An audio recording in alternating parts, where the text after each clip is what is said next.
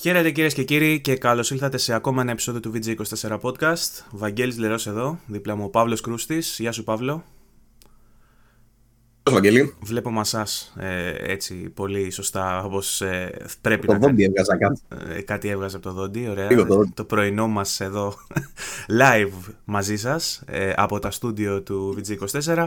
Επίσης ε, μαζί μας σήμερα ο Βασίλης Τατσιόπουλος, ε, ο διακαής πόθος του φιλοθεάμων κοινού ε, που θέλει να βλέπει Τατσιόπουλο πιο συχνά. Εμείς απαντάμε σε αυτή την ζήτηση φέρνοντας τον Τατσιόπουλο. Καλησπέρα Γεια, σας. σου- γεια σου, Βασίλη. Δεν φοβάω ότι σοβρακοφανέλα σήμερα βέβαια γιατί κάνει κρύο λίγο. Ούτε σοβρακοφανέλα, ούτε- ούτε με ζεκλίκια βλέπω. Τσιγαράκι δεν έχεις ανάψει ακόμα. Είσαι πολύ καθώ πρέπει σήμερα.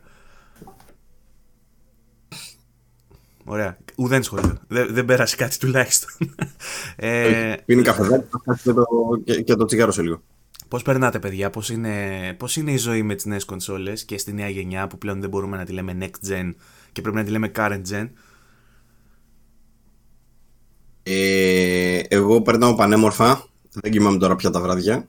Ε, Μάκη, Ε, Χριστοδουλόπουλε, Μάκη Χριστοδουλόπουλε, βγες από το κορμί του Παύλου Κρούστη και πες μου, ε, την κονσόλα σου την πήρες πίσω από τον Τατσιόπουλο γιατί έκανε flex σε κάποια φάση Ε, ο ρε, είσαι Τατσιόπουλος. Τρελός, εγώ. Είχε, είχε δύο κονσόλ στο σπίτι. Είσαι τρελός, δεν είναι δυνατόν να μιλάς Μόνος παραπάνω. μου διπλό. Online multiplayer. Μόνος Να μου. διαχειριστεί έτσι. λοιπόν, οι φήμες λένε ότι Ε. σήμερα αργήσαμε να μαζευτούμε εδώ πέρα γιατί είμαστε όλοι από ξενύχτια και για καλό, όχι για καλό σκοπό που λένε συνήθως, για καλό λόγο. Γιατί καθόμασταν όλοι και παίζαμε το βράδυ. Σχεδόν όλοι τουλάχιστον. Τατσιόπουλο έπαιζε το βράδυ. Ε, όχι μεγάλα, μεγάλα έπαιζα. ναι. Ε, Παύλο, εσύ μου πες κοιμήθηκες 7.30 ώρα το πρωί. Τι έκανες και κοιμήθηκες 7.30 ώρα το Call πρωί. of, Call of Duty όλη νύχτα. Ένα θα σου πω. Ε, δοκίμασα κο- και α, θα τα πούμε όλα. Δοκίμασα και Call of Duty στα 120 FPS. Καλό. Πού τα- Ε, πού γιατί τα βρήκες κάποια στα ζώα δεν εκα- μας πιστεύουν. Πού τα δηλαδή. βρήκες στα 120 Θα FPS, ε, ε, υποστηρίζει τηλεόρασή σου 120. 1080-120. Α, άρα Να πούμε, θέλει να- έπαιξε στα Να 1080. εξηγήσω και πώς. Για πες. Ε, και- δεν είναι μόνο αυτό όμως. Κατέβασα Mirror's Edge. Catalyst. Για, το για θυμήθηκα, ποιο, θα για μου πεις. ποιο Ξέρω λόγο, εγώ. ναι. Γιατί; Γιατί μπήκα στη διαδικασία να βρω ποια παιχνίδια του παρελθόντος μπορεί να παίζουν βελτιωμένα. Και η αλήθεια είναι ότι όσα παιχνίδια είναι uncapped, όσα δηλαδή είχαν στο παρελθόν frame rate που έπαιζε πάνω από 30, δηλαδή δεν το είχαν cap- capped στα 30, αλλά μπορούσε να παίξει με αέρα λίγο παραπάνω και παίζανε χάλια, ξέρω εγώ, στα 40, και τώρα παίζουν τούμπανο ταβάνι 60. Οπότε μπήκα να δοκιμάσω αυτά. Για παράδειγμα, Batman Return to Arkham, τα δύο remaster, το ένα από τα δύο δοκιμάσα το Arkham City, παίζει ταβάνι 60. Un, unpatched. Γιατί αν έχεις την ψηφιακή έκδοση, τι γίνεται. Τέλος πάντων, είπα πάρα πολλά τώρα. Θέλω να τα εξηγήσω και στη συνέχεια. Κάνουμε ένα πρόλογο αυτή τη στιγμή. Δεν θα πούμε μόνο αυτά. Έτσι δεν είναι, Ευαγγέλη; Φυσικά, ναι. Έχουμε τα nominations για τις βραβεύσεις που θα γίνουν φέτος για τα καλύτερα παιχνίδια της χρονιάς και θα αναφερθούμε σε αυτά έτσι επιγραμματικά γιατί είναι και πολλά. Και ε, αν θυμάστε κάπου γύρω στο επεισόδιο 30 με 40 κάπου εκεί ανάμεσα είχαμε κάνει μια τέτοια αναδρομή και ήμασταν δύο ώρες και διαβάζαμε λίστες. Θέλω να πιστεύω ότι σήμερα δεν θα το κάνουμε έτσι. θα το κάνουμε λίγο πιο μαζεμένο. και ξεκινάμε λοιπόν να αρχίσουμε να διαβάζουμε τις λίστες τώρα με τα παιχνίδια. Διαβάσουμε Ακριβώς τα έτσι θα γίνει. πρωτοσέλιδα. λοιπόν, και θέλω, και θέλω να μιλήσουμε και για. να συμπληρώσουμε μάλλον τις εμπειρίες. ε, Για την που- καρέκλα μου. Θες να σου μιλήσω για την καρέκλα μου; Καινούργια μου Κοίτα, καρέκλα. ε, μ- μου αρέσει που κάνει sponsored περιεχόμενο χωρίς να είναι sponsored. Ε, α, βλέ- Μόνιμα, ηλίθι. βλέπουν οι εταιρείες όμως και πολύ πιθανό να μην κάνουν τίποτα γι' αυτό εφόσον έτσι κι αλλιώς θα σπρώχνει. Είτε, είτε κάνουν είτε δεν κάνουν. Ε, Την αγόρασα με τα my hard earned money. Μόνος μου, δικός μου. Όχι sponsor, τίποτα. Καινούργια καρέκλα ο Παυλίτος, μια χαρά. Βέβαια, είδα στο βιντεάκι που ανέβασες πρόσφατα στο YouTube μας με το review για τα ακουστικά. Έχεις την παλιά καρέκλα, οπότε πρέπει να είναι πολύ Ναι, αυτή φρέσκια. μου ήρθε προχθές. Α, είναι πιο Ναι. παλιό το βιντεάκι, δεν είναι τόσο φρέσκο όσο νόμιζα δηλαδή, γιατί χθες ανέβηκε. Απλά να τα είχα- Απλά να τα είχα τραβήξει την προηγούμενη εβδομάδα, η καρεκλίτσα μου ήρθε προχθέ. Οκ. Ε, Black να, Friday. να θυμίσουμε στον κόσμο, όποιον δεν έχει τσεκάρει, ότι υπάρχει στο YouTube μας ένα βιντεάκι με το review για τα ακουστικά τα 3D. 3D Pulse λέγονται. Pulse. ε, Πάλι 3D. Pulse 3D τέλος πάντων, τα, τα ακουστικά της Sony, τα επίσημα για το PlayStation 5, στο, για τα οποία μιλήσαμε και στο προηγούμενο επεισόδιο σε σχέση με τον binaural ήχο, ε, την κατευθυντικότητα του ήχου τέλος πάντων και όλες αυτές τις καινούργιες τεχνολογίες που εισάγει και με το Tempest Engine και με το 3D Audio η Sony στο PlayStation. Ε, πολύ αναλυτικό review από τα πιο ωραία που έχουμε σε βίντεο ας πούμε στο κανάλι. Βέβαια τα πλάνα είναι λίγο κουνημένα, αλλά θα μπορούσε κανείς να πεις, ότι, να πει κανείς ότι είναι αυτή η μορφή τέχνης που, που υπηρετεί ο Παύλος Κρούστης πιστά εδώ και τόσα χρόνια. Ε, Σε ευχαριστώ που το βλέπετε. Πάντως, Αυτός ήταν ο σκοπός μου. Πάντως πολύ αναλυτικό και εξηγεί πάρα πολύ καλά τις τεχνολογίες που χρησιμοποιούνται στα ακουστικά. Έχουμε και, βέβαια, έχουμε και κάποια παράπονα. Τα έχουμε ξαναπεί βέβαια και στο podcast τα έχουμε ξαναπεί όλα αυτά ε, για το πώς δουλεύει το 3D, τι ελλείψεις έχει κτλ. Αλλά εκεί πέρα θα τα βρείτε ε, συγκεκριμένα σε ένα σημείο όλα για το 3D ήχο, ό,τι ξέρουμε ως τώρα. Και πώς μπορείτε να παίξετε θα, ε, και με άλλα ακουστικά 3D, ε, αλλά και πώς ακούγεται και το μικρόφωνο από, το, από τα ακουστικά και άλλα τέτοια. Mm-hmm. Ε, κατά τα άλλα, θα μιλήσουμε γενικά για το gaming με διάφορα θέματα, ό,τι προκύψει και όλα. Θέλω να την πάμε λίγο πιο χαλαρά την κουβέντα για να είναι και στα μέτρα του εντός εισαγωγικών καλεσμένου, ο οποίος δεν αρνείται πεισματικά να, να αποδεχτεί τον ρόλο του ως καλεσμένος του Τατσιόπουλος, γιατί με τρία-τέσσερα επεισόδια στο ιστορικό του θεωρώ ότι είναι αναπόσπαστο κομμάτι αυτού του podcast. Ε, ωστόσο, στο προηγούμενο, επειδή είχε έρθει ο Φωκίων ο Χαροκόπος και πολλά από τα σχόλια ε, μας ε, έδιναν συγχαρητήρια που φέραμε έναν τόσο σοβαρό άνθρωπο και μετρημένο, είπαμε να συνεχίσουμε αυτό το σερί. Και φέραμε... Αλλά είναι επειδή δεν το ξέρουν. Ναι. επειδή δεν το ξέρουν. Αν το ξέρανε, δεν... αλλά εντάξει, πάλι καλά. Ε, λες, για, για, τον Φωκίων, όχι για τον Τατσιόπουλο, υποθέτω. Για το Φωκίωνα, για τον Τατσιόπουλο το ξέρουν. Γιατί, γιατί ο Τατσιόπουλος, εγώ είδα σχόλιο που τον ζητούσε να επανέλθει με το λεοπαρδαλέ καπελάκι του και το έκανε. Ο τύπος δηλαδή κάνει fan service. Δεν λοιπόν, εντάξει. Α μην το εικονοποιήσω άλλο βέβαια, γιατί υπάρχουν και αυτοί που μας ακούνε από το Spotify. Συνεχώς τους ξεχνάμε και γινόμαστε περιγραφικοί με αυτό που βλέπουν στις οθόνες τους όσοι μας βλέπουν στο YouTube. Οπότε να σεβαστούμε λίγο και αυτό από το Spotify. Δεν μπορώ να, να με, με λόγια να περιγράψω τον Τατσιόπουλο αυτή τη στιγμή. Πρέπει να προχωρήσουμε, να πάμε παρακάτω, να μιλήσουμε για παιχνίδια. Λοιπόν, ξεκινώντας τον ίδιο χαλαρό τόνο, ε, ε, να δείξω κάτι στην κάμερα, να σας δείξω τον λόγο για τον οποίο ξενύχτησα εγώ και να ανοίξουμε μια μικρή κουβέντα, μια μικρή παρένθεση. Είναι αυτό εδώ. Ξέρω ότι ε, κάποιος σωτήρης εκεί έξω. θα... Αυτό πήγα να το δείξω εγώ τώρα το φόλιο, αλλά εντάξει. Το βλέπει αυτό και λέει χιν. Προ... Πιθανότατα, θα πούνε κάποιοι. Ε, η φάση λοιπόν είναι ότι ε, το μόνο που επιβεβαιώθηκε είναι ότι είμαι πολύ κακός στο να παίζω Demon Souls. Ε, μου πήρε δύο μέρες να περάσω τον πρώτο boss του Phalanx. Δύο μέρες. Ναι, εσύ Παύλο μου πες ότι δεν έχεις φτάσει καν στο πρώτο boss βέβαια, έχει φτάσει στον πρώτο υπότι και το παράτησες. Περίμενε, περίμενε. Αν, αν θυμάμαι καλά, περνάς στην εισαγωγή, πετυχαίνεις τον πρώτο boss, σε σκοτώνει, φαντάζομαι αναγκαστικά. Δεν είναι το πρώτο boss. Αυτό είναι το tutorial boss που χάνεις έτσι κι αλλιώς. Δεν μπορείς να το κερδίσεις εκτός αν είσαι. Όχι, μπορείς. Ναι, εκτός αν είσαι ψυχάκιας. Ναι. Μπορείς, Εγώ το κέρδισα τώρα αυτό, δεν μου φάνηκε και εύκολο. Πώς το κέρδιζε, Μαλάκα; Άμα δεις και στο, στο βίντεο review, έχω ένα απόσπασμα που είναι η μία από τις δύο απόπειρες που έκανα, που έχασα τότε και στην επόμενη το πέρασα. Έβαλα χαρακτήρα με Magic που κάνει spells και κάνεις, όταν πας χτυπήσει, κάνεις ρόλο πα από πίσω του, σπαμάρεις τα spells. Ξανά το ίδιο μετά. Τέλειο. Γίνεται, εντάξει.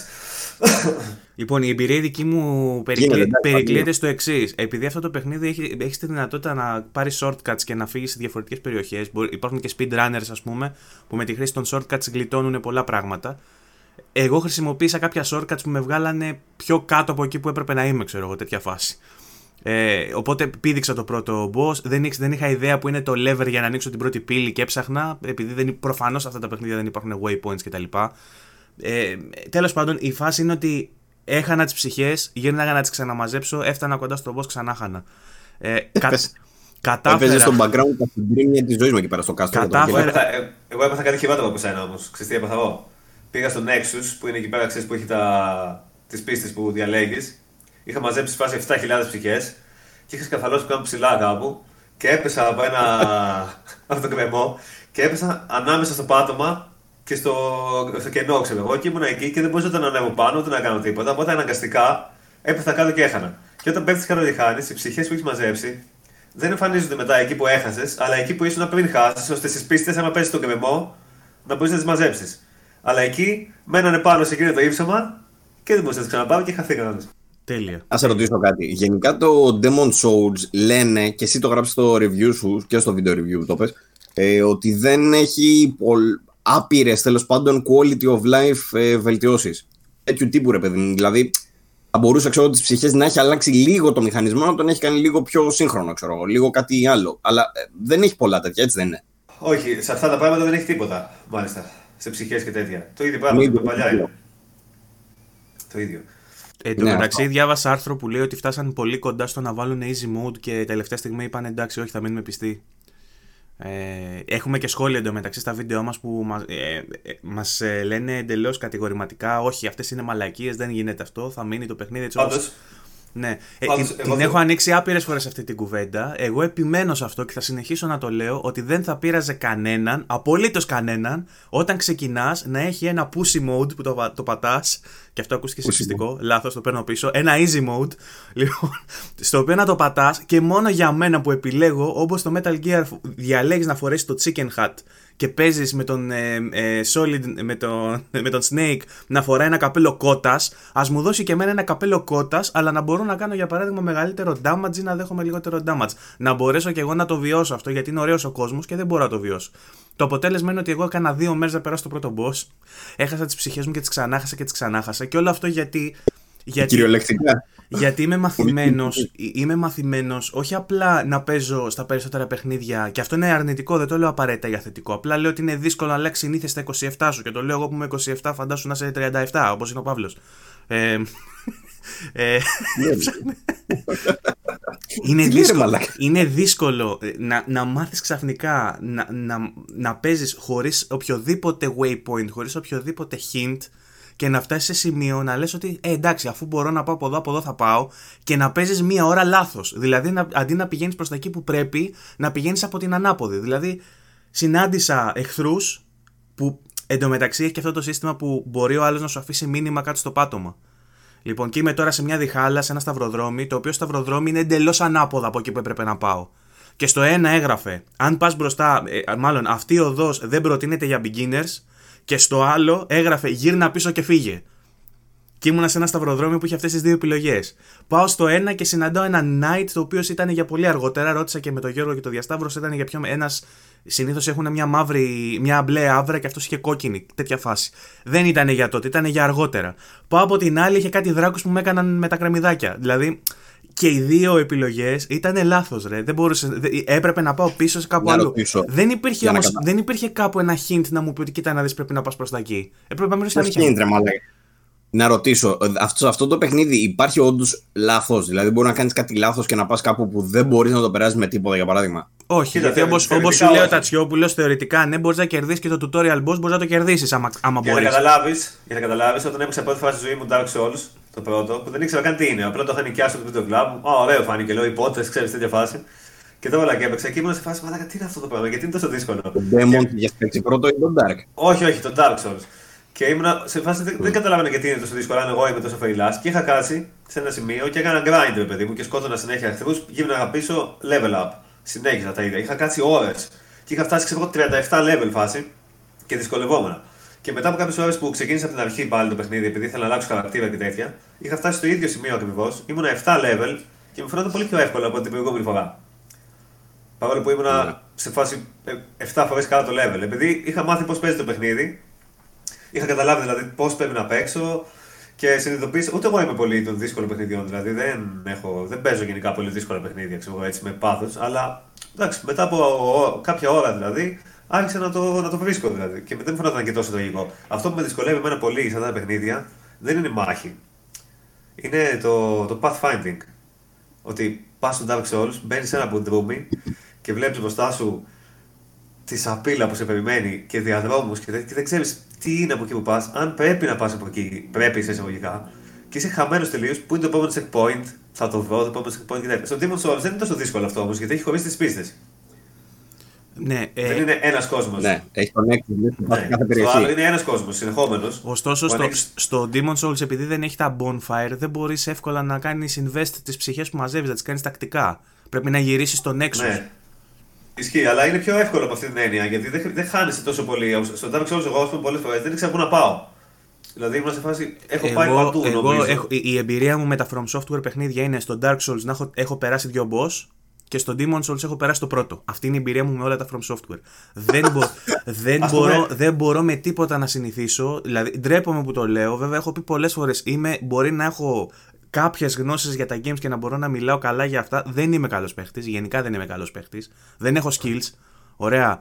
Ε, αλλά ε, επιμένω ότι το Demon Souls είναι για πολύ μερακλείδες το παιχνίδι και θεωρώ ότι αν υπάρχει κόλαση για μένα, προσωπική κόλαση όταν θα πεθάνω, θα πάω σε έναν τόπο που θα με υποχρεώνουν να παίζω όλη μέρα Demon Souls και Dark Souls. Θα- Είναι, είναι, είναι, Ωραίο- Ωραίο το σκεπτικό. σοβαρά. Είναι, είναι για να με, τιμω, με τιμωρεί το παιχνίδι, ρε Μαλάκα. Νιώθω σκατά από χθε.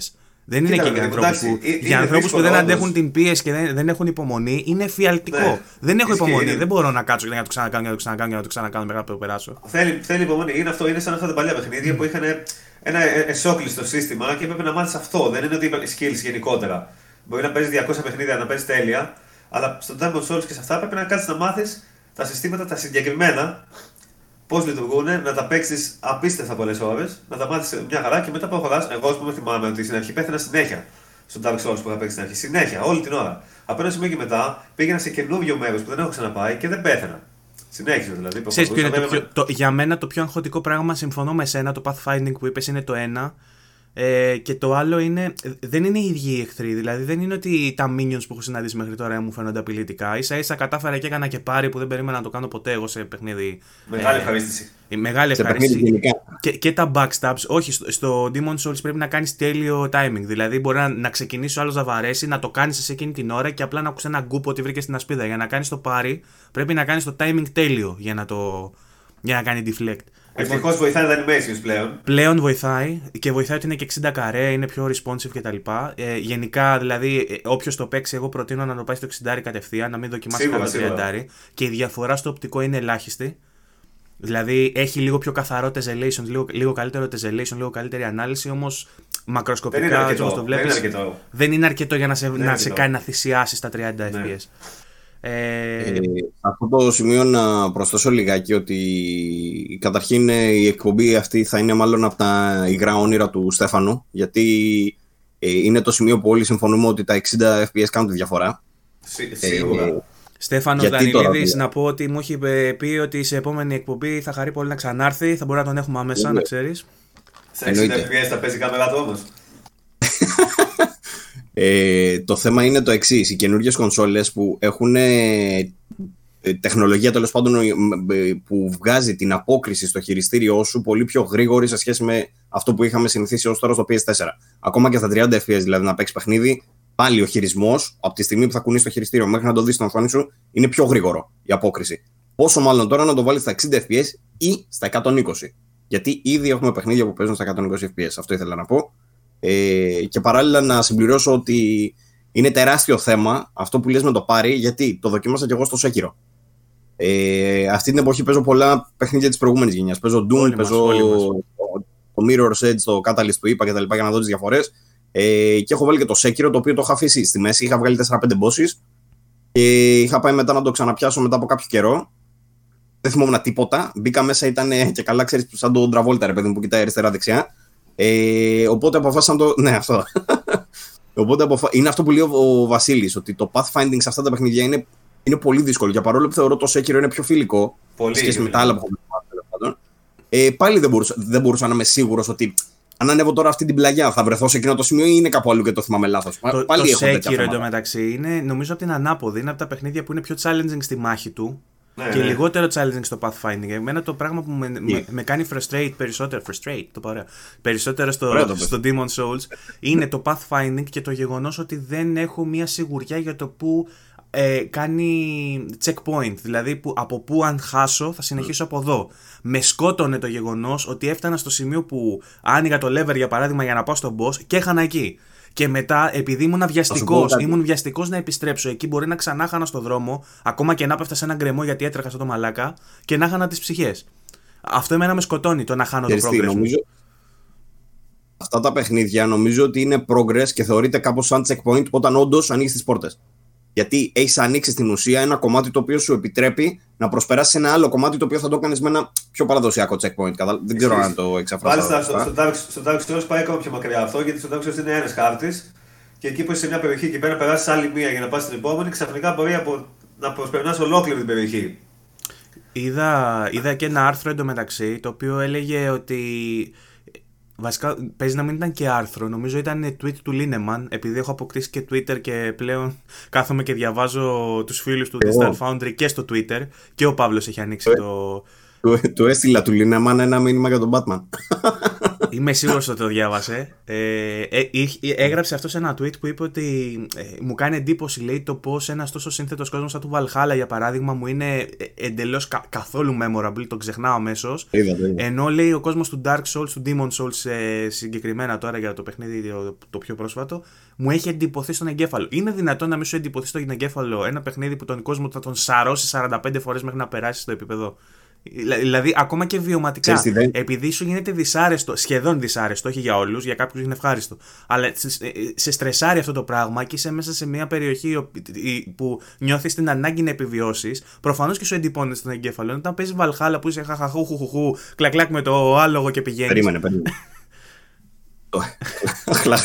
το ένα είναι αυτό. Σίγουρα το ένα είναι αυτό που λες. Ναι, όταν είσαι σε τσίτα και τα λοιπά, σου εντυπώνεται. Και αν το κάνεις και 500 φορές, προφανώς σου εντυπώνεται καλύτερα. Ε, το δεύτερο όμως το οποίο έχει να κάνει περισσότερο με τεχνικό λόγο είναι το ότι στο Valhalla τα περισσότερα πράγματα που βλέπουμε γύρω μας είναι automatically generated. Δεν έχει κάτσει κάποιος να φτιάξει επί τούτου τον χάρτη ένα προς ένα κάθε εκατοστό του. Μπορεί να έχει παρέμβει ε, χειροκίνητα σε κάποια σημεία. Τα περισσότερα σημεία όμως είναι automatically generated. Έτσι μόνο μπορούν να δημιουργήσουν τέτοιο όγκο και τέτοια μεγέθη σε παιχνίδια τύπου Valhalla. Στο Demon Souls από την άλλη, προφανώς όλα αυτά είναι χειροποίητα κάθε σκαλί και κάθε μέρος που είναι μια πόρτα ή οτιδήποτε είναι τοποθετημένα με το χέρι. Οπότε ο δημιουργός έχει πολύ καλύτερο έλεγχο του πώς να κάνει τον παίκτη να, να νιώσει. Δηλαδή, ξέρει, θέλω ας πούμε, από αυτό το σημείο να βγει ο παίκτης και να νιώσει, ξέρω εγώ, ότι ανεβαίνει προς τα πάνω ή κατεβαίνει προς τα κάτω ή ότι βρίσκεται σε κάτι σαν λαβύρινθο. Αυτά τα πράγματα τα χειρίζεται πολύ καλύτερα. Στο Valhalla δεν υπάρχει καν αυτή η έννοια. Υπάρχει η έννοια του ότι απλά κυκλοφορεί ένας παίκτης μέσα σε ένα χάρτη. Επίσης είναι και το άλλο, ότι πολύ ώρα στα τα παιχνίδια στο open world, απλά προχωράς σε ένα ανοιχτό πεδίο. Άρα τι να θυμάσαι ακριβώς; Ότι είσαι σε ένα δάσος, δηλαδή δεν υπάρχει αυστηρό level design. Ενώ στο Dark Souls υπάρχει αυστηρό διάδρομος, σκαλί, ε, bonfire, σπόρτα, κάστρο. Και για level, level design, καθόλου δηλαδή που εκθιάζουμε το level design που θα έχετε διαβάσει και στα reviews μας, και στα reviews μας ναι, πολύ καλό level design κτλ. Στην ουσία είναι αυτό το πράγμα, ότι υπάρχουν άνθρωποι που έχουν ασχοληθεί περαιτέρω με το να χτίσουν και να σχεδιάσουν ένα κομμάτι της πίστας το οποίο θα έχει νόημα για τον παίχτη. Εγώ πιστεύω, εγώ πιστεύω ότι είναι main focus. Πιστεύω ότι είναι main focus, όχι απλά ότι ε, κάτσαν και ασχολήθηκαν απλά ναι, με αυτό. Δηλαδή, Ειδικά τα παιχνίδια τα show. Δεν θα μπορούσα να πω, ε, χώρια το remake της Blue Point που κάθισε και ασχολήθηκε συγκεκριμένα με το animation και τα γραφικά, δεν θα μπορούσα να πω ότι η From Software κάθισε ποτέ να ασχοληθεί με τα animations ας πούμε ή με τα γραφικά εντελεχώς. Πιστεύω ότι κυρίως το game design ήταν αυτό και το level design ήταν αυτό που τους απασχόλησε. Συν ότι ναι, έχουν, και, τον, έχουν και τον Miyazaki, έχουν και τον Miyazaki που γράφει και γαμό τα σενάρια και γαμό τους κόσμους, ας πούμε, γράφει ωραίο lore.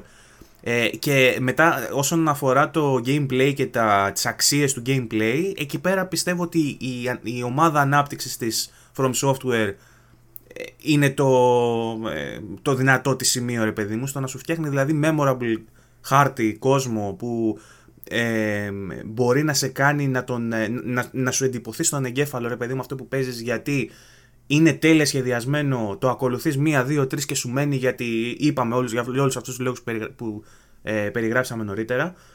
Αλλά ρε φίλε, νομίζω, ε, ειλικρινά το λέω, συγγνώμη κιόλας γιατί πολλοί διαφωνούν, αλλά εγώ ακόμα το βρίσκω πολύ βαθιά αφιλόξενο.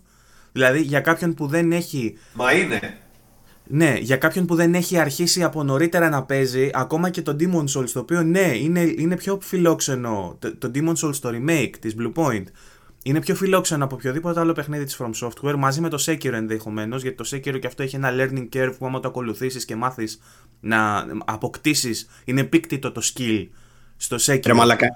Έχω περάσει τόσα μπόσει στο Sekiro πριν από κάνα εξάμεινο πότε το έπαιζα και τώρα ξαναπέζω και δεν μπορώ να περάσω. Τα ίδια δεν είσαι ο μόνος, δεν είσαι ο μόνος. Είχε έρθει ο Μαυράκης σπίτι μου να παίξουμε που το έχει κάνει Platinum και κάθισαμε να παίξουμε και στο δεύτερο boss χάναμε και δύο. Δηλαδή έχανα εγώ και λέω Ελά, πάρε να μου το περάσεις και έχασε. Ενώ έχει κάνει Platinum.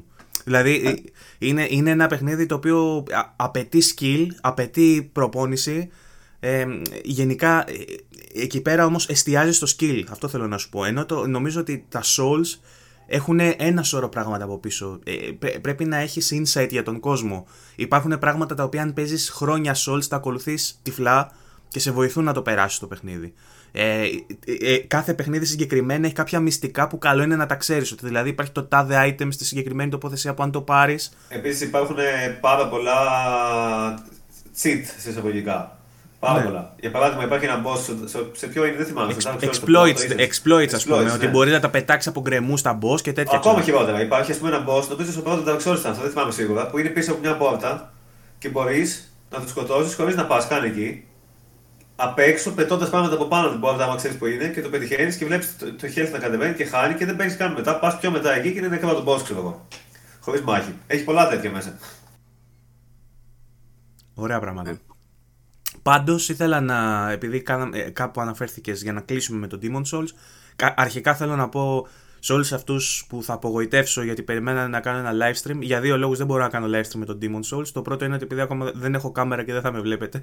Το πρώτος λόγος, αλλά είναι προφανώς μια δικαιολογία. Ο δεύτερος και σημαντικότερος είναι ότι δεν θα είχε κανένα ενδιαφέρον γιατί πραγματικά αν με δείτε πόσο μίζερο είναι το να παίζω Demon Souls, θα κλάψετε. Δεσμεύομαι όμως ότι εφόσον αποκτήσω κάμερα, προσεχώς που θα μπορώ, όταν θα μπορώ και θα μου το επιτρέψει embargo, θα κάνω με Cyberpunk και θα κάνω καλό live stream και θα απαντήσω σε πολλά πράγματα. Το οποίο δυστυχώς ακόμα δεν μας έχει έρθει. Εγώ αυτό έχω θέλω να πω. Κάποια στιγμή θα έρθει. Ανησυχώ λίγο. Κάποια στιγμή θα έρθει. Πώς το λένε, ήθελα να πω για τα, για τα Souls τα παιχνίδια. Το έχει αναφέρει και ο Βασίλης στο review του. Ότι ήταν περίεργη η επιλογή λίγο της Sony που ταυτόχρονα δείχνει ρε παιδί μου και την, ε, και την οτροπία της λίγο σαν εταιρεία που θέλει να ικανοποιήσει τον hardcore gamer. Αλλά και ταυτόχρονα ρε παιδί μου να σου δείξει ότι έχουμε και το βαρβάτο το, το βαθύ το παιχνίδι. Να βγάλει κάτι τέτοιο ας πούμε σε παιχνίδι σε λανσάρισμα. Αυτό Πολύ το γράφει και ο περίεργο, Βασίλης ναι. στην αρχή του review του. Είναι, είναι Συνήθως- πραγματικά αξιοπερίεργο. Γιατί δεν, δεν, δεν είναι το παιχνίδι που περιμένεις ότι θα κάνει τις πωλήσεις. Βέβαια, δίπλα του βγάζει και ένα Spider-Man που ξέρεις ότι θα ξεσκιστεί στις πωλήσεις. Αλλά είναι περίεργο που το άλλο τους μεγάλο παιχνίδι είναι το Demon Souls και πιθανότητα είναι και το καλύτερο παιχνίδι λανσαρίσματος, όπως είπαμε. Και όχι μόνο το άλλο τους μεγάλο παιχνίδι, είναι το μεγάλο παιχνίδι. Γιατί το άλλο είναι ένα expansion, ένα τέτοιο. Αυτό είναι το. Το η ναυαρχίδα, έκανα, ας το πούμε. έκανα Platinum το Morales εντωμεταξύ και σου είπα ότι διαφωνώ με τον βαθμό σου. Εντάξει, τι να κάνουμε τώρα. να θυμίσω, ο Βασίλης είχε βάλει 9 στο Morales. Εγώ θεωρώ ότι για την ιστορία του είναι λίγο too much. Αν πρέπει να το κρίνουμε ως expansion, συμφωνώ ότι είναι ένα από τα καλύτερα expansion στην ιστορία του gaming. Αν κρυθεί ως expansion. Αν κρυθεί ως full game, θεωρώ ότι είναι ελληματικό στο κομμάτι της ιστορίας. Δεν μου Εγώ θεωρώ άρεσε. ότι είναι καλύτερο από το, από το άλλο Spider-Man σε όλα. Και στην ιστορία, και στο pacing, και στο gameplay, και στα skills του χαρακτήρα, και στο, στο ρυθμό του πώς προχωράει το gameplay, πώς, τι αποστολές έχει και τέτοια. Θεωρώ ότι τα κάνει όλα καλύτερα. Και ότι το άλλο ήταν λίγο παραγεμισμένο τελικά και κάπου έκανε κοιλιές. Δεν ξέρω, δεν ξέρω. Νομίζω επειδή το έπαιξα δύο φορές back to back για το Platinum και την είδα την ιστορία δύο φορές τη μία πίσω από την άλλη, δεν μου έκανε. Τι Δηλαδή, θέλει δύο φορές; γιατί έχει τρόφι να τελειώσει το Plus, το New Game Plus. Ε, αλλά η ιστορία, αν πας μόνο στα main missions, είναι 3-4 ώρες. Ε, πας πολύ γρήγορα. Εντάξει. Ε, είχε ωραία side missions. Αλλά και στο βασικό το παιχνίδι, ε, αν πας μόνο τα main stories, βγαίνει 10 ώρες, έτσι δεν είναι παραπάνω. Ναι. 10-12 ώρες πόσο βγαίνει. Αν πας τρέχοντας μπορεί να το βγάλεις σε 3 ώρες το Morales. Αλλά ε, δεν είναι αυτό. Είναι ότι τα side missions ήταν πιο καλά. Ε, είχε πολύ πιο ωραία σκηνοθεσία, είχε πολύ πιο ωραία εφέ, είχε πολύ πιο ωραίο... Αυτό που έβλεπες δηλαδή ήταν φανταστικό. Ε, οι, σκ- οι, σκ- οι σκηνές δηλαδή της μάχης ε, και όλα αυτά ήταν άλλο επίπεδο. Η παραγωγή είναι με, η καλύτερη, ίσως η καλύτερη που έχω δει στο gaming. Δηλαδή με, μαζί με Last of Us που είναι τελείως σαν διαφορετική κατηγορία. Είναι σαν να βλέπεις ε, drama, thriller, φάση Walking Dead κτλ. Είναι λίγο διαφορετικό το ύφος. Αλλά σε σούπερ ηρωίστικο έτσι ύφος είναι ότι καλύτερο έχουμε δει σίγουρα. Και γενικά σε σχέση με άλλα παιχνίδια νομίζω ότι παρα- τα production values του είναι τεράστια. Και έπαθα και σοκ με αυτό που έβλεπα στην οθόνη μου το πόσο κρυστάλλινο είναι. Δηλαδή είναι το πιο καθαρό, το πιο next gen πράγμα που έχω δει μέχρι τώρα. Σε μια νέα γενιά βέβαια που σωστά είπατε κι εσείς ότι όντως επιβεβαιώνεται και από τα άρθρα αλλά το βλέπουμε και μόνοι μας νομίζω ότι το launch είναι εξ- εκ- εκπληκτικό. Εγώ τουλάχιστον έχω βιώσει τρία launch σε κονσόλες. Εσείς που είστε γε, γεροντόλικοι θα έχετε βιώσει κι άλλα. Αλλά έχω, εγώ έχω ζήσει ε, Xbox 360 και, Δεύτερο strike. και PS3, PS4 και Xbox One και τώρα PS5 και Xbox Series. Έχω ζήσει τρία launch. Τα πιο παλιά δεν τα θυμάμαι τα launch γιατί ας πούμε το PlayStation 1 έγινε το 95 που εγώ το 95 ήμουνα τριών χρονών, ξέρω εγώ, δύο- δύο-τριών χρονών ήμουνα.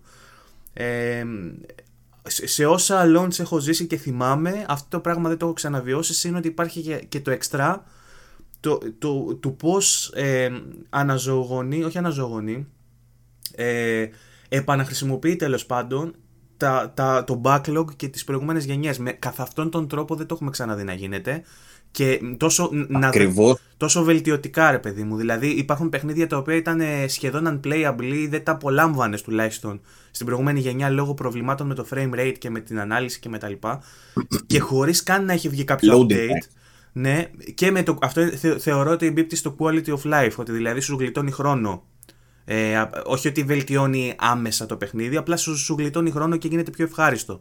Εγώ αλήθεια έχω νιώσει παίζοντας στο PS5 ότι ευχαριστιέμαι. Το νιώθω, ρε παιδί, πώς να σου πω. Το νιώθω ότι το ευχαριστιέμαι περισσότερο. Θέλω να παίξω περισσότερο, πώς να σου πω. Doom που έχανα όλη την ώρα και περίμενα μετά να φορτώσει ένα λεπτό. Εδώ πέρα περιμένω 15 δευτερόλεπτα. Σέκυρο. Έχανα, περίμενα πάλι ένα λεπτό. Εδώ πέρα περιμένω πάλι 15 δευτερόλεπτα. Αυτό το πράγμα και μόνο με κάνει να θέλω να παίξω περισσότερο. Ακόμη και το Mirror's Edge το Catalyst που φόρτωνε 2 λεπτά κάθε φορά που έχανες, τώρα φορτώνει ξέρω εγώ στα 15 δευτερόλεπτα, 20 και αυτό. Ε, είναι, είναι, αλλα, αλλάζει τον τρόπο που παίζεις, ρε παιδί μου. Δηλαδή δεν το σκέφτεσαι πια. Εκεί που, που πριν ήξερες ότι θα χάσω και στο loading θα σηκώσω το κινητό, θα στείλω κανένα μήνυμα ή θα πάω μέσα να κάνω καμιά δουλειά και μετά θα γυρίσω. Ναι, ρε Τώρα φίλε. δεν έχεις τέτοιο. Εγώ δεν τερμάτισα, δεν τερμάτισα ποτέ το Deus Ex, το Human Revolution, εξαιτίας του loading. Γιατί ήθελα να παίξω Είναι τεράστιο. full stealth, μόνο stealth, τίποτα άλλο. Και όταν κάνει stealth είναι πολύ ότι χάνει, ξαναδοκιμάζεις Ναι, για ναι, να ναι. πεις το τέλειο δρόμο και τέτοια. Και έχανα πολλές φορές και είχε loading πολύ μεγάλο κάθε φορά. Και κάποια στιγμή το παράτησα, δεν άντεξα άλλο. Είπα δεν μπορώ άλλο, να φτάνει. Είναι τεράστιο Πάρα θέμα. Εγώ σου λέω και, και στο Doom που τα checkpoints του δεν είναι το ένα δίπλα στο άλλο, το άλλο παλού και το μάχης στο Doom. Τι είναι αυτό, ρε Μαλάκα; Τέλος πάντων, θα έλεγα με τον Άρη μέσα στην εβδομάδα. το Doom του 16, έτσι. Ε, με το που χάνεις, που ε, πρέπει να περιμένεις πόση ώρα για να ξαναφορτώσει. Ε, στο PlayStation 5, καπάκια. Καπάκια. Δηλαδή κρατάει 10 δευτερόλεπτα. δεν το σκέφτεσαι, ρε παιδί μου. Από κάποιο σημείο και μετά απλά δεν το σκέφτεσαι. Δηλαδή συνεχίζεις και παίζεις και δεν σε νοιάζει αν θα χάσεις σε τέτοιο βαθμό. Που κάνει, κάτι που κάνει πολύ πιο ευχάριστη την εμπειρία. Ναι, Ε, καμία σχέση. Στη νέα γενιά που λες τέλος πάντων, αυτό είναι ένα από τα πιο σημαντικά quality of life ε, βελτιώσεις. Από τις πιο σημαντικές τέλος πάντων. Για να παίξεις, ξέρεις, τον backlog. Δεν είναι δηλαδή μόνο τα frame rate και επιδόσεις. Ειδικά, ειδικά στο στρατόπεδο του Xbox, δηλαδή άμα κάτσεις να μιλήσει με ανθρώπους που πήραν το Series X, τα πιο θετικά σχόλια που έχουν να κάνουν είναι για παλιά παιχνίδια τα οποία βελτιώνονται απίστευτα στο Series X, έτσι. Δηλαδή, πρώτη φορά βλέπω να ασχολούμαστε τόσο πολύ σε νέα γενιά με παιχνίδια της προηγούμενης. Και νομίζω ότι επιβεβαι- επιβεβαιώνεται έτσι και η ταμπέλα που είχα βάλει εγώ προσωπικά και στις κουβέντες που κάνουμε νομίζω συμφωνήσατε και εσείς στα περισσότερα πράγματα ε, οι περισσότεροι μάλλον στο ότι ουσιαστικά αυτή η γενιά έρχεται για να κάνει standard αυτά που υποσχέθηκε η προηγούμενη. Δηλαδή τα παιχνίδια που περιμέναμε εμείς την προηγούμενη γενιά να τρέξουν σε, ε, έστω σε ε, ε, upscaled ε, 4K ε, με τουλάχιστον ένα τριαντάρι γίνεται standard τώρα και φτάνουμε στο 60 που ήταν ξερολούκουμο στην προηγούμενη γενιά που λέγαμε ένα 60 ξέρω εγώ πότε ρε παιδί μου.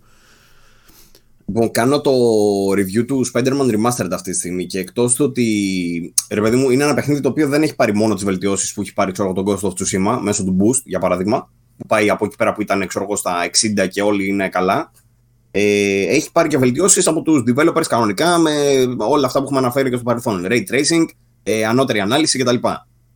Το παιχνίδι είναι απίστευτα βελτιωμένο. Σε αυτό το σημείο να πάρω και λίγο να κάνω μια παρένθεση γιατί μας ρωτάει ο κόσμος για το πώς μπορεί να έχει κάποιος πρόσβαση στο remaster. Η αλήθεια είναι ότι ο μόνος τρόπος που μπορεί να έχει κάποιος πρόσβαση στο remaster αυτή τη στιγμή είναι αγοράζοντας την Ultimate Edition. Η οποία Ultimate Edition σου δίνει πρόσβαση στην PlayStation 4 και στην PlayStation 5 έκδοση του Morales και στην PlayStation 5 έκδοση του Spider-Man Remastered. Αν έχεις το σκέτο το Spider-Man στο PlayStation 4, δεν υπάρχει κάτι άλλο που μπορείς να κάνεις. Πρέπει να αγοράσεις δυστυχώς την Ultimate.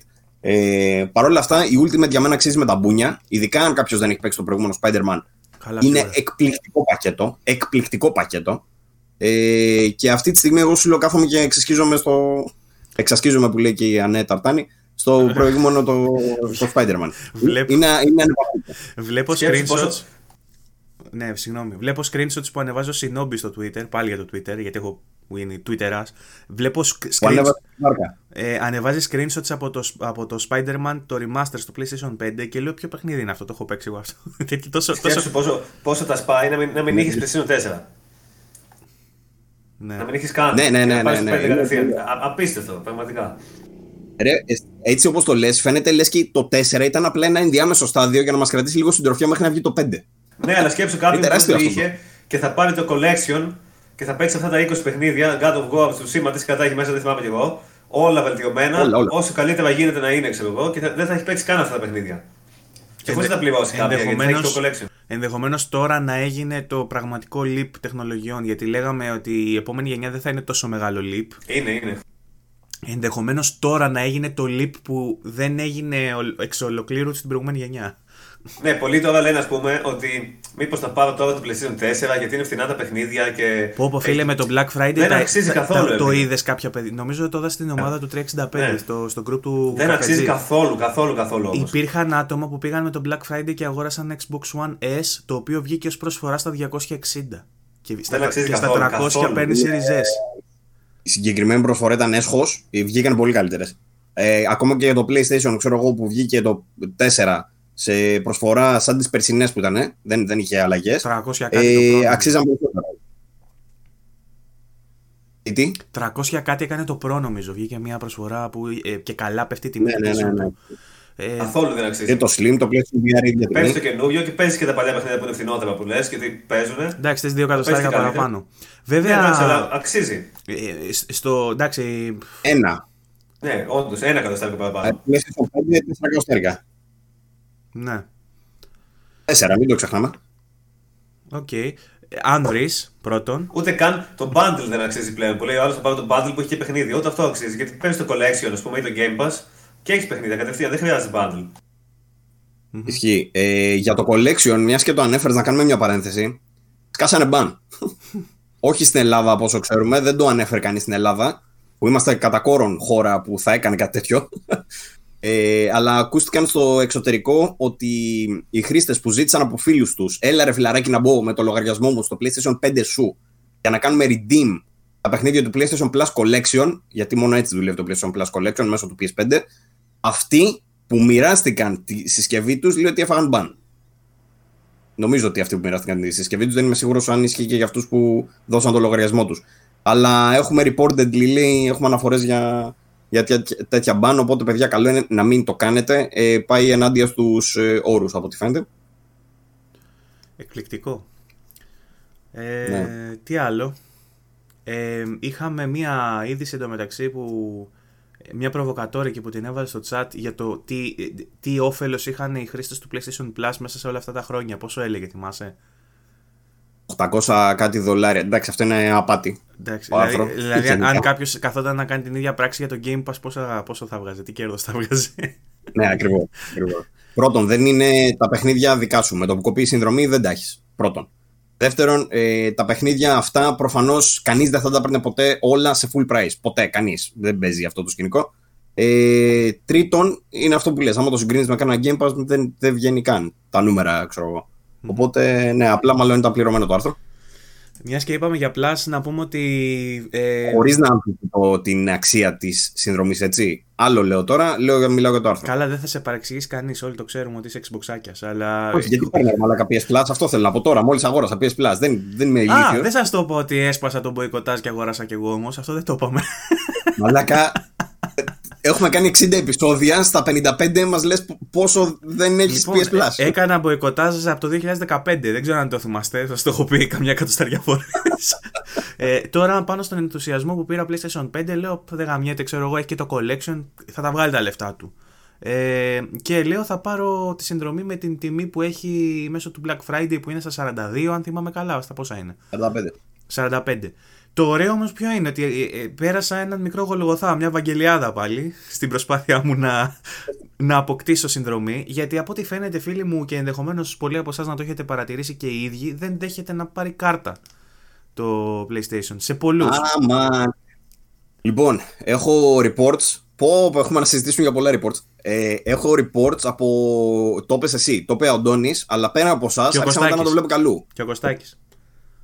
Ο Κωστάκης και άρχισα να το βλέπω μετά και από άλλα άτομα που μου ανέφεραν ότι ακόμα και από το Σεπτέμβρη που, προ... Σεπτέμβρη που προσπαθούσαν πάλι δεν μπορούσαν. Οπότε το πρόβλημα είναι ευρύτερο και πρέπει να το Ναι, στείλουμε όχι, και εγώ αυτό δεν το, αναφορά έχω- στη δεν το Sony, έχω τώρα, το έχω καιρό αυτό. Απλά ε, όλα τα Google searches μου καταλήξαν Όχι από πότε; Ε, από το, είχα PS4 Pro και προσπαθούσα να αγοράσω παιχνίδι μέσω κάποιων εκπτω... σε κάποιες εκπτώσεις προσπάθησα να βάλω την κάρτα μου. Εγώ είχα μέσα μια κάρτα που είχα μισθοδοσία από την προηγούμενη δουλειά μου, είχε κάποια χρήματα μέσα. Όταν τελείωσαν αυτά, έπρεπε να βγάλω αυτή την κάρτα και να βάλω άλλη κάρτα που είχε λεφτά μέσα. Ε, αυτό έγινε πέρσι. Δεν θυμάμαι πότε. Κάποια στιγμή πέρσι. Πέρυσι. Ναι. Μμ. Και προσπάθησα να βάλω μια κάρτα άλλη, μια Mastercard της Eurobank και δεν την δεχόταν. Μου έλεγε ότι υπάρχει ε, λάθος με το information της κάρτας. Προσπάθησα να το βάλω στα ελληνικά, προσπάθησα να το βάλω στα λατινικά, προσπάθησα να το βάλω με διαφορετική σειρά επίθετο με όνομα, γιατί πρέπει να το βάλεις ακριβώς όπως είναι πάνω στην κάρτα. Όμως έχει τύχει σε κάποια, αντί να γράψω ξέρω εγώ Λερός Ευάγγελος, θα πρέπει να γράψω Ευάγγελος Λερός στα στοιχεία σου. Ναι, ναι, ναι. Λοιπόν, το έβαλα και ανάποδα. Ε... Μπήκα από το site του PS Store να το βάλω. Μήπως είναι θέμα του API του, του app, μάλλον συγγνώμη, του PlayStation και όχι ε, της υπηρεσίας ε, συνολικά. Πουθενά δεν το δέχτηκε. Όλα μου τα Google Searches βγάλανε ότι ενδεχομένως να έχει να κάνει με τον τύπο της Mastercard, ότι ε, υπάρχει κάποια δικλίδα ασφαλείας, κάποιο πρωτόκολλο το οποίο δεν υποστηρίζουν παλιές Mastercard και έχουν βγει καινούριε. Και αν η κάρτα σου δεν είναι καινούρια, δεν υποστηρίζεται. Βέβαια, η κάρτα μου αυτή είναι ε, σχετικά πρόσφατη. Δεν ξέρω για ποιο λόγο δεν το δέχτηκε. Η Βαγγελιάδα τέλος πάντων ολοκληρώθηκε με ένα επικό ταξίδι το οποίο πέρασε μέσα από κλειδάδικο όπου αγόρασα gift card το οποίο... Η λύση σου ήταν η καλύτερη όμως αυτή και καλό είναι να πούμε και στον κόσμο να το κάνει. Παρόλο που δεν πρέπει, γιατί κανονικά από third party και τα λοιπά δεν θεωρείται.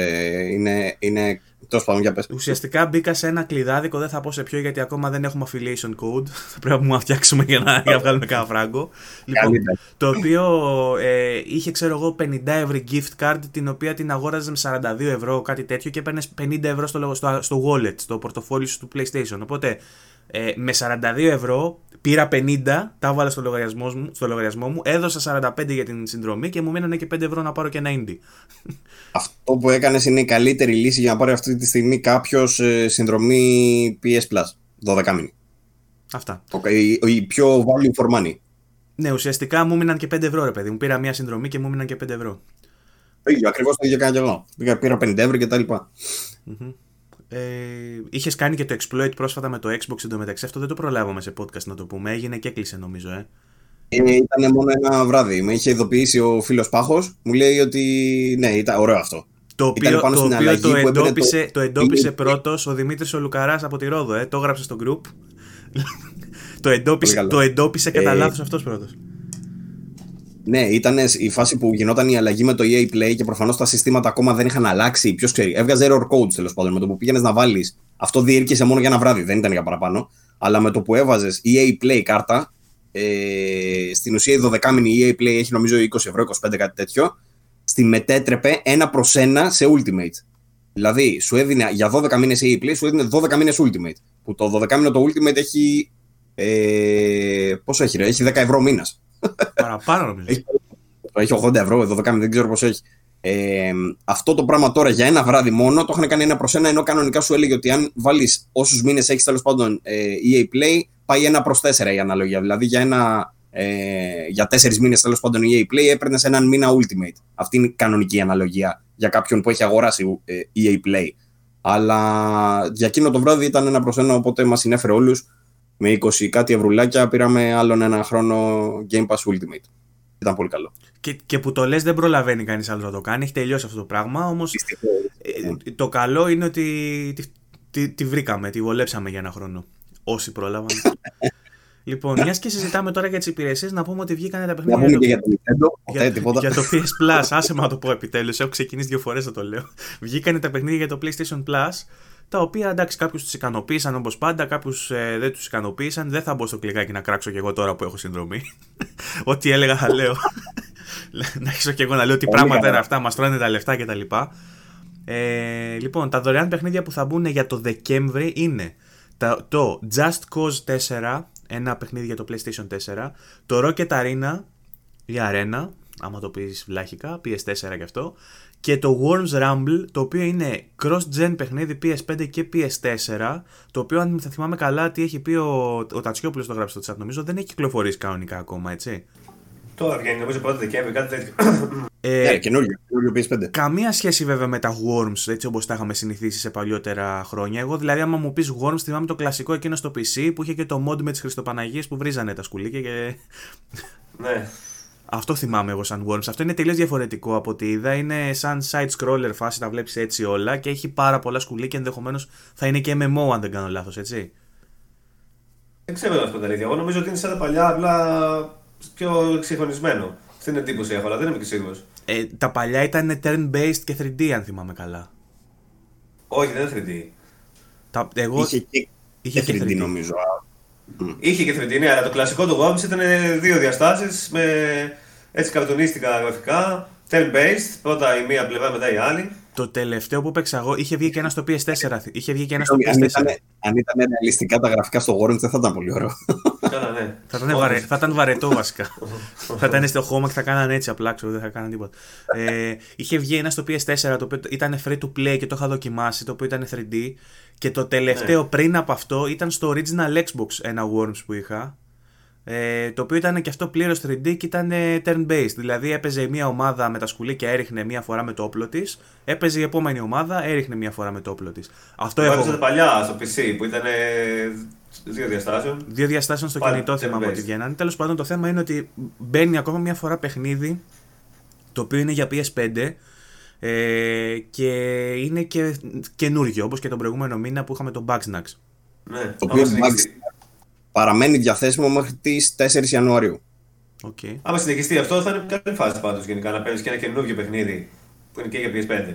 Ε, Ακόμα και αν δεν είναι Κάθε first μήνα.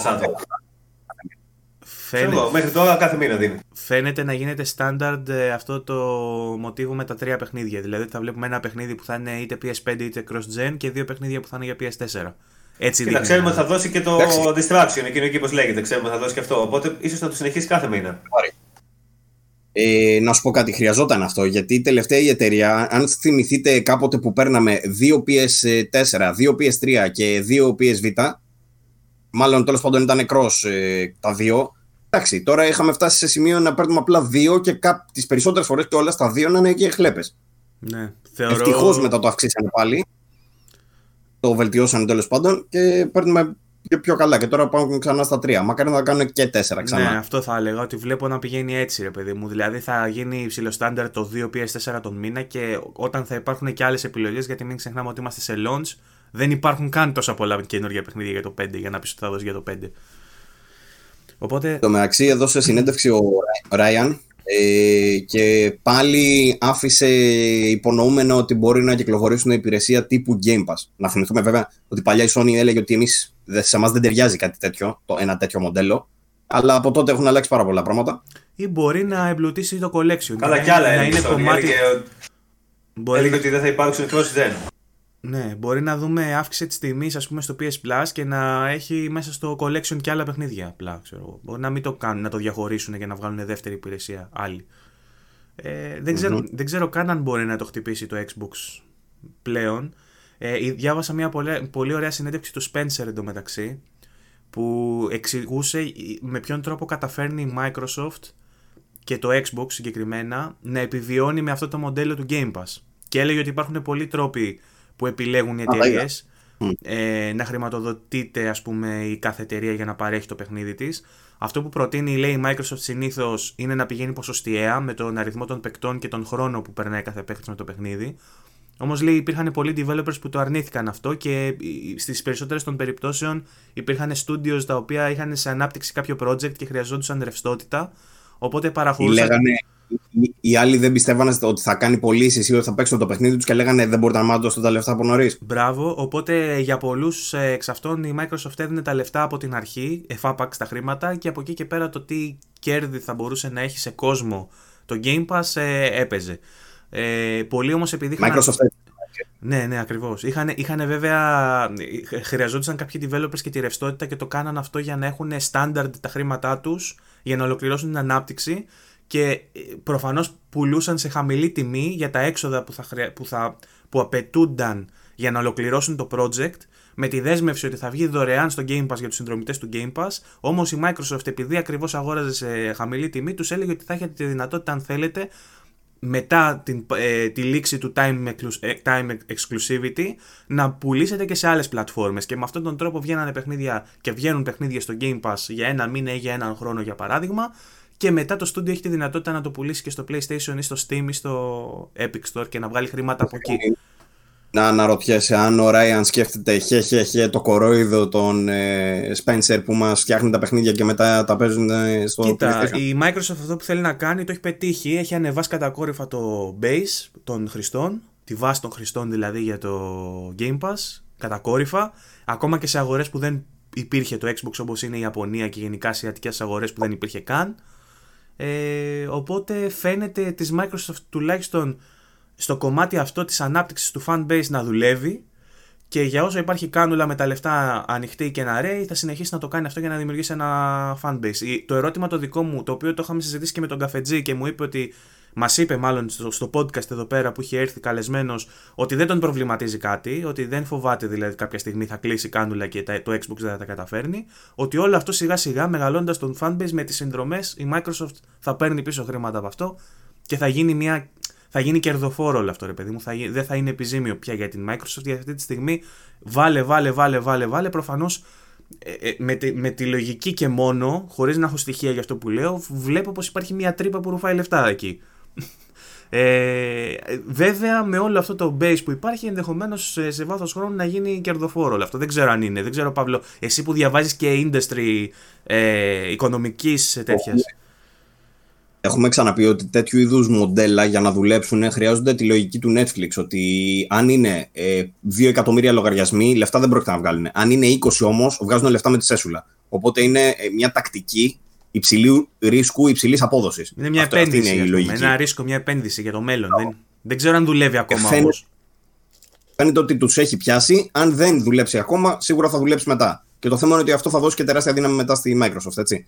Διαβάσα ένα πάρα πολύ ωραίο άλλο σχόλιο στο, ε, στο Twitter εγώ από έναν τύπο της βιομηχανίας που έλεγε ότι η Microsoft ένας λόγος που το κάνει αυτό που κάνει τέλος πάντων και μαζεύει τις εταιρείες και ε, θέλει να πληρώνει στην ουσία για, και για τα παιχνίδια και για τις εταιρείες να τις αγοράζει και να πληρώνει και για τις παραγωγές των παιχνιδιών κτλ.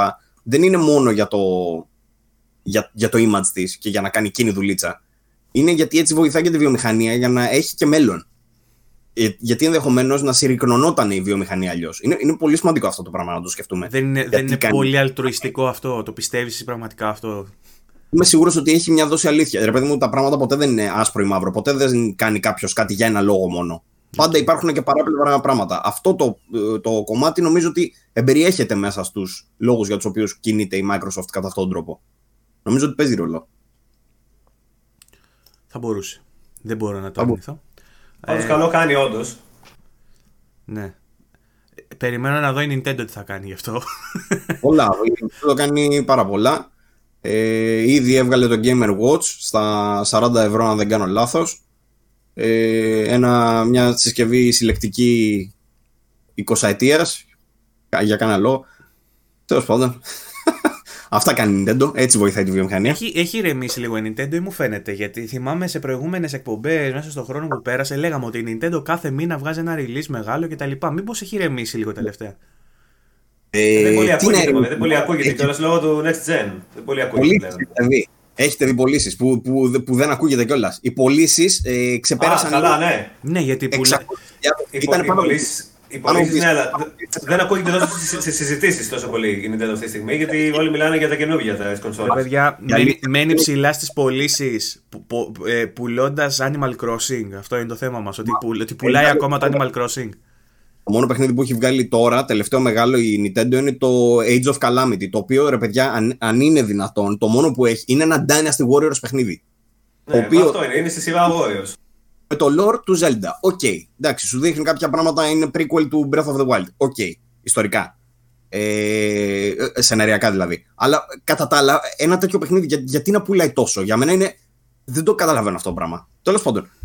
Η, η συσκευή έχει ξεσχιστεί στις πωλήσεις, έχει ξεπεράσει και τα PlayStation και τα Xbox και όλα, ακόμα και τώρα που βγήκαν οι κονσόλες νέας γενιάς. Προφανώς έχει να κάνει λίγο μάλλον και με την ε, ε προσφορά της Sony και, της, και του Xbox Δηλαδή ότι δεν έχουν αρκετές κονσόλες να δώσουν στην αγορά. Μάλλον υποθέτω εγώ ότι έχει να κάνει με αυτό. Ε, οπότε βγάζει ένα ψηλό νόημα, αλλά και πάλι. Δηλαδή το να είναι τόσο ψηλά οι πωλήσεις του Switch τώρα, τι να πω. Παρ' όλα αυτά έχει μια φοβερή προσφορά για το Nintendo Switch Lite στην ελληνική την αγορά, ε, που είναι στα 180 ευρώ, αν δεν κάνω λάθος, τα καταστήματα και 170 νομίζω ότι έχει το πλαίσιο, κάτι τέτοιο. Έχει ένα 10 ευρώ διαφορά. δεύτερο σερή επεισόδιο που κάνουμε praise πλαίσιο. Είχαμε κάνει το προηγούμενο. Είχαμε πει για τι για, για τις προπαραγγελίες που κράζαμε κοτσόβολο, ρε. Να κόψουμε το check τότε. ε, οπότε ήταν, είναι, είναι καλή, καλή φασούλα για κάποιον που δεν έχει switch και το σκέφτεται ε, και θέλει μόνο το φορητό, δηλαδή γιατί το light δεν παίζει σε τηλεόραση. Ε, είναι καλή προσφορά. Επιτέλους δηλαδή, γιατί η κονσόλα έχει ακατέβατα 3.20, 3.30 πόσο είχε και, μετά 2.5 μικρή. Είναι και ένα καλό χρονικό σημείο για όσους ε, είχαν στο πίσω μέρος του μυαλού τους να αποκτήσουν και την κονσόλα της Nintendo για να κάνουν έτσι ένα μάζεμα και να παίξουν ό,τι έχει βγάλει η εταιρεία. Στα 170 ευρώ είναι μια χαρά για να πας να παίξεις μετά τα 10 παιχνίδια ξέρω εγώ, που έχει βγάλει η Nintendo σε αυτά τα χρόνια που.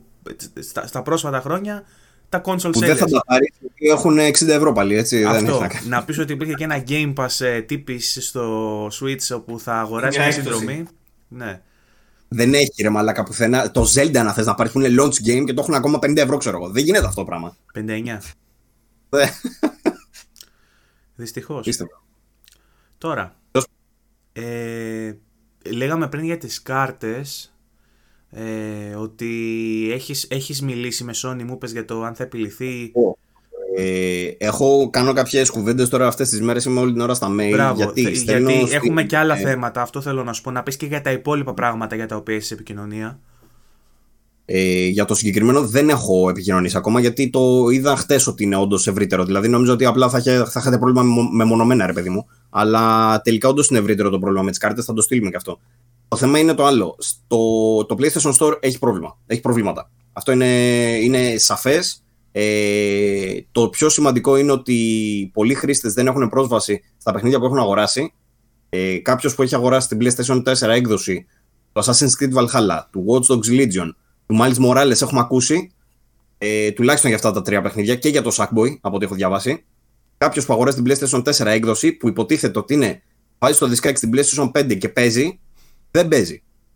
Για κάποιους χρήστες, ξαναλέω. Το πρόβλημα αυτό εντοπίζεται κυρίως στην Ευρώπη και λένε, ε, σύμφωνα με κάποιους χρήστες στο Reddit και στα forums της Ubisoft, ότι έχει να κάνει μάλλον με το Region Lock, το οποίο δεν υπάρχει στο παιχνίδι σαν παιχνίδι, αλλά υπάρχει στα DLC. Ε, αυτό είναι μια τακτική της Sony που την ακολουθεί από το PlayStation 3 ακόμα, ενώ τα παιχνίδια δηλαδή είναι region free, τα DLC και τα add-ons είναι region locked και τα πρόσθετα του PlayStation, το free upgrade στην ουσία που είναι για την PlayStation 5 έκδοση, δηλαδή για να κατεβάσεις την PlayStation 5 έκδοση, κατεβάζεις την άδεια του free upgrade. Έτσι λειτουργεί με άδειες. Ε, με το που το κάνεις αυτό, δυστυχώς δεν το αναγνωρίζεις. Γιατί βλέπει ότι ο λογαριασμός είναι ελληνικός, βλέπει το παιχνίδι ότι είναι από διαφορετικό region, το δισκάκι δηλαδή. Γιατί για κάποιο λόγο, αυτό είναι μάλλον το πρόβλημα. Τα δισκάκια που κυκλοφορούν στην Ελλάδα δεν είναι ελληνικού region, δεν είμαι σίγουρος καν αν υπάρχει ελληνικό region για τα δισκάκια. Ε, είναι ένα άλλο region τέλος πάντων, το οποίο δεν το αναγνωρίζει, οπότε δεν το βλέπει στο store ότι είναι ας πούμε δικό σου, για το δικό σου λογαριασμό και δεν στο δίνει. Δεν ξέρω πώς μπορεί να λυθεί αυτό το πράγμα επίσημη ενημέρωση δεν υπάρχει από, ούτε από την Ubisoft, ούτε από την Warner Bros, ούτε από την ε, Sony. Ο ένας ρίχνει το φταίξιμο στον άλλον. Με τα customer support που καλούν οι χρήστες είναι εξοντοτικά ε, εκνευριστικά γιατί δεν δέχονται καν, δεν κάνουν acknowledge καν το, το, πρόβλημα, δεν, σου λένε, δεν το αναγνωρίζουν καν. Δεν σου λένε ας πούμε ότι ναι υπάρχει κάποιο πρόβλημα και θα το λύσουμε. Στους περισσότερους χρήστες απαντούν ε, έχει να κάνει με τον developer του παιχνιδιού, το οποίο δεν έχει καμία βάση πέρα του γεγονότος ότι ο developer θα επιλέξει αν θα το βγάλει με free upgrade ή όχι. Η Ubisoft, εκπρόσωπος της Ubisoft, μας έχει απαντήσει σε εμάς ότι δεν είναι δικό του το πρόβλημα, το έχει πει με σαφήνεια. Αφήνει να εννοηθεί έτσι ότι είναι της Sony. Ε, και το έστειλε αυτό το πράγμα τέλος πάντων στη Sony. Τους εξήγησα ότι η Ubisoft θεωρεί ότι δεν είναι δικό του πρόβλημα. Δεν έχουν απαντήσει. Το μόνο που υπάρχει αυτή τη στιγμή είναι κάποια threads, όπως είπα, στο ίντερνετ από Reddit και, από, ε, και στα, της Ubisoft τα οποία δίνουν ως λύση για όσους έχουν δισκάκι στην ουσία να βάλουν το δισκάκι τους στην κονσόλα, το PS4 δισκάκι που έχουν αγορασμένο, να το βάλουν στην κονσόλα, να αλλάξουν, να φτιάξουν μάλλον ένα νέο λογαριασμό στο, στο PlayStation Network, ο οποίος θα είναι τουρκικός ή ε, τέλος πάντων από κάποιο άλλο region, πιθανότατα να ναι, ναι, το έχουν κάνει, το, επειδή το έχουν τεστάρει με τουρκικό, γι' αυτό και λένε όσοι γράψανε μετά από κάτω, ε, γράψαν ότι δουλεύει. Γι' αυτό προτείνουμε για τουρκικό. Αλλά πιθανώς να δουλεύει και με άλλου region, εκτός ελληνικού τέλος πάντων. Και με UK, μάλλον, ανέφεραν κάποιοι ότι μπορεί να δουλέψει. Προβοκάτσια ε, θα έλεγε κανείς. Ρεφή... Πού είναι το Ουρουκράι στο το πλοίο, Πού είναι η ελεύθερη ώρα να γράψει ένα εξώφυλλο; ε, Οπότε η λύση είναι αυτή προς το παρόν. Δυστυχώς, ξαναλέω, δεν υπάρχει καμία επίσημη απάντηση από τους δύο. Αυτό το πράγμα είναι για μαζικές μηνύσεις. Έχει περάσει ήδη μία εβδομάδα και δεν υπάρχει καμία απάντηση από τις εταιρείες. Είναι τρομακτικό το πρόβλημα και δεν έχει πάρει την έκταση που θα έπρεπε. Το έχουν δημοσιεύσει πολύ συγκεκριμένα μέσα. Το Eurogamer, Το Dual Shockers διάβασα ε, και κάποιο άλλο, δεν θυμάμαι τώρα. Το VG24.gr.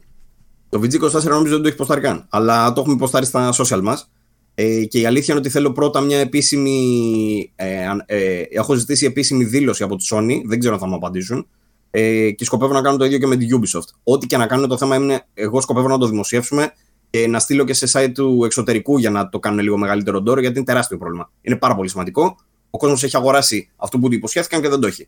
Είναι, είναι σε, σε πρωτογενές επίπεδο δηλαδή αδικία. Πώς να το πω. Και, είναι... αν, και επέτρεψέ μου, αν δεν το κάνει ο Τζεφ Κίλι της Ελλάδας, ποιος θα το κάνει; Ε, βέβαια, ακριβώς έτσι. Ε, ε, Δυστυχώς θα μπορούσαν να το κάνουν μεγαλύτερο θέμα, δεν ασχολούνται. Καταλάβεις το πρόβλημα. Δεν μιλάω μόνο για Ελλάδα, μιλάω και για παγκόσμια δεδομένα. Τέλος πάντων, θα εκτιμηθείς και εσύ με τα θάνατο, μη σε νοιάζει. λοιπόν, λοιπόν άκου ε, τώρα. Ε, είχα γράψει στο. Ναι, ε, παρένθεση με δικό μου πρόβλημα το, για το οποίο με κάνα να ντραπώ αρχικά, όμως δικαιώθηκα. Είχα κάνει ένα post στο group ότι όταν βάλεις σε rest mode την κονσόλα δεν φορτίζεις το χειριστήριο έσπευσαν στο post να μου απαντήσουν πολλοί ότι δεν έχεις μπει να κάνεις ρυθμίσεις για το rest mode να δίνει ρεύμα στις κονσόλες και θέλω να πω Ποιος νομίζετε ότι είμαι, Πόσο χάζο νομίζετε ότι είμαι; όχι, όχι, ναι, δεν ξέρω να παίζω Demon Souls. Να φτιάχνω τις ρυθμίσεις του Power στο PlayStation ξέρω. Λοιπόν, το είχα ρυθμίσει αυτό. Ήταν well known το πρόβλημα. Το είχαν πάρα πολλοί χρήστες. Δεν ξέρω αν όσοι μου είπαν ότι δεν είχαν πρόβλημα το τεστάραν actually ή αν δεν καταλάβανε τι ήθελα να πω. Εσύ, Παύλα, το τέσταρες; Δεν είχε για όλους. Κάποιοι, κάποιοι ήταν OK. Εγώ νομίζω ήμουν OK, ας πούμε. Δεν είχα πρόβλημα. Βγήκε λοιπόν ένα update για το λειτουργικό σύστημα του PlayStation, το οποίο στο changelog έγραφε ε, επακριβώς ότι διορθώνεται το πρόβλημα με την μπροστά θύρα που δεν φορτίζει σε rest mode.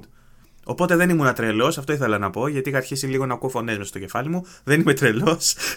Συνέβαινε.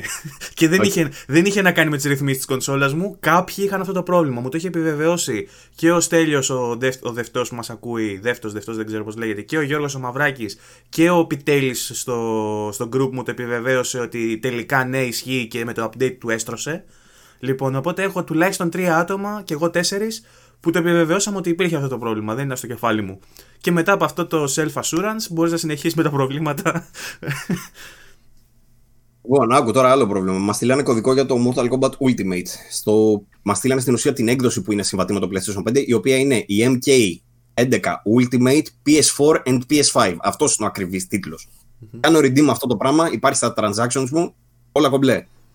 Μπαίνω στο store, η base έκδοση και η Ultimate έκδοση είναι επιπληρωμή. Δεν μου βγάζει free. Μπαίνω στα add-ons, μου τα βγάζει free.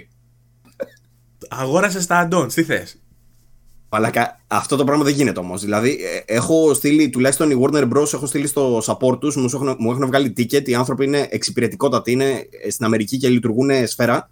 Δηλαδή, με το που στέλνω μια απάντηση κατευθείαν μετά, μέσα σε μια ώρα, μου στέλνουν την απάντηση.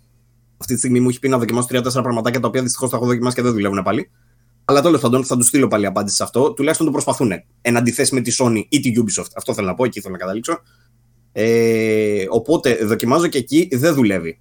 Το ίδιο πρόβλημα φαίνεται να έχουν κι άλλοι με τις άδειές τους για κάποια DLC. Τι είναι τώρα αυτό; Έχει να κάνει με αυτό που λέγαμε πριν, με το Region Lock των DLC. Για κάποιο λόγο φαίνεται να, να, να μην αναγνωρίζει. Έχουν κάνει κάπως λίγο περίεργο μάλλον το σχεδιασμό του store. Δηλαδή, έχει την κεντρική σελίδα, το Game Hub, που μπορείς να πας και σου λέει View Product, το πατάς να το δεις.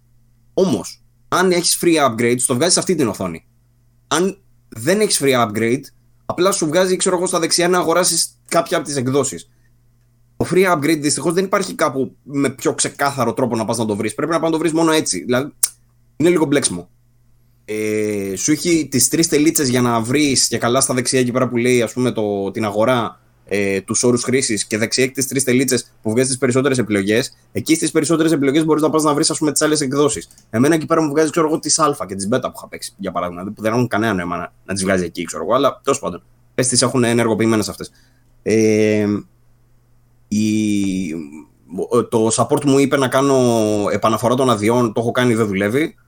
Ε, είναι, είναι απίστευτα μπλέξιμο τέλος πάντων και έχω την εντύπωση από ό,τι έχω καταλάβει μετά από άπειρες ώρες που έχω περάσει προσπαθώντας να βρω τι σκατά ισχύει και πώς ακριβώς το έχουν σχεδιάσει αυτό το πράγμα.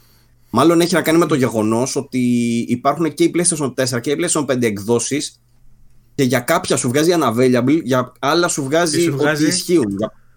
Unavailable. Okay. unavailable. Ε, για παράδειγμα, μπαίνεις μέσα σε ένα add-on και μπορεί να σου λέει unavailable, free, ε, να σου βγάζει τιμή ή να σου πατάει να σου δείξει επιλογές. Είναι ανήκουστο αυτό το πράγμα. Δεν μπορείς να ξέρεις καν που είναι τι για να πάνε το βρεις. Ε, για παράδειγμα το Mortal Kombat που το έχουν φτιάξει έτσι, που είναι όλα τα, όλα τα στοιχεία της Ultimate έκδοσης στην ουσία στα δίνει με αντών. Δεν στα δίνει σε μία έκδοση πάρτι να τελειώνουμε. Στα δίνει με αντών. Πρέπει να πας να κατεβάσεις το 1-1. Είναι, είναι ασύλληπτο αυτό το πράγμα. Και έχει 20 επιπλέον χαρακτήρες και story και άλλα και στολέ, ξέρω εγώ. δεν γίνεται αυτό το πράγμα. Το έχουν σχεδιάσει χάλια και όταν ένας developer μετά το κάνει ακόμα πιο χάλια με ένα τέτοιο σύστημα, έρχεται να προσθεθεί το δικό του χάλια εκεί πέρα, οπότε δεν πρόκειται να βγάλεις άκρη ποτέ. Ε, αυτό το πράγμα όλο θέλει επανασχεδιασμό και δεν ξέρω καν αν μπορεί να γίνει. Ακόμα και αυτό με το region lock που έχουν στα DLC που είναι στην ουσία για να μην αγοράζουν. Θεωρητικά πάντα μιλάω, για να μην αγοράζουν οι παίκτες από άλλες περιοχές DLC και τους έρχεται πιο φθηνά. Για παράδειγμα, το season pass, ξέρω εγώ, κάποιου παιχνιδιού στην Αμερική μπορεί να έχει 15 ευρώ, 15 δολάρια, ενώ στην Ευρώπη να έχει 20 ευρώ, που σημαίνει ότι είναι μεγάλη διαφορά αυτή για τον παίκτη. Δηλαδή, ε, είναι σχεδόν μισή τιμή, ξέρω εγώ. Ε, γι, αυτό το πράγμα, γι' αυτό το λόγο ακριβώς υπάρχουν τα region lock στα DLC. Ε, ίσως η μόνη λύση όμως είναι να κάνουν region free τα DLC και δεν το βλέπω να γίνεται αυτό και φοβάμαι ότι δεν θα υπάρχει λύση τελικά για αυτό το πρόβλημα που έχουν με τα δισκάκια οι χρήστες και εγώ με το DLC του Mortal Kombat. Δηλαδή η μόνη λύση νομίζω ότι είναι αυτή ή αλλιώς να τους αλλάξουν ξέρω, τα δισκάκια.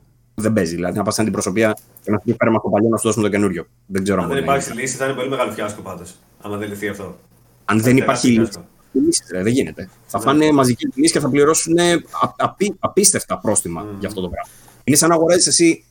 Ε, ε, δεν έχω τίποτα. Και μου λένε ότι αυτό το δισκάκι παίζει στο PlayStation 5. Και πάω και το αγοράζω. Και δεν παίζει στο PlayStation 5. Είναι τόσο απλό. Έχω αγοράσει κάτι και δεν παίζει. Όντως.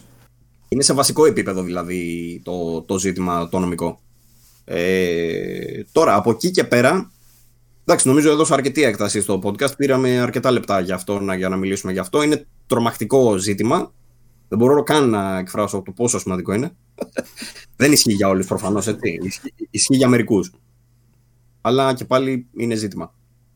Αυτά. Τι άλλο έχουμε, για το καλώδιο να πούμε, για το αλεφιάσκο. Πιο καλώδιο απ' όλα. Ή το είχαμε πει την προηγούμενη, τα είχαμε πει; Για το HDMI. Ε. Ε, νομίζω το καλύψαμε αρκετά. Βέβαια, διαβάσαμε και κάποια ακόμα στοιχεία σε σχέση με τις τηλεοράσεις και με το τι παίζει ακριβώς, ξέρω εγώ, αν θες να προσθέσεις. Ε, ε, κουράστηκα λίγο, πάμε για κάτι άλλο. Θα, θα επανέλθω μετά με τα τεχνικά για να μην κουράσουμε και τον κόσμο πάρα πολύ. Ε, δεν έχω Έχει άλλο. να κάνει με το κρόμα. Με το κρόμα, ναι. Εντάξει, δε, ρε παιδί μου, τώρα το θέμα είναι τι ακριβώς παίζει με το αν είναι τελικά HDMI 2,1 ή δεν είναι. Έχει κουράσει λίγο αυτό. Το έχουμε συζητήσει τρία επεισόδια σε ρί. Δεν ξέρω αν έχει νόημα δηλαδή να το καλύψουμε άλλο. Ε, ε, ε όχι, όχι, απλά να εξηγήσω λιγάκι τι ακριβώς μεταφέρει. Γιατί είχα πει μαλακία και εγώ και ο Χαροκόπο την προηγούμενη φορά. Ότι το 4K 120 δεν θα έχει HDR. Δεν ισχύει αυτό. Έχει HDR. 4K 120 HDR απλά παίζει με κρόμα 4-2-0 που είναι το, το χαμηλότερο ας πούμε σε κρόμα. Το, το οποίο σε επηρεάζει κάπως ως gamer. Chroma subsampling. Ε, λένε ότι στο, όταν το chroma subsampling είναι στα 8 bits, στο 420, δεν, το προτιμότερο τέλος πάντων είναι το 422, τα 10 bit. Εγώ Ενδεχομένως είχα... να έχει ελαφριά διαφορά στα χρώματα. Ναι. Είχα ναι. διαβάσει ότι έχει σημασία στο, στο PC για θέματα πιστότητας του χρώματος κτλ. Αλλά όταν βλέπεις τηλεόραση και ε... παίζεις ένα παιχνίδι, έχει σημασία; Έχει μεγάλη διαφορά, λένε τα 12 bit με τα 10 bit σε αυτό που λες.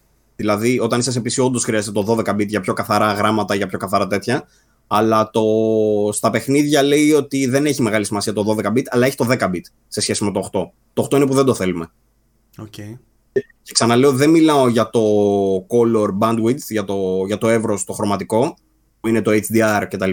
Μιλάω για το chroma subsampling, που είναι αυτό που συζητάμε τώρα, που έχει να κάνει δηλαδή με το πώς χωρίζει το κάθε φαίνεται, pixel τα χρώματά του. Φαίνεται εξόφθαλμα όμως, ή είναι κάτι το οποίο θα πρέπει να το βάλεις δίπλα-δίπλα και να πεις ότι α, εδώ πέρα φαίνεται λίγο καλύτερα, ξέρω εγώ.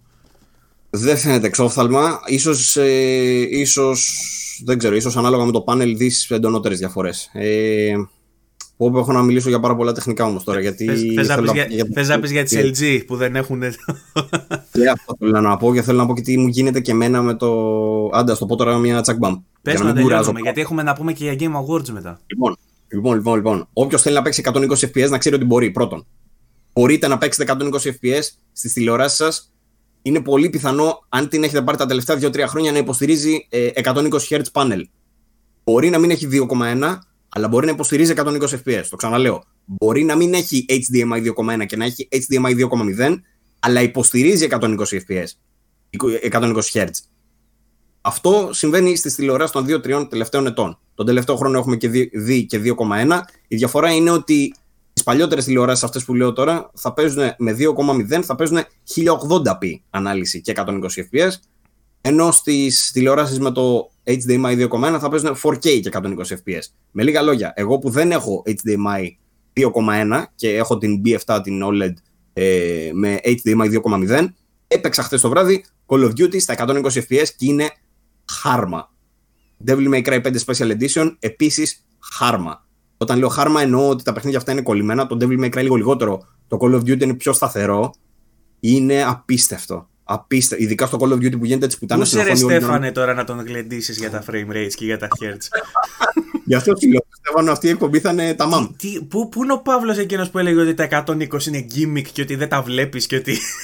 Ρώτησε τώρα να δεις τι έχει κάνει η Activision. Καταρχήν, πώς ενεργοποιείται σε περίπτωση που, που έχετε κι εσείς 120 Hz panel, πώς ενεργοποιούνται τα 120 FPS. Στο PlayStation για κάποιο λόγο η Activision το κάνει λίγο με ηλίθιο τρόπο.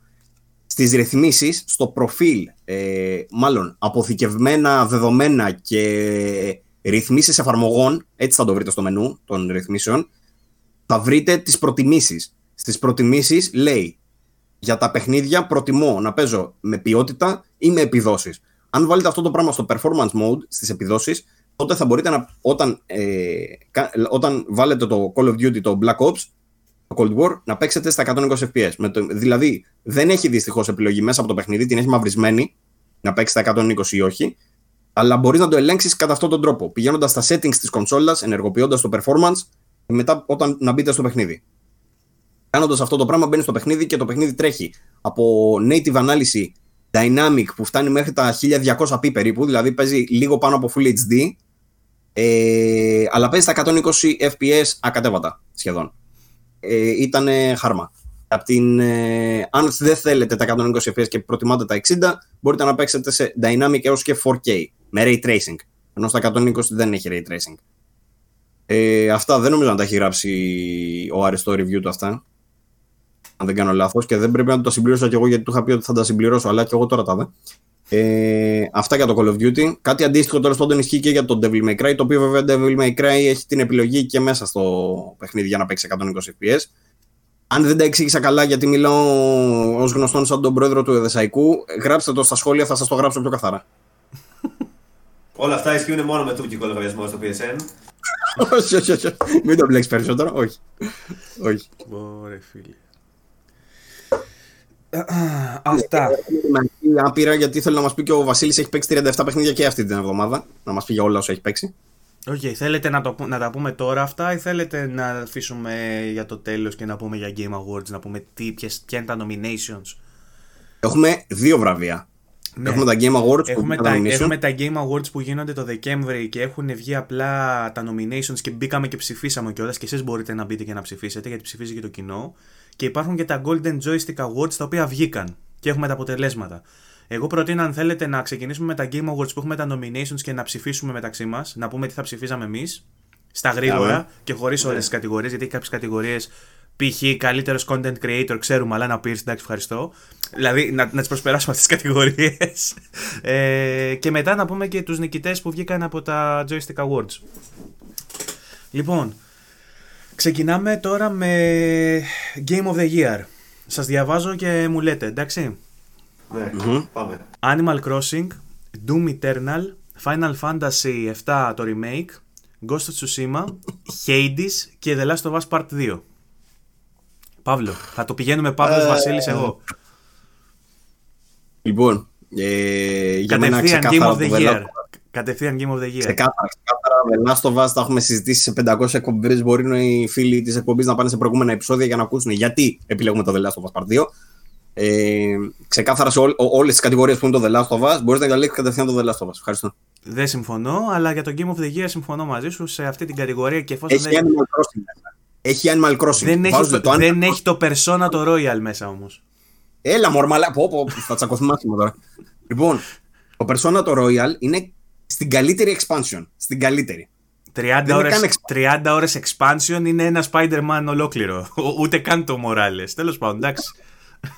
Ωραία. Εγώ το, τουλάχιστον το Persona δεν μπορώ να το συμπεριλάβω. Θα το συμπεριλάμβανα στα σου λέω ή στα expansions ή ξέρω εγώ στα remasters. θα, ε, το που συ- δεν είναι remasters. θα το συμπεριλάβεις θες, δεν θες στο VG τα βραβεία, γιατί εγώ και άλλοι δύο-τρεις θα το ψηφίσουμε. Οπότε θα το συμπεριλάβεις θες, δεν θες. Εσύ βάλει το στη δικιά σου τη λίστα και είμαστε εκεί. λοιπόν. Ε, Βασίλη, προχωράτε. Εγώ ψηφίζω Hades. ορίστε. Πάρ το. Πάρ το, Ορίστε, δεν είναι Last of Us όλοι. Για μένα Hades είναι και το, η λες, επιτυχία. το λες στα σοβαρά ή κοροϊδεύεις επειδή σ' Όχι, άρεσε; όχι, στα σοβαρά, όντως. Ωραία. Ε, Μάχη, μάχη μεταξύ των δύο, Last of Us και Hades, αλλά ψηφίζω Hades τελικά. Ωραία, θες να μας πεις γιατί; Γιατί ψηφίζω Hades, ναι. Γιατί για μένα, καταρχάς, εκτός από πράγματα του στυλ ότι πέρασε καλύτερα, αυτό δεν έχει να κάνει όμως. Ότι διασκέδασα περισσότερο. Εντάξει, διασκέδασα περισσότερο και με άλλα, αλλά δεν είναι αυτό ο λόγος. Θεωρώ ότι το Hades έκανε πολύ περισσότερα για το είδος του από ότι το Last of Us για το δικό του. Ενδιαφέρον. Ότι έκανε περισσότερο για να πάει μπροστά το είδος στο οποίο ανήκει από ό,τι έκανε το άλλο. το, το, του roguelike δηλαδή, του rockvania. Ναι, του ναι. φα- ναι, ναι. Ότι το Last of Us ήταν ίσως το καλύτερο δείγμα του είδους του και έκανε πολλά πράγματα για το storytelling, ας πούμε, και για αυτά τα τέτοια. Αλλά έκανε και το Hades πολλά πράγματα για το storytelling και θα μπορούσε να πει κανείς περισσότερα. Αν, Εγώ, θέλει, ας πούμε. αν θέλει κανείς να μάθει επακριβώς τι ακριβώς έκανε καλύτερα, μπορεί να διαβάσει είτε το αναλυτικό το review του Βασίλη, είτε μπορεί να μπει να διαβάσει την συνέντευξη την οποία πήρε ε, από έναν εκ των δημιουργών του παιχνιδιού που υπάρχουν στο Από- vg24.gr. Ε, είναι, πολύ, Greg Kasavin. είναι πολύ δημιουργοί γιατί αυτός είναι creative director, κάτι τέτοιο. Υπάρχουν και άλλοι directors. Δηλαδή, να το πω έτσι, ότι Οκ. εγώ ας πούμε που παίζω και roguelike και παιχνίδια του στυλ ε, Last of Us, όταν έπαιξα το Last of Us είπα ότι OK, βλέπω το καλύτερο δείγμα που υπάρχει σήμερα. Όταν έπαιξα το Hades όμως έπαθα πλάκα. Σε φάση τι έκαναν, πού τα σκεφτήκαν αυτά, πώς δουλεύουν τόσο καλά αυτά που κάνανε μέσα και τέτοια. Μάλιστα. Μου άλλαξε δηλαδή το τι περιμένω από ένα τέτοιο παιχνίδι πλέον. Εντελώς. Το τι θα μπορώ να περιμένω, τι θα μπορούσε να κάνει ένα τέτοιο παιχνίδι. Λοιπόν, πάμε τώρα στην επόμενη κατηγορία, Best Game Direction. Και έχουμε τους υποψήφιους Final Fantasy VII Remake, Ghost, Ghost of Tsushima, Hades, Half-Life Alyx και The Last of Us Part 2. Νομίζω στο Direction δεν... ε, Ο Αγγέλη, εσύ δεν είπες. για το Game of the Year είπα ότι συμφωνώ μαζί σου, το είπα κατευθείαν. Α, Με το που το είπες, δηλαδή επιβεβαίωσα ότι συμφωνώ μαζί σου. Τουλάχιστον για Game of the Year δεν μπορώ να ψηφίσω κάτι άλλο, εφόσον δεν υπάρχει Persona. Όχι, εντάξει. θε- όχι, και το Persona να υπήρχε κατά πάσα πιθανότητα δεν Last of Us τα ψήφιζα, άσχετα αν το ευχαριστήθηκα παραπάνω ή όχι που λέει και ο Βασίλης. Γιατί ενδεχομένως να μην είχα το περισσότερο fan με το The Last of Us, όμως ε, αναγνωρίζω ότι ήταν ένα masterpiece, έτσι δεν μπορούμε να το παραβλέψουμε. Τώρα, όσον αφορά το Game Direction που σου είπα τους υποψήφιους που μόλις τους ε, απήγγειλα, δεν ξέρω αν τους θυμάσαι, θες να τους επαναλάβω. Ε, θα σου πω, το... αν, αν ήταν ταινίες αυτά, πιθανότατα να το έδινα στο Τσουσίμα. Γιατί το Τσουσίμα, όντως, σε σκηνοθεσία με την έννοια την ε, ταινιακή, είναι απίστευτο. Με, τη, με την έννοια της κινηματογράφησης, μάλλον. Είναι απίστευτο. Παρ' όλα αυτά, επειδή στα παιχνίδια δεν εννοούμε αυτό game direction, εννοούμε γενικότερα την, το όλο το concept και την ε, δημιουργία και την κατεύθυνση που παίρνει ένα παιχνίδι. Ε, πάλι δεν εννοείται The Last of Us, μόνο και μόνο για το ρίσκο που πήρε, για το τι είναι, για το τι συμβολίζει αυτό το παιχνίδι, για το που αποφάσισαν να το οδηγήσουν για να εξαγριώσουν όλο τον κόσμο και τα κατάφεραν. Προφανώς δεν έγινε έτσι ακριβώς, αλλά θέλω να πω ρε παιδί μου, μόνο και μόνο που ένα τόσο, ένα, η ναυαρχίδα του PlayStation αποφάσισαν να πάρει τέτοιο ρίσκο, για μένα αυτό μου δίνει ελπίδα για, όλη- για όλη τη βιομηχανία. Α- Αυτό και μόνο του αρκεί. Και το Final Fantasy το 7 πάντως δίχασε σε σχέση με το Direction. Όχι Μπράβο, τόσο. α. Όμως, εντάξει. Το, το Final Fantasy επίσης πήρε τεράστιο ρίσκο με αυτό που έκανε και νομίζω ότι ήταν μια φοβερή ιδέα που είχε κάποιος. εκεί στα γραφεία της Square, ας πούμε, που λέγανε ρε παιδιά, πρέπει να ξαναβγάλουμε το Final Fantasy. Ναι, ρε, πρέπει να το ξαναβγάλουμε. Πώς να το ξαναβγάλουμε, ξαναβγάλουμε ίδιο. Όχι, έχω αυτή την ιδέα, θα είπε κάποιος κάποια στιγμή κάπου.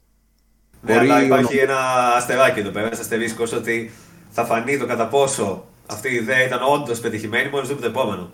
Ναι, ναι. Εντάξει, προς το παρόν, εγώ από αυτό που είδαμε και προς τα εκεί που φαίνεται να το πηγαίνουν, το θεωρώ άψογο και μόνος σαν ιδέα. Ε, Και εμέ- εγώ, αλλά ελπίζω να ξέρουν ακριβώς που το πηγαίνουν και να μην τα σκέφτονται στην πορεία. Αυτό ήταν το tagline στο review Okay. μου. Αυτό ήταν το tagline στο review μου. Ακριβώς αυτό έγραψε στον επίλογο. Ότι δηλαδή είναι ένα παιχνίδι που θα κρυθεί από το επόμενο. Δυστυχώς ή ευτυχώς. Ε, Παρ' όλα αυτά, τώρα για να καταλήξουμε στην ψήφα, από ό,τι κατάλαβα, Παύλο και εσύ για το Game Direction ψηφίζεις πάλι The Last of Us Part 2. Και εγώ για το Game Direction, την Last of Us ψηφίζω για τους ίδιου Ναι, λόγου με τον Παύλο. με μια μικρή σκέψη που πήγε προς το Final Fantasy, εν τέλει καταλήγω και εγώ στο The Last of Us. λοιπόν, ε, Best Narrative. Ε, 13 Sentinels, Aegis Rim, δεν ξέρω καν τι είναι αυτό. Αυτό πρέπει να είναι πάρα πολύ καλό παιχνίδι. Έχω δει τι παίζει. Και λένε όντως ότι έχει καταπληκτική ιστορία και πάρα πολύ πολύπλοκη με πολλούς χαρακτήρες και τέτοια. Και είναι exclusive στο PlayStation και έχει πάρει τρελές βαθμολογίες. 9 και τέτοια. Πα, παντού. Παρ' όλα αυτά δεν το έχει δοκιμάσει κανείς από τους τρεις μας. Είναι το πρώτο παιχνίδι Όχι, που βλέπουμε που δεν το έχουμε δοκιμάσει, έτσι. Εγώ στο είχα πει πάμε να το ψάξουμε, αλλά δεν το ψάξαμε. Ούτε εγώ το ασχολήθηκα ούτε.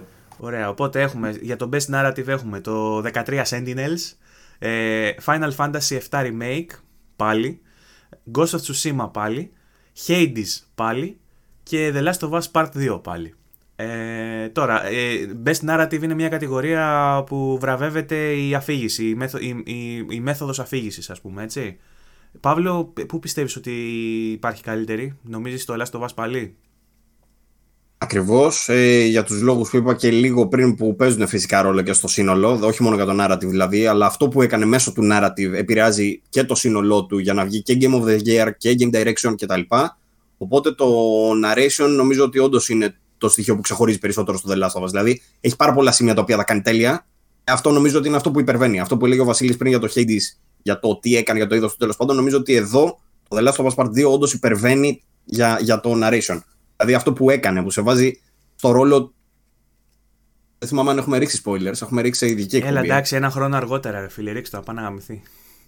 Τέλος πάντων, αυτό που κάνει από τη μέση του παιχνιδιού και μετά, ξέρετε όλοι ποιο είναι, ε, ήταν αριστουργηματικό. Ο τρόπος που, κα- που, που επηρεάζει την ψυχική ας πούμε, κατάσταση του παίκτη με αυτή την κίνηση ήταν κάτι που δεν έχουμε ξαναδεί απλά. Οπότε εκεί. Ghost of Tsushima θα έλεγα ότι απορώ γιατί είναι. Δηλαδή είμαι σε φάση ότι okay, ήταν καλό σαν story, αλλά ήταν πολύ, πολύ, Ναι. πο- πολύ βατό, πολύ συνηθισμένο για να μπει για narration αυτό το πράγμα. Ε, έχουμε δει δηλαδή πολύ, πολύ καλύτερα στοιχεία για να μπαίνει αυτό. Ε, το Hades που είπε ο Βασίλης πριν για τους λόγους που ανέφερε με το narration και όντως ε, φέρνει καινοτομίες. Παρ' όλα αυτά, το Hades δυστυχώς δεν μπορώ να το δω κάτι παραπάνω από indie παιχνίδι. Λυπάμαι, είμαι μάλλον λίγο ρατσιστής με τα indie σε- Όντως. σε αυτή τη φάση. Αλλά το καταλαβαίνω όμως. Καταλαβαίνω την αξία του. Θυμάμαι ότι, αυτό που είχαμε, θυμάμαι ότι είχαμε εκθιάσει το Final Fantasy για το writing του βέβαια. Είχαμε πει Ναι. πολλά καλά πράγματα. Τώρα όμως συγκεκριμένα επειδή είπες για το σκηνικό αυτό που γίνεται από τη μέση του The Last of Us και μετά.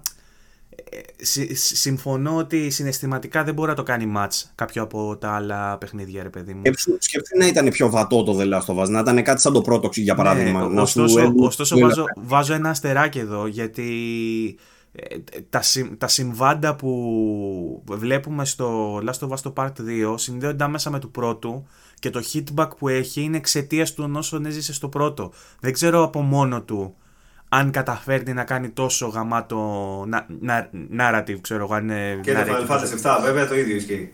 Και για το Final Fantasy το remake. Εγώ το Final Fantasy το 7 το remake το βίωσα για πρώτη φορά, δεν είχα παίξει το original. Ναι, αλλά το μεγάλο μπαμ που έκανε ήταν αυτό που έκανε στο τέλος Ναι. σε φάση σχέση με το 1. Τέλος πάντων, λόγω του τι ένιωσα θα το δώσω Last of Us και εδώ πέρα.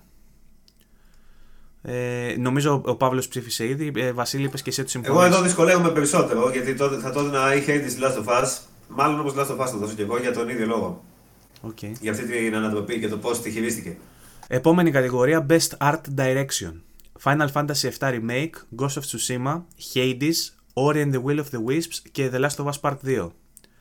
Ξεκινάω με αυτό εγώ. Το δίνω ξεκάθαρα Ori and the Will of the Wisps. Ξεκάθαρα.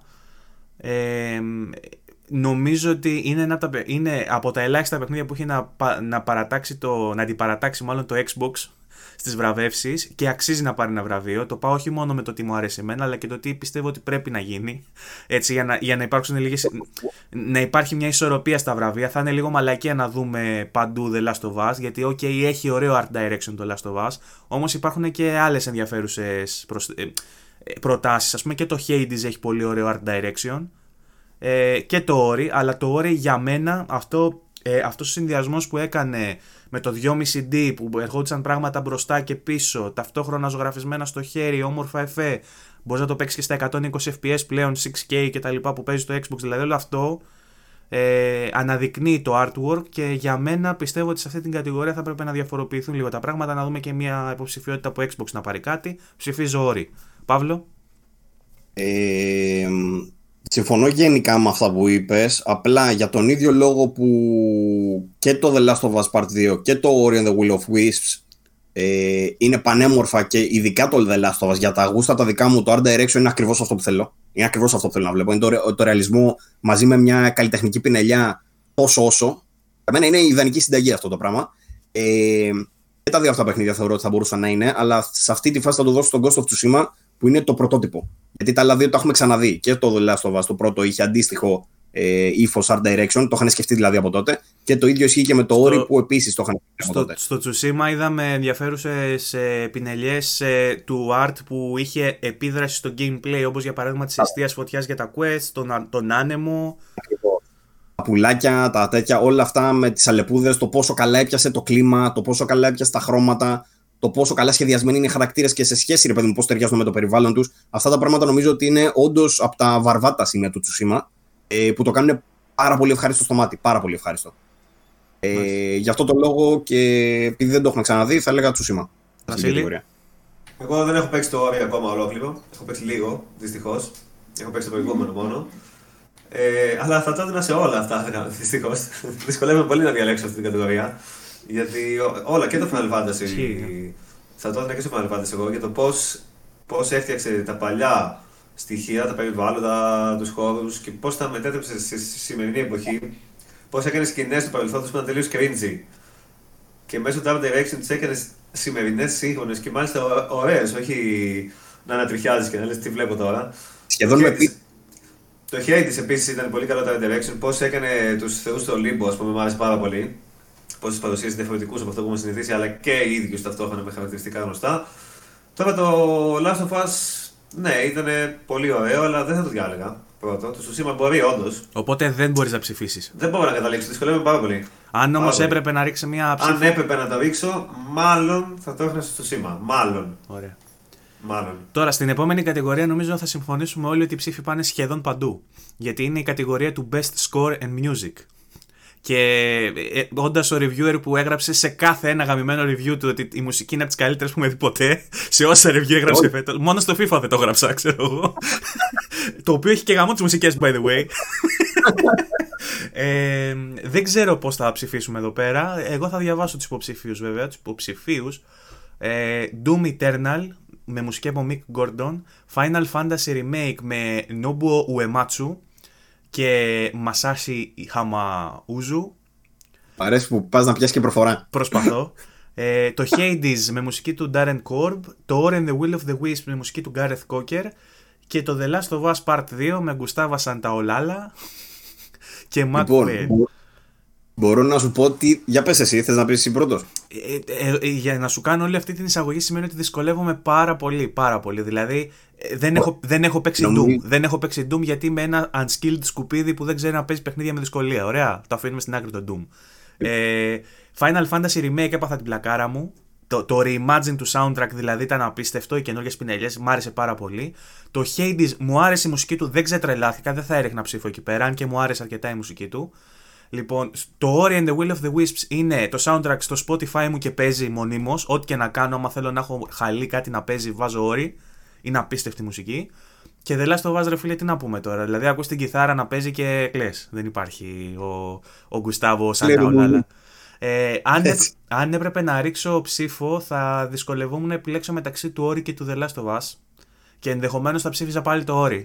Γιατί, ακριβώς γιατί έχω κάνει abuse και το, το ακούω συνέχεια, ενώ το The Last of Us μπορεί κάθε φορά που θα πέσω πάνω του σχεδόν να βουρκώνω, αλλά δεν είναι ένα soundtrack το οποίο θα ξαναγυρίσω πίσω να πω θέλω να ακούσω πάλι το soundtrack του Last of Us, το ψάξω να το ακούσω λίγο. Ενώ του Ori, όταν θέλω να ακούσω τέτοιου είδους μουσική, λέω πω πω το Ori τι μουσικά ρε, βάλω να το θυμηθώ λίγο πάλι. Οπότε ψηφίζω Ori.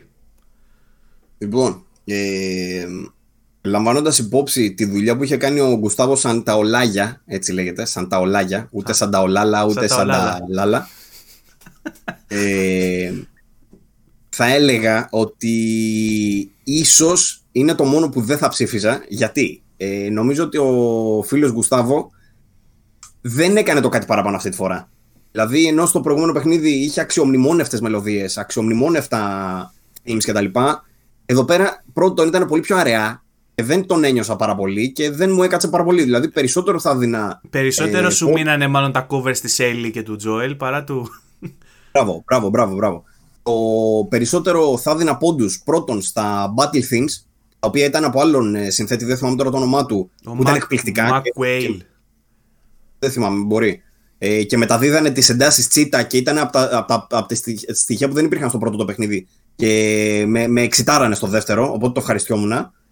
Ε, και δεύτερο είναι η πόντι που λες γι' αυτό, για το licensed στην ουσία soundtrack που είχε, που έβλεπες τον Joel και Ellie να τραγουδάνε Pearl Jam και, ε, και Αχά.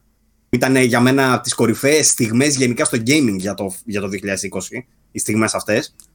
Δεν ε, μιλάμε καν για τη στιγμή, το τελικό scene, ξέρω εγώ. Το... Ε, ναι, ναι, Μιλάμε για τα, για τα ενδιάμεσα, για τις στιγμές της είναι, είναι κομμάτι που σου έχει χτίσει η μουσική. Το μουσικό κομμάτι του παιχνιδιού με την, με, τη, με την πινελιά, με την επιρροή από την κιθάρα, τον ρόλο της κιθάρας στην εισαγωγή του παιχνιδιού που ο Τζόιλ της δίνει την κιθάρα. Πώς ανοίγει το παιχνίδι με τον Τζόιλ να της δίνει την κιθάρα για να τη διδάξει και πώς κλείνει με, ε, αυτό το συνδέει η μουσική, έτσι. Μπορεί να είναι το prop της κιθάρας και όλα τα πράγματα τα υπόλοιπα, όμως η μουσική η ίδια συνδέει τα πράγματα και το κάνει φανταστικό. Βέβαια, κρίνουμε το soundtrack, έτσι. Και επειδή έχει ως, υποψήφιο τον ε, Γκουστάβο και τον κύριο Μακ που δεν ξέρω τι ακριβώς έχει γράψει το soundtrack, αλλά υποθέτω όλα τα ναι. υπόλοιπα, ό,τι δεν είναι 12 χορδί. Ε, λοιπόν, ε, ε, θεωρώ ότι είναι πολύ δυνατό entry. Σου είπα ότι εγώ ψηφίζω όρη. Ε, ολοκλήρωσε το συλλογισμό σου, βέβαια, να μου πεις τι ψηφίζεις. Λοιπόν, για το The Last of Us ισχύουν όλα αυτά που είπες, το αγαπάω κτλ. Αλλά όπως είπες, είναι μια κατηγορία που πιθανότατα να μπορούσαμε να τα ψηφίσουμε όλα. Αλλά νομίζω ότι αυτό είναι το μόνο soundtrack που θα μπορούσα να μην ψηφίσω αυτή τη φορά. Ε, κάτι αντίστοιχο ισχύει για το όρι για μένα. Ότι ναι, μεν είναι soundtrackάρα και εγώ το έχω και παίζει όλη την ώρα. Αλλά ίσως προτιμώ ας πούμε, του ένα σε κάποιες φάσεις περισσότερο, του Blind Forest. Ε, όχι για κανένα άλλο λόγο, γιατί το έχω συνηθίσει λίγο περισσότερο ενώ του 2 απλά ήταν, έχει σε μεγάλο ποσοστό κάποια reprises από το ένα και παίζουν και στο 2, ενώ έχει και καινούρια. Το ευχαριστούμε και αυτό πάρα πολύ να τα ακούω, αλλά τέλος πάντων για αυτούς τους λόγους μάλλον δεν θα τα ψήφιζα αυτά. Από την άλλη, έχουμε το Hades που όπως είπες και εσύ, ναι, μεν πάρα πολύ ωραίο, γουστάρω απίστευτα. Αυτό το που έχει μπάσο μαζί με drums ε, που δυναμώνει η μουσική σιγά σιγά κτλ. Απίστευτο. Και πινελιές έτσι από, από έγχορδο που θυμίζει λίγο σαν το Odyssey, σαν το, είναι, είναι κάπως έτσι. Έχει σαν, σαν ναι, ναι, ναι. λαούτο, σαν μπουζούκι. Και από πάνω ξέρω και τέτοια ανασημεία. Ε, οπότε στο, σύνολο σπέρνει και αυτό το soundtrack, αλλά και πάλι ρε παιδί μου δεν νομίζω ότι υπερβαίνει κάποιο, ξέρεις, κάτι wow. Τα δύο παιχνίδια από τα πέντε τώρα που αναφέραμε, τα οποία θεωρώ ότι υπερβαίνουν ε, στο θέμα της μουσικής, είναι και το Doom Eternal και το Final Fantasy το, το 7 Remake. Το Doom Eternal συγκεκριμένα ε, έπαθα σοκ με αυτό που είχε στείλει ο Βασίλης τότε στο chat, που στην ουσία ηχογράφησαν ναι. metal συμφωνική ορχήστρα, metal ε, χοροδία βάλανε μεταλλάδες, κάφρους και μη να τραγουδήσουν για να τους ε, ηχογραφήσουν συλλογικά για να βγάλουν χοροδία metal. Αυτό δεν έχει ξαναγίνει ποτέ στα χρονικά. Μόνο και μόνο γι' αυτό και μόνο για, μόνο για αυτό που συμβολίζει το Doom Eternal για τη metal και όχι μόνο. Ε, θεωρώ ότι αξίζει το βραβείο. Παρ' όλα αυτά δεν μπορώ να το δώσω στο Doom Eternal γιατί δεν είμαι ακόμα και για το πρώτο ρε που γουστάρω πάρα πολύ τη μουσική του. Δεν είναι το αγαπημένο μου πράγμα που θέλω να ακούω στα παιχνίδια μου παρόλο που είναι full ταιριαστή στα Doom, έτσι αυτό που γουστάρω απίστευτα και φέτος έχω πάθει το σοκ είναι το Final Fantasy. Γιατί από την πρώτη στιγμή έχει καρφωθεί, έχει εντυπωθεί το Battle Theme και όλα τα υπόλοιπα themes που έχει μου έχουν καρφωθεί στο κεφάλι. Και δεν είναι μόνο ότι τα είχα ακούσει τα παλιά ρε παιδί μου και μ' άρεσαν. Αυτό που κάνανε και με τη δουλειά που έγινε η επανηχογράφηση και με το πόσο ε, κολλητικά είναι όλα τα κομμάτια τους και το πόσο καλύτερα είναι από όλες τις άλλες μουσικές Final Fantasy που έχουμε ακούσει, που επίσης έχουν εξαιρετικές μουσικές, ε, για μένα είναι must. Final Fantasy καρφωτό δηλαδή, δαγκωτό. Μάλιστα. Και εγώ Final Fantasy δίνω εδώ πέρα. Λακωνικός, λακωνικός. Σίγουρα, το, το, το πώς τα έκανε τα παλιά τα τραγούδια ήταν καταπληκτικό πραγματικά. Εγώ που έχω παίξει το παλιό πολλές φορές δηλαδή και μου έχουν μείνει στο μυαλό και τέτοια. Μόλις το άκουσα στο καινούριο, ήταν καταρχάς πάρα πολύ. δημιουργούσε πολύ έντονα συναισθήματα. Mm. Και δεν, δεν ήταν η ίδια επίσης με τα παλιά, είχε διαφορές, ήταν διαφορετικά. Και ήταν πολύ καλύτερα. Ήταν εγώ Final Fantasy σίγουρα. Τέλεια. Ε, δεν διαφωνώ μαζί σας εντωμεταξύ και εμένα μου άρεσε πάρα πολύ. Απλά θεωρώ ότι το όρι. ανατρέχω ξανά στο όρι, γι' αυτό δεν διαφωνώ δηλαδή ότι, είναι, ότι γαμάει και το Final Fantasy. Η επόμενη κατηγορία. Το έχει πει άλλος στα Ναι, η αλήθεια είναι αυτή, ότι εγώ φέτος δεν έχω παράπονα από μουσική, έπαθα σοκ με όλες. Ε, η επόμενη κατηγορία είναι παραπλήσια, μοιάζει, είναι λίγο πιο τεχνικό βέβαια το θέμα της, έχει να κάνει με το audio design. Ποιο παιχνίδι έχει το καλύτερο audio design. Οι υποψήφοι είναι το Doom Eternal, το Half-Life Alyx, το Ghost of Tsushima, Tsushima whatever, ε, το Resident Evil 3 και το The Last of Us Part 2. Να ρωτήσω γιατί είναι το Resident Evil 3 μέσα, τι έκανε καλά στο audio design. Ούτε εγώ ξέρω. Ε, το μόνο που ξέρω είναι κιόλας ότι κάπου δεν χρησιμοποιεί ε, πολύ υψηλής ποιότητας ήχο. Δηλαδή, αν ακούσεις τα εφέ και όλα αυτά, ναι, μεν εντάξει, είναι σοβαρά, αλλά δεν είναι τίποτα τρελής ποιότητας. Εν αντιθέσει με τα Ghost of Tsushima και The Last of Us Part 2 που υποστηρίζουν και 3D audio, που εντάξει, δεν θέλω να περιγράψω πάλι εκείνη τη στιγμή που λέω για το The Last of Us Part 2 που ακούς τη σφαίρα και πώ σκάει κτλ. Εγώ για το σοκ που έχω πάθει με το The Last of Us και τον τρόπο που χειρίζεται τον ambience ήχο, Μπαίνει για παράδειγμα στην αρχή που είσαι εκεί πέρα με την Ντίνα, ε, που πάτε και ψάχνετε τις στρατιωτικές, τις βάσεις και όλα αυτά, που πρέπει να ανέβεις από κάτι φορτηγά πάνω σε ένα πύργο. Με το που μπαίνεις σε αυτό τον πύργο και ακούς την αντίχηση, Α, έχουν αλλάζει, χρησιμοποιήσει ναι, αντίχηση που δεν υπάρχει πουθενά αλλού σε ολόκληρο το παιχνίδι. Πουθενά αλλού. Το έχουν φτιάξει μόνο και μόνο για αυτό το σημείο. Ξέρω εγώ που θα περάσει 5 έχει, δευτερόλεπτα. έχει ένα σιλό κούφιο βασικά. Αυτό, αυτό. Μ- Δεν υπάρχει πουθενά αλλού αυτό σε όλο το παιχνίδι. Ε, Το- μόνο και μόνο γι' αυτό θεωρώ ότι αξίζει 27 βραβεία. Ναι. Ε, όχι μόνο Και- για αυτό. Όχι μόνο για αυτό, αλλά και για αυτό. Ε, μ, θεωρώ ότι έχει από τους πιο ωραίους ήχους και σε audio design. Ε, μεταξύ, το δίπολο είναι με Ghost of Tsushima ακριβώς επειδή έχει 3D audio που είναι κάτι που το βλέπουμε στη νέα γενιά. Οπότε είναι σαν να χρησιμοποιούσε μια τεχνολογία before it was cool. Ε, μεταξύ των δύο, θεωρώ ότι το Last of Us κάνει περισσότερα πράγματα, όχι μόνο για, το, για τη φάση με το σιλό. Ε, θα ψηφίσω και εγώ The Last of Us το Best Audio Design. Ε, Και βασ- Τσουσίμα, βέβαια, να αναφέρουμε. Έτσι, δηλαδή, μιλάμε για τώρα από, από τους, τον τρόπο που έχει χρησιμοποιήσει τους ήχους, τον τρόπο που. την ποιότητα των ήχων, τον τρόπο Εγώ που έχει στο χρησιμοποιήσει Tsushima- το, το περιβάλλον. Εγώ στο Tsushima είχα ένα παράπονο, σου είχα πει, ότι ε, γινόντουσαν muffled ήχοι ανάλογα με την κατευθυντικότητα. Μετρώει το μάτι μου. Αν νομίζω ότι ήταν στο Assassin's αυτό, ρε. Ε, το Tsushima ήταν, δεν το Και θυμάμαι. στο Assassin's και στο Tsushima και στο Final Fantasy. Ε, είχα τέτοιο πρόβλημα. Α, μπράβο. Μμ. Ε, δεν το, μου είπες εσύ ότι δεν είναι πρόβλημα, έχει να κάνει με τα ηχεία. Απλά θα έπρεπε να έχει επιλέξει ο developer ένα διαφορετικό προφίλ, ας πούμε, για να είναι πιο generic και για να δουλεύει στις τηλεοράσεις, για παράδειγμα. Και να μην χρειάζομαι ένα καλό ηχοσύστημα με μεγάλο εύρος και τα λοιπά. Δεν ξέρω πώς μου τα έχεις πει.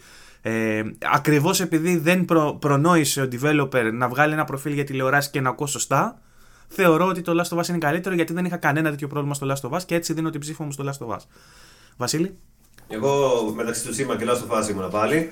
Αλλά δίνω στο Last of Us επειδή είχε και τα accessibility. Που έκανε Δεν είναι απίστευτη θέμα δουλειά. audio design βέβαια. Είναι... Όχι, χρησιμοποιούσε audio design όμως. Χρησιμοποιούσε και το audio design στο accessibility μέσα. Όταν Είχε έκανε, πράγματα- έκανε το scan ας πούμε, για τα αντικείμενα και Ναι. σου, σου έβγαζε Και να παλμικά βρεις ήχους. πού και- είναι ακριβώς ο ήχος, να καταλάβει ο άλλος που δεν βλέπει καλά, ας πούμε, πού βρίσκονται τα αντικείμενα, πού βρίσκονται οι εχθροί. Το πώς το κάνουν αυτό το πράγμα ήταν- έδινε ένα μεγάλο συν στο design και γι' αυτό το λόγο δίνω και εκεί. Δεν υπάρχει Τρελό. βραβείο. Νομίζω δεν υπάρχει βραβείο για το accessibility. Αν υπήρχε σίγουρα θα το παίρνει το Last of Us όμως. Σίγουρα, ναι. Λοιπόν, επόμενη κατηγορία Best Performance. Η καλύτερη, το καλύτερο acting υποθέτω, το καλ- η καλύτερη ερμηνεία. Ε, Ashley Johnson σαν Ellie, ε, Laura Bailey σαν Abby, Daisuke Tsuji σαν Jin Sakai, ε, Logan Cunningham σαν Hades, στο Hades, ε, και Naji Letter σαν Miles Morales στο Spider-Man το Miles Morales. Ε, όλοι ξέρετε ότι έχω μια δυναμία στην Άμπη. Ε, δεν ξέρω αν ήταν η καλύτερη. Εμένα μου άρεσε πάρα πολύ και ο Ντάισουκε στο Ghost of Tsushima. Θεωρώ ότι έκανε μια πάρα πολύ καλή ερμηνεία. Ήταν από τους λίγους ε, χαρακτήρες σε παιχνίδι που ε, πήγε να το παίξει και δράμα και comic relief σε συγκεκριμένες καταστάσεις και νταΐς χωρίς να φαίνεται επιτιδευμένο. Δηλαδή ένιωσα τον πόνο του, ένιωσα το δράμα του, ε, ένιωσα το θάρρος που έπαιρνε ξέρω εγώ και την οργή του στη μάχη. Έβγαλε όλα τα συναισθήματα πολύ πιο στρωτά ε, από ότι ε, σε πα- αντίστοιχα άλλα παιχνίδια. Το The Last of Us είναι μια άλλη εντελώς κατηγορία βέβαια. Εννοείται πως οι ερμηνείες είναι φοβερές. Βέβαια δεν την έχω ταυτίσει τόσο την Bailey με την Άμπη. Έχω ταυτίσει περισσότερο την, ε, το πρόσωπο της ηθοποιού ξέρω εγώ και όχι τη φωνή. Και δεν μου έχει μείνει κάτι από τη φωνή της Άμπη. Ενώ δηλαδή είχε καλή ερμηνεία και η Ashley Johnson είχε καλή ερμηνεία στο πώς ε, έβγαλε τα συναισθήματα του παιχνιδιού. μου έχει μείνει πιο πολύ στο μυαλό η, η ερμηνεία του Ντάισου και στο Ghost of Tsushima, οπότε θα ψηφίσω αυτόν. Ε, μαζί με το The Last of Us πάλι ερμηνείες, πολύ κοντά. Ο Μοράλες, ο Νάτζι Τζέτερ τέλος πάντων και αυτός αρκετά καλή ερμηνεία, όμως δεν μου έμεινε τόσο πολύ. Μεταξύ δηλαδή των ηθοποιών που παίξανε στο The Last of Us και, το, και του ηθοποιού του πρωταγωνιστή του Ghost of Tsushima, θα προτιμήσω τον, ε, του Ghost of Tsushima τον Ντάισου και Τσούτζι. Ε, αυτό. Παύλο. Λοιπόν, ε, συμφωνώ πάρα πολύ σχεδόν με όλα όσα είπες. Ε, το Hades το βγάζω λίγο στην απέξω γιατί ο Hades παρόλο που είναι φοβερός και ευχαριστία να τον ακούσει με τη βαριά φωνή και τέτοια, ε, είναι λίγο πιο προς το κόμικ. Δηλαδή πάει λίγο προς τα εκεί. Ενώ είναι, έχει μεγάλο εύρος και τα λέει πάρα πολύ ωραία και φοβερή φωνή, πάει λίγο προς το κόμικ. Ενώ οι υπόλοιποι δείξανε, είχαν πολύ μεγαλύτερη τέλος πάντων παλέτα για να δημιουργήσουν, ας πούμε, κάπως έτσι. Ωραία τα λέω. Ε, από τα υπόλοιπα τώρα να συνειδητοποιήσουμε ότι τα 4 στα, οι 4 στις 5 υποψηφιότητες είναι για αποκλειστικά παιχνίδια της Sony. ε, και Miles Morales όσο τον έχω ακούσει η αλήθεια δεν μου πολύ αρέσει. Δηλαδή και στο Spider-Man δεν τρελάθηκα. Δεν είναι... Πιάνει το ύφος σίγουρα. Ε, δεν είναι πολύ στα γούστα μου, τον βρήκα και αυτόν λίγο flat. Ναι. Ε, αλλά από, τα άλλα, από τις άλλες τρεις ερμηνείες έχουμε τρομερά υψηλή ποιότητα. Δηλαδή και ο Τζιν Σακάη και η Λόρα Μπέιλι και η Ashley Τζόνσον θεωρώ ότι είναι top ε, και για τους ίδιους λόγους που είπες εσύ, ακριβώς τα ίδια πράγματα σκέφτομαι και εγώ. Δηλαδή ε, την Έλλη την έχουμε ξανακούσει, ξέρουμε ότι είναι απίθανη κτλ. Σίγουρα θα το παίρνει αυτή αν ήταν η πρώτη της φορά. Δεν είναι όμως. Γι' αυτό το λόγο την προσπερνάω. Ε, πάω στη Λόρα Μπέιλι, την οποία επίσης την προσπερνάω για το λόγο που είπες, ότι δεν μου έχει μείνει τόσο σαν φωνή. Δηλαδή, η αλήθεια είναι ότι ανήκω και σε μια μειοψηφία ε, η οποία λέει το εξής. Παρότι τρελάθηκα με το The Last of Us και μου άρεσε πάρα πολύ αυτό που κάνανε με την. Ε, δεν συμπάθησες τόσο πολύ την Άμπη. Με την Άμπη, δεν συμπάθησα πολύ την Άμπη, ναι. Εγώ, η αλήθεια είναι αυτή. Ενώ εγώ συμπάθησα περισσότερο την Άμπη, ας πούμε. Αυτό. Οπότε ε, και νομίζω ότι ένας λόγος που δεν πολύ συμπάθησα την Άμπη είναι όντως ο τρόπος που έπαιζε και ο τρόπος που εκδηλωνόταν. Ήταν, μου φάνηκε λίγο κρύα. Που δικαιολογούνται όλα, ρε παιδί μου, σενάριακά, ναι, αλλά ναι, θέλω ναι. να σου πω δεν ήταν πολύ ε, στην ποιότητα που θα ήθελα δεν εγώ κάπως έτσι. Δεν έπαιξε άσχημα, απλά όπα, Όχι, ακούω ναι. τη φωνή μου, Παύλο, ακούω τη φωνή μου, κάτι έκανες. Ε, λοιπόν, δεν είναι ότι έπαιξε άσχημα, είναι ότι ε, ο, ο ρόλος της ήταν άχαρος και έκανε αυτό που έκανε στο, στο παιχνίδι και ενδεχομένως να αποστασιοποιήσει λίγο και να μην δένεσαι τόσο ενώ την Έλλη είναι σαν να βλέπεις ένα μικρό κοριτσάκι που μεγάλωσε λίγο αργότερα, ξέρω εγώ, και λες ότι, οκ, άλλαξε. Δικαιολογείς και κάποια πράγματα, ρε παιδί μου, που θα μπορούσες να τα αποδώσεις σε έναν καινούργιο ηθοποιό ότι δεν έχει κομφορμιστεί σωστά στο ρόλο της. Ενώ επειδή τώρα μιλάμε για την ίδια ηθοποιό, την Ashley Johnson, λες ότι απλά μεγάλωσε και έχει, έχει αλλάξει απλά λίγο με βάση τα βιώματά της. Τέλος πάντων, οπότε ψηφίζεις και εσύ Ντάισουκε, έτσι. Ντάισουκε, γιατί, γιατί έχω σκέφτομαι Τσουσίμα και σκέφτομαι τη φωνή του τύπου. Είναι απίστευτο αυτό που, αυτό που καταφερε Μόνο και μόνο δηλαδή που σκέφτομαι το, Τσουσίμα και θυμάμαι τη φωνή του ακριβώς πώς έπαιζε και το έκανε τόσο χαρακτηριστικά, θεωρώ ότι το αξίζει. Mm-hmm. Βασίλη; Εγώ ψηφίζω Άμπη για τους ακριβώς αντίθετους λόγους από εσά. Γιατί θεωρώ ότι πέτυχε το αντίθετο, ότι με το πώς έπαιζε με το voice acting, κατάφερε να με κάνει και να τη συμπαθήσω όταν έπρεπε και το αντίθετο όταν έπρεπε και να μου δώσει γενικά όλο το εύρο του χαρακτήρα από την αρχή μέχρι το τέλος όπως κινήθηκε ο χαρακτήρας και όπως τον αντιλαμβανόμουν εγώ, ότι πήγαινε ακριβώς χέρι-χέρι με την ερμηνεία της από την αρχή μέχρι το τέλος. Το έδωσε πολύ καλά το χαρακτήρα και ότι ήταν κιόλας δύσκολος ρόλος επίσης. Πολύ δυσκολότερο από τους άλλους. Ε, εγώ δεν διαφωνώ με όλα αυτά που λες, απλά ναι. Είναι, ίσως είναι προσωπικό Είναι προσωπικό γούστο και τι μας έχει μείνει περισσότερο. Ναι, είναι πιο memorable, ας πούμε. Αυτό δεν είναι ότι δεν είναι, καλή, το, δεν είναι καλό το performance και της Laura Bailey. Επόμενη κατηγορία τώρα, Games for Impact αρχίζουμε τις κατηγορίες τώρα που δεν καταλαβαίνουμε τόσο καλά τι σημαίνει, ε, τι περιγράφει ο τίτλος.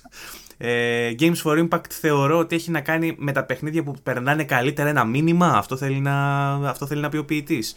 Λοιπόν, οι υποψήφοι είναι If Found της Αναπούρνα. Αναπούρνα παιχνιδάρες όλο το χρόνο που πέρασε και τον προηγούμενο. Kentucky Route Zero, το οποίο είναι παλιό παιχνίδι, αλλά βγήκε το τελευταίο επεισόδιο νομίζω τώρα, γι' αυτό είναι υποψήφιο. Βγήκε και το TV Edition που είναι όλα που είναι όλα, σωστά. Πήγα να το ξεκινήσω και μου κράσαρε στο netbook και έχασα τα save και το άφησα. ενώ, ε, ενώ μου άρεσε. Λοιπόν, ε, Kentucky Route Zero λοιπόν. Spirit Farer, Spirit Farer ή Spirit Farer, Βασίλη; Δεν ξέρω. Spirit Farer από τα. Farer, νομίζω Farer, νομίζω, αλλά δεν θυμάμαι σίγουρα. Spirit Farer. Εντάξει, Παύλο. Πες το όπως θες το. Όπως θέλετε. Το οποίο άρεσε πολύ στο Βασίλη αυτό. Είμαι σίγουρος ότι θα ψηφίσει. Ε, Tell me why της, not, της Don't Nod και το Through the Darkest of Times της Handy Games. Το τελευταίο δεν το ξέρω. Ε, through the darkest of times. Τέλος πάντων. Από όλα αυτά τώρα, Impact θεωρώ ότι θα έχει κάνει το Spirit Fire ή το Tell Me Why. Το, ίσως το Tell Me Why για τους, ε, για τους trans ε, ανθρώπους, ξέρω εγώ, δεν ξέρω πώς, ε, αν τους άγγιξε πραγματικά, δεν είμαι σε θέση να γνωρίζω. Θεωρώ ότι αυτά τα δύο θα κάνουν, γιατί το Spirit Fire έχει ως αντικείμενο το θάνατο και κάποια θέματα έτσι πιο ε, βαθιά ας πούμε που τα έχει ντύσει με αυτό το περιτύλιγμα το cute ξέρω εγώ και μπορεί να σε ακουμπήσει το Spirit Ε, το Tell Me Why έχει να κάνει με, για, από τις λίγες φορές που βλέπουμε ως πρωταγωνιστή ένα trans, έναν ε, trans άντρα ε, που προσπαθεί να περάσει και αυτό τα μηνύματά του και να δείξει λίγο, ε, είναι σαν ένα παράθυρο ας πούμε στη ζωή ενός ανθρώπου που αντιμετωπίζει ε, στη ζωή του όλες αυτές τις ε, αδικίες λόγω το, των προτιμήσεών του τέλος πάντων και, το, και τον πιστεύω του και όλα αυτά. Δεν ξέρω ποιο από τα δύο θα μου κάνει μεγαλύτερο impact εμένα. Δυσκολεύομαι να ψηφίσω πραγματικά. Ενδεχομένως να το έδινα στο Tell Me Why, αλλά και πάλι δεν, δεν ξέρω αν είμαι σε θέση να γνωρίζω πόσο impact έκανε. Αυτό θα ψηφίσω όμως. Παύλο; Εγώ δεν το βλέπω το, το impact αν απαραίτητα σε μένα πόσο θα έκανε, αλλά το πόση δυνατότητα έχει να κάνει γενικότερα ένα παιχνίδι impact στο χώρο ας πούμε του gaming. Παρ' όλα αυτά το, το, impact που έκανε σε σχέση με το περιεχόμενό του ήταν πολύ μικρότερο, σχεδόν ανύπαρκτο εν συγκρίση με το impact που είχε το The Last of Us χωρίς καν ναι. να, να, να, να, πραγματεύεται αυτό καθε αυτόν το Γι' αυτό ευθύνονται άλλα πράγματα, ναι. Πιο πολύ δηλαδή ευθύνεται η τοξικότητα του διαδικτύου ναι, παρά ναι. το ίδιο το παιχνίδι, έτσι. Αλλά το γεγονός ότι έβαλε στη δημόσια βάσανο ή βάλανο που θα έλεγε ο Βαϊμάκης, ε, έβαλε στην κουβέντα ε, θέματα inclusivity και ρατσισμού, σεξισμού, όλα αυτά, το γεγονός ότι το The Last of Us ε, δημιούργησε όλον αυτόν τον τόρο, κατά την προσωπική μου άποψη θα έπρεπε να το βάζει μέσα στα παιχνίδια αυτά με το impact. δεν υπάρχει ναι, όμως. Θα μπορούσε να το βάλει όντως, αλλά δεν υπάρχει, ναι. Ε, εγώ το, το, το Tell Me Why θα έβαζα γιατί είναι, δεν είναι από τις λίγες φορές, είναι η μόνη φορά που υπάρχει τέτοιος χαρακτήρας σε mainstream. Υπήρχαν μόνο σε κάτι obscure παιχνίδια που τα έφτιαχναν δύο άτομα σε κινητό, τέτοια φάση. Mm. Τέτοιοι χαρακτήρες. Και είναι η μόνη φορά που υπάρχει σε mainstream παιχνίδι χαρακτήρα πρωταγωνιστής μάλιστα. Και δεν το έχω παίξει καν. Είναι αλήθεια. Αλλά από αυτά που έχω δει. Δεν το θεωρώ το καλύτερο παιχνίδι της Don't Nod, αλλά ρισκάρει όχι, πολύ όχι. με την ιδέα του. Οπότε... Δεν το έχω παίξει, αλλά θεωρώ ότι αυτό που κάνανε και από ό,τι έχω διαβάσει τουλάχιστον το πώς το κάνανε ε, ήταν ένα πολύ καλό βήμα για την βιομηχανία και γι' αυτό θα έβαζα αυτό. Παύλο; Δεν έχω ιδέα, δεν έχω παίξει κανένα. Δεν έχω πράγμα, ιδέα γιατί πράγμα μιλάνε. Το δεν στο δεν υπάρχει. Λοιπόν. Το, το Hades. Best ongoing, best ongoing παιχνίδι. Θεωρώ ότι έχει να κάνει με κατηγορία παιχνιδιού που υπήρχε, συνεχίζει να υπάρχει και συνεχίζεται. Λοιπόν, έχουμε Apex Legends, Destiny 2, ε, Call of Duty Warzone, Fortnite και No Man's Sky. Ε, εγώ εδώ πέρα αρχίζουμε να μπαίνουμε σε νερά γνωστά προς εμένα, αλλά θα ψηφίσω το Warzone επειδή ακριβώς έχει γιγαντώσει έτσι το Call of Duty, το έκανε free to play. Πολλοί κόσμος παίζει, κόσμος που δεν ασχολείται ιδιαίτερα με τα games και είναι πιο casuals και συμμετέχει σε αυτό. Και το Fortnite κάνει κάτι αντίστοιχο, αλλά επειδή το Fortnite υπήρχε και πέρσι και πρόπερσι, οκ, είναι και η κατηγορία του ongoing. Αλλά για αυτά τα δύο χρόνια, τις δύο σεζόν, νομίζω, δύο χρόνια νομίζω πάει να κλείσει το Warzone. Ε, θεωρώ ότι έχει, κάνει, έχει αφήσει impact. Είμαι ακόμα στην προηγούμενη κατηγορία. Δεν θέλω να ψηφίσω Fortnite. Είναι ένα παιχνίδι που εγώ προσωπικά δεν το συμπαθώ ιδιαίτερα. Και θεωρώ ότι το Warzone ε, έχει κάνει αρκετά πράγματα και έχει, έχει μαζέψει αρκετό κόσμο και Τέλος πάντων, δεν πάει να μυθεί Call of Duty Warzone. Παύλο. Για τους λόγους κι εγώ για το. Όχι, μωρέ, δεν...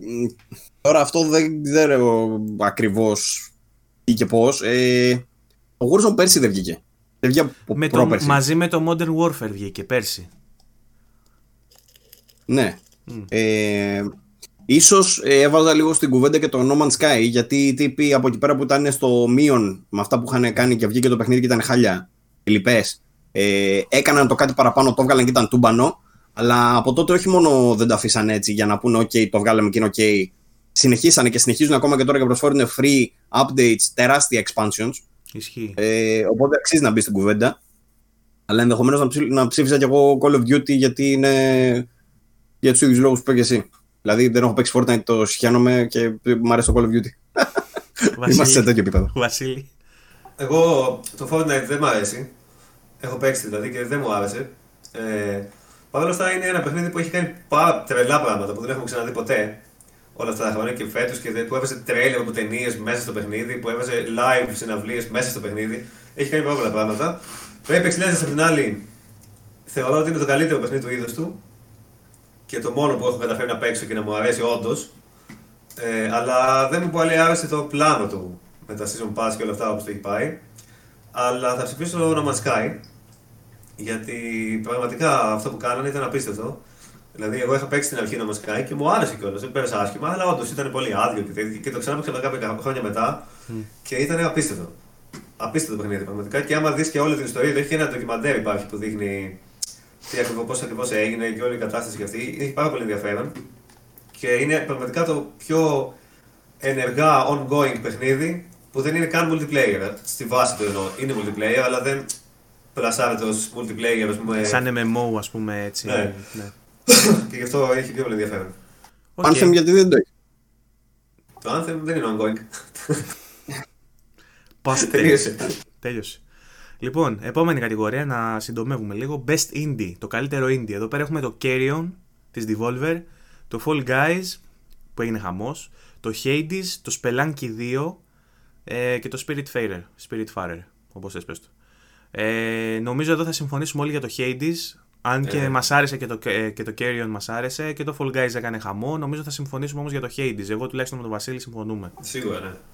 Παύλο, συμφωνείς και εσύ, τέλεια.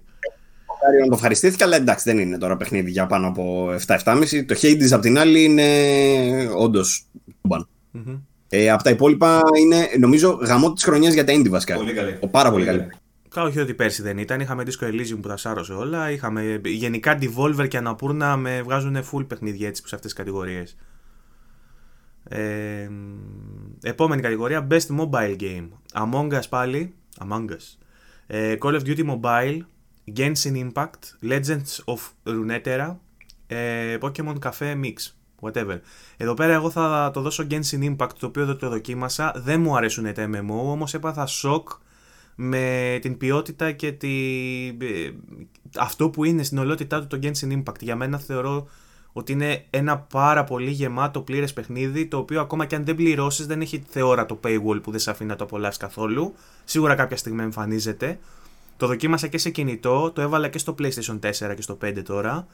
Ε, δεν μπορώ να πω ότι θα κάτσω καιρό να παίζω γιατί δεν μου αρέσουν τα MMO, όμως ε, θεωρώ ότι δεν έχει να ζηλέψει σχεδόν τίποτα από παιχνίδια σαν το Zelda στο περιεχόμενο. Ασχέ, ασχέτως που είναι ένα, ένας κλόνος του Zelda, του Breath of the Wild, κάνει σχεδόν τα πάντα καλύτερα. Και δεν μου κάνει και εντύπωση μετά από τόσα χρόνια. Οπότε σε αυτή την κατηγορία εγώ θα ψηφίσω το Genshin Impact. Παύλο; Λοιπόν, κανονικά απαξιώ δεν θέλω καν να ψηφίσω mobile games, δεν τα θεωρώ gaming. Αλλά έχω παίξει Call of Duty και όντως είναι γαμάτο. Όντως δηλαδή μοιάζει πάρα πολύ με το console version. Ε, έχω παίξει, δεν έχω παίξει κανένα από τα άλλα νομίζω. Το Among Us είδα ότι έχει κάνει τεράστιο χαμό και όντως του αξίζει κάτι. Δεν ξέρω αν θα είναι βραβείο ή αν θα είναι τα λεφτά που βγάζει με τη Σέσουλα. Αλλά κάτι του αξίζει. Το Genshin Impact, όντως συμφωνώ με αυτά που είπες. Δεν ψηφίζω όμως τελικά τίποτα. Ωραία. Ε, Βασίλη, Μπορεί. το, το Among Us, γιατί πρώτα απ' όλα είναι, είναι όντως ωραίο, έχω παίξει. Και η ιδέα είναι ωραία και το πώς το κάνανε, έχει πολύ γέλιο. Είναι πολύ φαν. Παίζει και δωρεάν με διαφημίσεις, αν θυμάμαι καλά. Και εντάξει, έχει καταφέρει, έχει γίνει απίστευτος καμπό. Παίζουν, ξέρω εγώ, κάνουν στην πολιτική ας πούμε, και τέτοια. Είναι εντυπωσιακό αυτό το πράγμα. Το οποίο είναι ένα παιχνίδι που το φτιάχνει σε ένα απόγευμα πολύ ο λόγος. Και είναι και όντως ε, πολύ φαν. Εγώ διασκέδασα πολύ που έπαιξε. Δεν είναι για μένα, δεν θα σχολιόμουν αυτό πολύ, αλλά. Mm-hmm. Από τα άλλα επιλέγω αυτό. Επόμενη κατηγορία Best Community Support. Δεν έχω ιδέα εδώ πέρα πώς θα μπορούμε να το κρίνουμε αυτό, γιατί δεν τα παίζουμε αυτά τα παιχνίδια για να δούμε τι παίζει με το community. Αλλά οι υποψηφιότητες είναι το Apex Legends, το Destiny 2, το Fall Guys, το Fortnite, το No Man's Sky και το Valorant. Δεν έχω την παραμικρή ιδέα. Ούτε εγώ τίποτα, δεν ξέρω τι παίζει με το community. Παύλο, έχεις εσύ ιδέα; Valorant. Μόνο και μόνο επειδή είναι της Riot και. Μόνο Αυτά. και μόνο επειδή έβαλαν το anti-cheat στους υπολογιστές που κατασκοπεύει τον υπολογιστή σου. Λοιπόν, Best VR AR παιχνίδι. Ε, Dreams της Media Molecule. Half-Life. Δεν το έχω παίξει. Το Dreams το Το έχω παίξει Half-Life. εγώ. Το Half-Life έγαμε ότι είναι, Half-Life αλλά δεν- δεν Alyx. έχει παίξει κανείς Κάτσε να τα μας. διαβάσω όλα. Half-Life Alyx, Iron Man VR, Star Wars Squadrons και The Walking Dead Ωραίο. Saints and Sinners. Σε VR έχει πολύ καλές υποψηφιότητες. Νομίζω ότι το top είναι το Half-Life από ό,τι έχουμε δει στο YouTube γιατί δεν έχουμε Σίγουρα. να το παίξουμε. Ε, δεν ξέρω για ποιο λόγο μπήκε το Dreams, μάλλον πήρε update. Εγώ έχω παίξει μόνο το Ναι, single. πήρε update δεν σε έχω VR, παίξει το- σε VR να δω πώς είναι. Είναι πολύ ωραίο. Ε, ο Αντώνης ξετρελάθηκε με το Iron Man. Έχω διαβάσει mixed πράγματα από υπόλοιπους. Λέω για τον Αντώνη γιατί έγραψε το review. Ήταν οκ. Ε, The Walking Dead, από ό,τι μου είχε πει ο Άρης που έκανε το review, νομίζω ο Άρης το έκανε ότι είναι αρκετά καλό και το Walking Dead.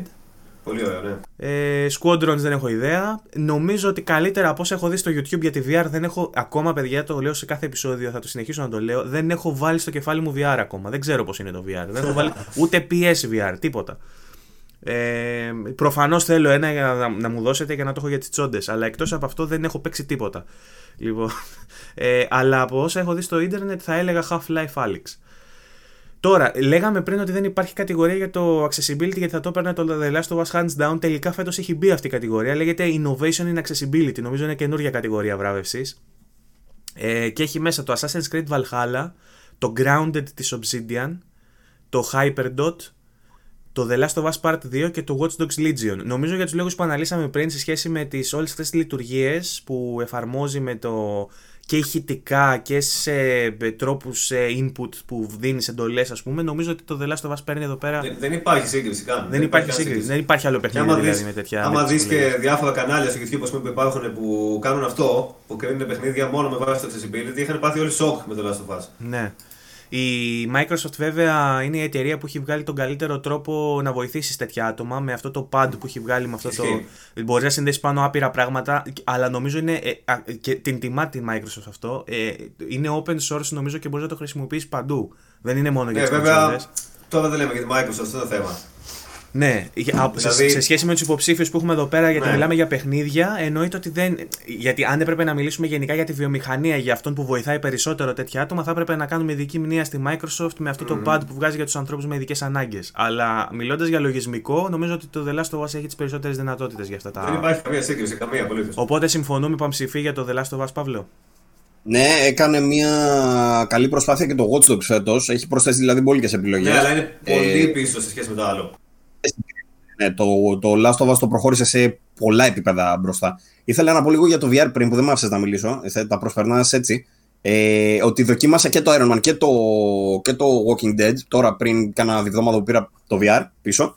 Ε, και από το λίγο που έπαιξα, το Iron Man μου φαίνεται πολύ overrated. Δηλαδή, λίγο που είδα τις πρώτες αποστολές ήταν μεχ τελείως. Εγώ ε, 7 ε, Ναι, εντάξει, εφταράκι, normal. Ε, διασκεδαστικούλη ξέρω εγώ, αλλά μέχρι εκεί δεν έχει τίποτα δηλαδή. Ε, ενώ από την άλλη το Walking Dead, ε, λίγο που το είδα πάλι και αυτό στην εισαγωγή, ήταν εκπληκτικό. Δηλαδή πήρε ένα τσεκούρι και καθόμουν να κάνω δεκάλεπτο και κάρφωνα το τσεκούρι στο κεφάλι ενός ζόμπι. Μόνο αυτό. το πώς βγαίνει, το πώς βγαίνει μετά είναι ωραίο. Εκπληκτικό. Κρατάω το κεφάλι και πρέπει να το τραβήξει. Είναι, ε, το έχουν, κα- είναι φοβερή ιδέα. Φοβερή ιδέα. Ε, Ναι, έχει. Παρ' όλα αυτά το Alex πρέπει να είναι το πιο τούμπανο. Αλλά προχωρά στην επόμενη κατηγορία για να προχωρά- προχωρήσουμε. Επόμενη κατηγορία ξεκινάμε με τα ωραία τώρα. Ε, Best Action Game, το καλύτερο παιχνίδι δράσης. Και έχουμε Doom Eternal, Hades, Half-Life Alyx, Neo 2 και Street of Rage 4. Ε, εδώ πέρα νομίζω ότι για Best Action θα μπει Doom Eternal, χωρίς να έχω παίξει καν. δεν το έχω παίξει, αλλά από όσα έχω δει νομίζω αυτό θα βγει. Ε, και δεν μπορώ να το δώσω στο Hades για παράδειγμα. Το Hades θα του έδινα το Indie, αλλά δεν νομίζω ότι είναι, ότι είναι το καλύτερο action που είδαμε. Θα, θα δώσω Doom Eternal χωρίς να έχω παίξει καν. Παύλο. Είναι χαριτωμένο που έχει και το Streets of Rage 4 μέσα. Ε, Παιχνιδάρα το Street Fighter 4. Εντάξει, ε- ε- είναι ωραίο. Ε, Παιχνιδάρα. Κάνει πολλά πράγματα. Α, δεν ξέρω καν πώς μπορεί να συγκριθεί όμως. Εντάξει, Δηλαδή, ναι. είναι ε, εγώ είμαι ανάμεσα σε Alex και Doom Eternal σε αυτά τα δύο. Από όσα έχω δει και εγώ δεν τα έχω παίξει. Τώρα παίζω το προηγούμενο το Doom, ξαναλέω. Ε, αλλά νομίζω ότι Doom Eternal όντως το πιο safe. Αν και το Alex νομίζω ότι είναι αυτό που έκανε και μια ψηλοεπανάσταση τουλάχιστον για το είδος του στην κατηγορία φέτος. Βασίλη. Το Doom Eternal. Δεν το έχω παίξει όλο, έχω παίξει λίγο, αλλά αυτό δίνω. Okay. Επόμενη Αυτό είναι, κατηγορία. είναι, είναι action, είναι ο ορισμός του action καταρχάς. Ναι, ωραία. Τα υπόλοιπα έχουν, έχουν δράση. Αυτό Έχουν είναι απλά στοιχεία, ναι. Action hero, ας πούμε. Λοιπόν, η επόμενη κατηγορία που εντάξει, νομίζω ότι είναι, έχει απίστευτα παιχνίδια μέσα. Ενδεχομένως να μιλάμε για τη χρονιά των Action Adventures και το να δώσεις βραβείο μόνο σε ένα είναι δύσκολο έργο. Ε, έχουμε τους εξής υποψηφίους. Έχουμε το Assassin's Creed το Valhalla, το Ghost of Tsushima, το Spider-Man το Morales, το Ori and the Will of the Wisps, το Star Wars Jedi Fallen Order, το οποίο περίσσεψε από πέρσι. ε, και το The Last, of, The Last of Us Part 2. Ε, δι, πολύ δύσκολη χρονιά. Πέρσι τσαντίστηκα που δεν μπορούσα να ψηφίσω το Fallen Order γιατί θα το βγάζα. Θα το δίνα πέρσι στο, στο Star Wars. Φέτος εννοείται ότι δεν μπορώ να το δώσω εκεί. Ε, μου άρεσε πάρα πολύ και το Tsushima και το Valhalla, το οποίο Valhalla σας είπα ότι σχεδόν εκθρόνησε το Tsushima. Τώρα που το ξανάβαλα και το έπαιξα σε 60, αμφιταλαντεύομαι πάλι, αλλά είναι γεγονός ότι το Valhalla με το Tsushima παίζουν ξύλο μεταξύ τους. Όμως έχουμε μέσα στην ίδια κατηγορία υποψήφιο το παιχνίδι που βγήκε Game of the Year και δεν θα ήταν λίγο παράξενο το Game of the Year να μην το βγάλεις στην κατηγορία του πρώτο. Οπότε νομίζω ότι είναι άδικη η συμμετοχή του The Last of Us Part 2 εδώ πέρα γιατί τα, όχι τα, απαραίτητα. τα επισκιάζει όλα ρε φίλε, δεν μπορώ να δώσω Για μένα όχι, για μένα όχι απαραίτητα. Τι; Ο Βασίλης, ο Βασίλης θα ψηφίσει Hades τώρα, παίρνουμε. όχι, θέλω να πω όχι απαραίτητα γιατί το Last of Us δεν είναι το καλύτερο παιχνίδι της χρονιάς, άμα βγει τέλος πάντων και για όσους είναι, επειδή είναι καλό action adventure. Είναι καλό για άλλους λόγους. Πρώτο. Δεν είναι πρώτο επειδή είναι το καλύτερο action adventure απαραίτητα. Είναι ένα top δείγμα και ίσως και το top δείγμα για πολλούς, αλλά δεν είναι αυτό που το καθιστά αυτό που είναι. Οπότε τι θα ψηφίσεις εσύ σαν best action adventure; Δεν Last of Us.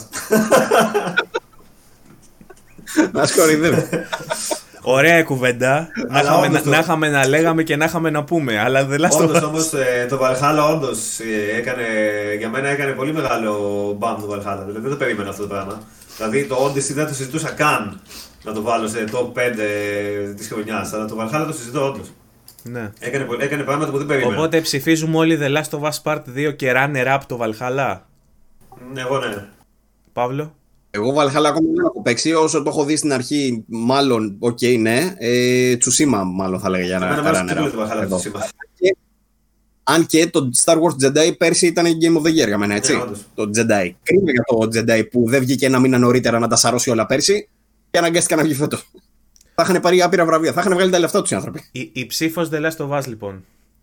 Επόμενη κατηγορία. Best Role Playing. Και έχουμε Final Fantasy Remake, Genshin Impact, Persona 5 Royal, Wasteland 3 και Yakuza Like a Dragon. Yakuza δεν έχω παίξει ακόμα το Like a Dragon και ας έχει κυκλοφορήσει. Περιμένω να βγει στο PS5.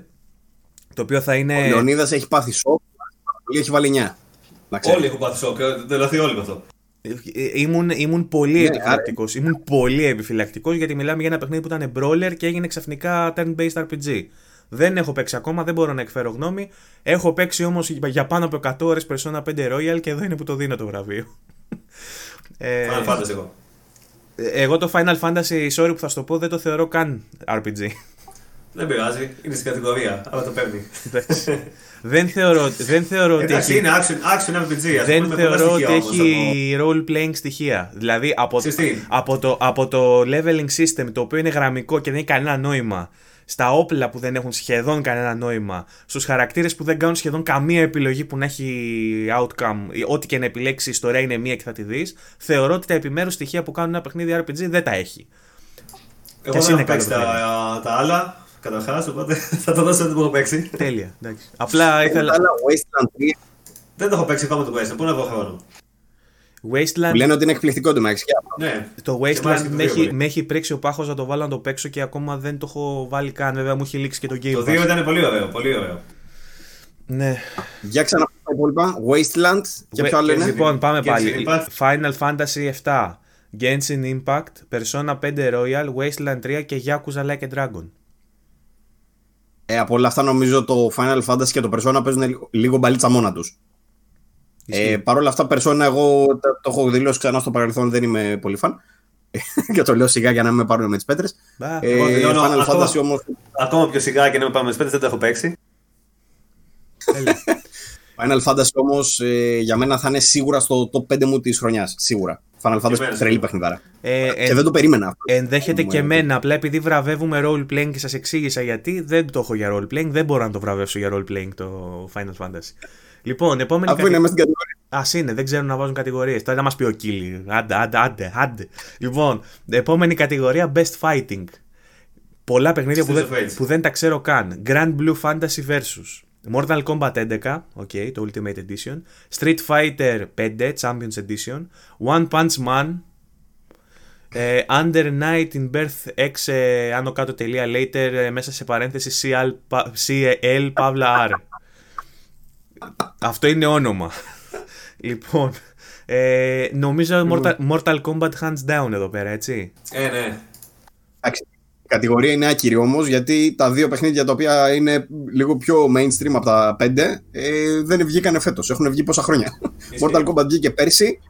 Το Street Fighter έχει βγει τέσσερα χρόνια τώρα πώ έχει βγει ε, και επειδή βγήκαν νέες εκδόσεις. Αυτά είναι μαλακίες τώρα. Δηλαδή, α, καλύτερα να βάζουν λιγότερα παιχνίδια στις κατηγορίες, ξέρω εγώ, αλλά τέλος πάντων. Ναι, Ναι, Mortal και Kombat άμα δεν τα hands βάζες down. ποιο θα το έπαιρνε, το One Punch Man που είναι adventure της Bandai ή θα το έπαιρνε το Grand Blue και το Under the Night Birth ε, Xe άνω κάτω τελεία later;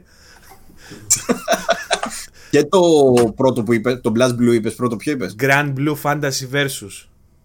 Α. Τέλος πάντων, καλό λένε ότι είναι και αυτό. Και το, το One, Punch, One Punch Man για αυτό που είναι, λένε καλούτσικα, οκ.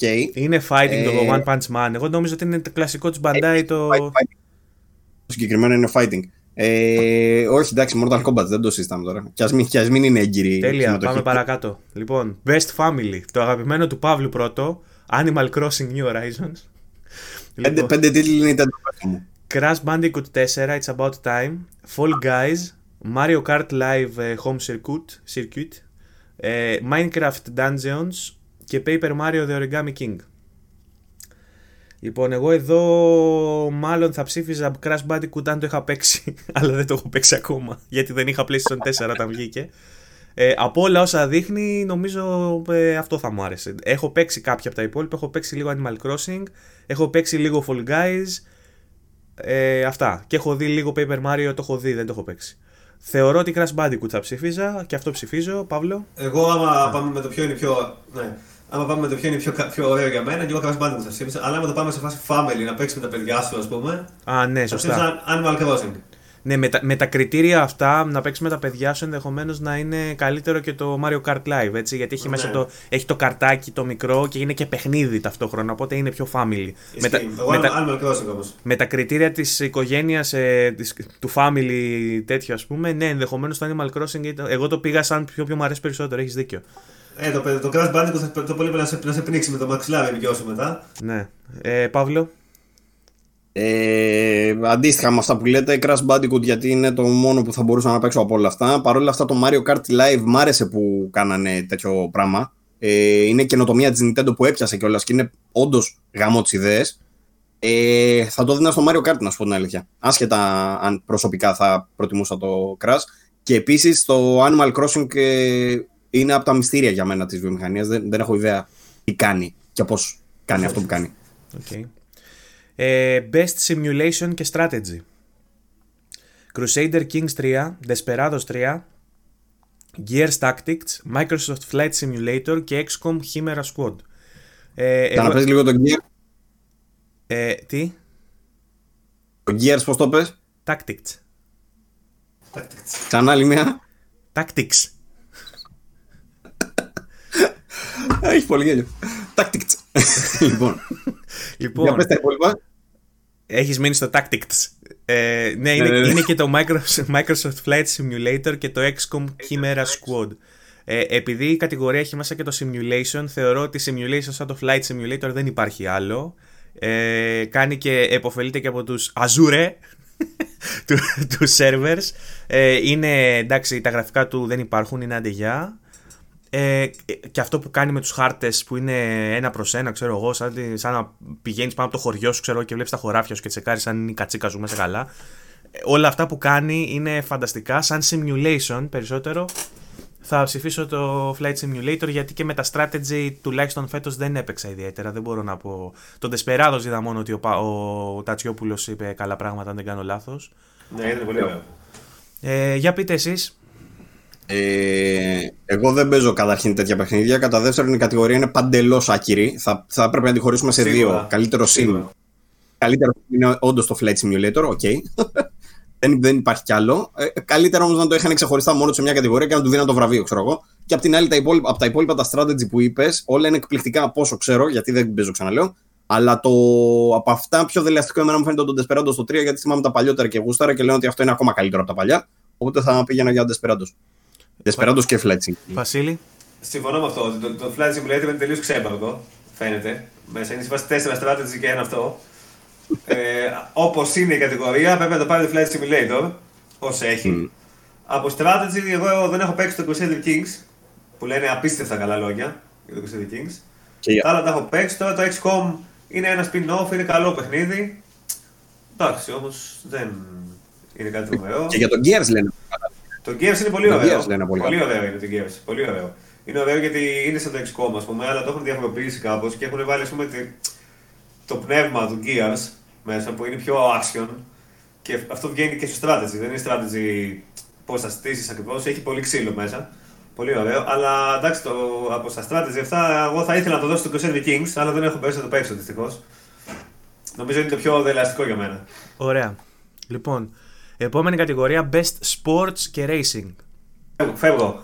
Έχουμε το Dirt 5 της Codemasters, το Formula 1 2020 της Codemasters, το NBA 2K21, το FIFA 21 και το Tony Hawk Pro Skater 1 και 2. Άρα δεν φεύγει. Ε, ναι, Δεν φεύγω. ε, νομίζω ότι θα το έδινα Tony Hawk γιατί το FIFA τουλάχιστον στο platform του PlayStation 4 και του Xbox One και του PC ήταν άθλιο, ήταν μια κόπια του περσινού. Όμως είναι ένα θέμα που θα ήθελα να το συζητήσουμε αλλά μάλλον δεν θα προλάβουμε σήμερα. Ε, υπάρχουν κάποια, κάποια reports και η επίσημη ανακοίνωση της EA για, το, για την έκδοση για Next Gen που θα βγει 4 Δεκέμβρη που δείχνει ότι θα ανανεώσει το FIFA Άρδιν. Θα γίνει δηλαδή παιχνιδάρα, αν ισχύουν όσα γράφουν από την EA ότι θα γίνουν. Με βάση όμως το παιχνίδι που έκανα review για PS4, Xbox One και PC, θεωρώ ότι ήταν μια κόπια του περσινού, όπως ήταν και το NBA το 2K21 στις πλατφόρμες της προηγούμενης και όχι της Next Gen. Ε, το Formula 1 ήταν αρκετά καλό. Το Dirt 5 ήταν σχετικά απογοήτευση από όσα έχω δει. Είναι νομίζω το μόνο που δεν έχω δει καθόλου. Δεν έχω παίξει το Dirt 5, αλλά έχω διαβάσει απογοητευτικά πράγματα.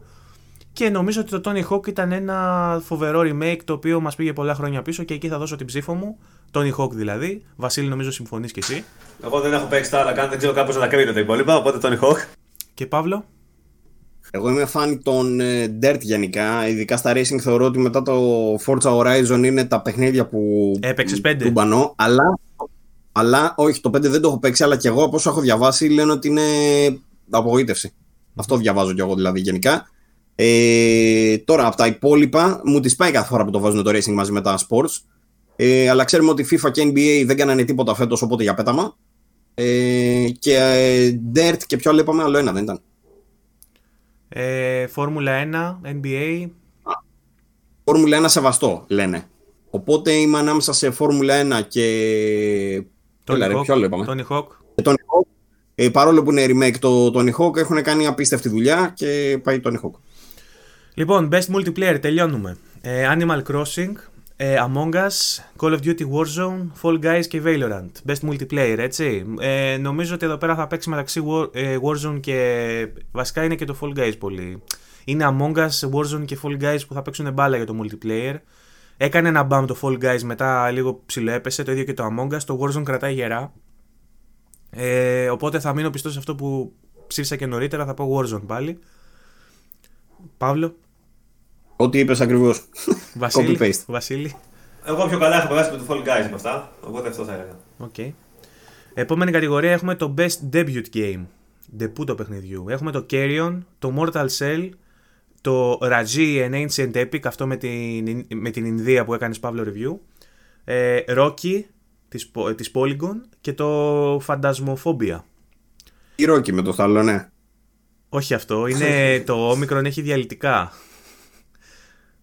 Röki. Ok. Röki, δεν ξέρω. Είναι τέτοια φάση. Δεν, δεν Ένα καταλαβαίνω. indie ε, adventure. Ναι. φάση Τώρα, μεγάλη από όλα αυτά, σαν best debut game, νομίζω ότι μου έκανε εντύπωση το Mortal Shell. Το- Αν και δεν παίζω ε, Souls games κτλ., νομίζω ότι ήταν μεγάλη έκπληξη και ήταν πολύ καλό σαν ε, τέτοιου τύπου παιχνίδι. Οπότε θα το δώσω στο, στο Mortal Cell. Έχω παίξει μόνο τον demo, δεν έχω παίξει ολόκληρο. Ε, Παύλο, Ε, Mortal Cell και εγώ γιατί έχει Rotten Christ. Βασίλη; Όχι, όντως είναι από νέα ομάδα που δεν έχει ξανακάνει τίποτα. Θυμάμαι και εγώ όταν έσκασε το, ε, το τρέιλερ το πρώτο, πάθαμε όλοι σοκ. Άσχετα από το παιχνίδι μετά δεν βγήκε ρε παιδί μου, ξέρεις τίποτα τρελό για να εκθρονήσεις ξέρω, εγώ, Dark Souls και τέτοια. Παρέμεινε πολύ καλή προσπάθεια. Για κάποιο λόγο δεν βρίσκω το Ghost Runner μέσα σε αυτά. Γιατί δεν είναι το Ghost Runner εδώ; Είναι, είναι, Στα είναι debut. debut, δεν ξέρω. Το Ghost Runner ήταν σε early access πολλά χρόνια. Μήπως επειδή ήταν σε early access γι' αυτό δεν συμμετέχει φέτος. Θα τους πάρει ο διάολος. Εμένα είναι στα top 5 μου το Ghost Runner. Ναι.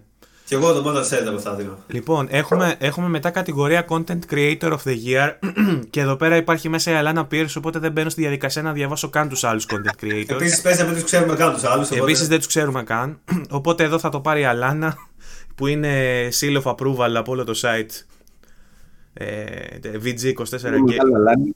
nominated girl του VG24 ε, μετά την Ελένη μας και την Δημητρά μας μετά είναι η Αλάνα σε approval λοιπόν και τελευταία κατηγορία έχουμε βασικά δεν είναι τελευταία μετά έχει και e-sports τα οποία δεν θα, ανα- δεν θα αναφερθούμε καν ε, η τελευταία κατηγορία με ουσία είναι το most...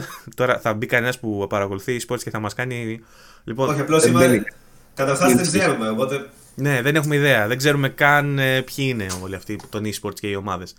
Έχουμε την κατηγορία Χρειάζεται όμως... καν κανείς από αυτούς που παρακολουθούν e-sports. Προχωράτε. Έχουμε και Most Anticipated Game, το πιο αναμενόμενο παιχνίδι. Και ε, στα, στους Wow. υποψηφίους έχουμε το Elden Ring της From Software ε, με Miyazaki και R.R. Martin, ε, το γνωστό παιχνίδι που περιμένουμε όλοι και δεν ξέρουμε τίποτα.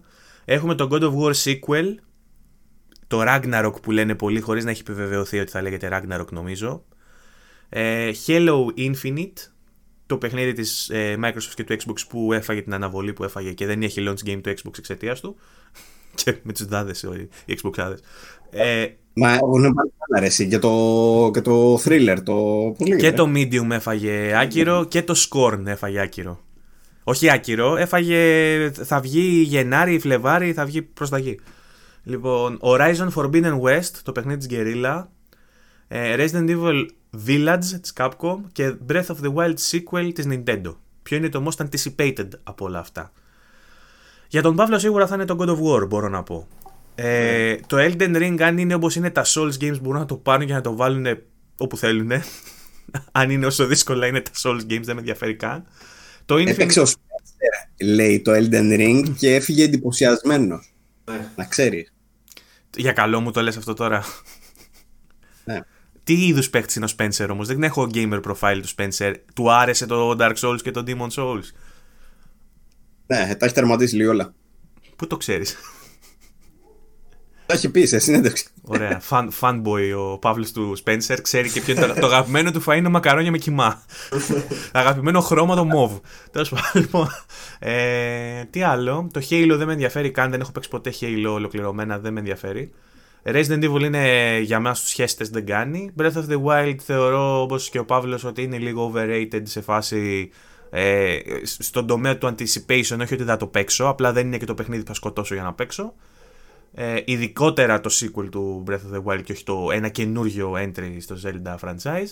Οπότε μου μένει και εμένα μετά το Horizon και ίσως το God of War το Horizon σας έχω πει εγώ ότι δεν το θεωρώ top της, στο top tier της Sony άσχετα που τα νούμερα και η Sony ίδια διαφωνεί μαζί μου. Εγώ συνεχίζω να ισχυρίζομαι ότι δεν το βάζω μαζί με τα υπόλοιπα αποκλειστικά της Sony ε, σε θέμα γοήτρου και σε θέμα αρεσ... αρεσκίας. Οπότε θα πάω και εγώ στον God of War Παύλο έτσι με, την, με τη μέθοδο την αφαιρετική βγάζοντας θα πάω και εγώ στον God of War. Έχω άπειρα άλλα παιχνίδια που περιμένω για την επόμενη χρονιά όμως για παράδειγμα το, το Hogwarts του Harry Potter ή ξέρω εγώ διάφορα άλλα παιχνίδια που δεν σας νοιάζουν καν Έχω άπειρα άλλα παιχνίδια που είμαι πιο πορωμένος και περιμένω να δω. Όμως από αυτά που μου δίνονται, Παύλο, με την αφαιρετική μέθοδο καταλήγω στον God of War. Και τώρα μπορείς να μας πεις τα δικά σου.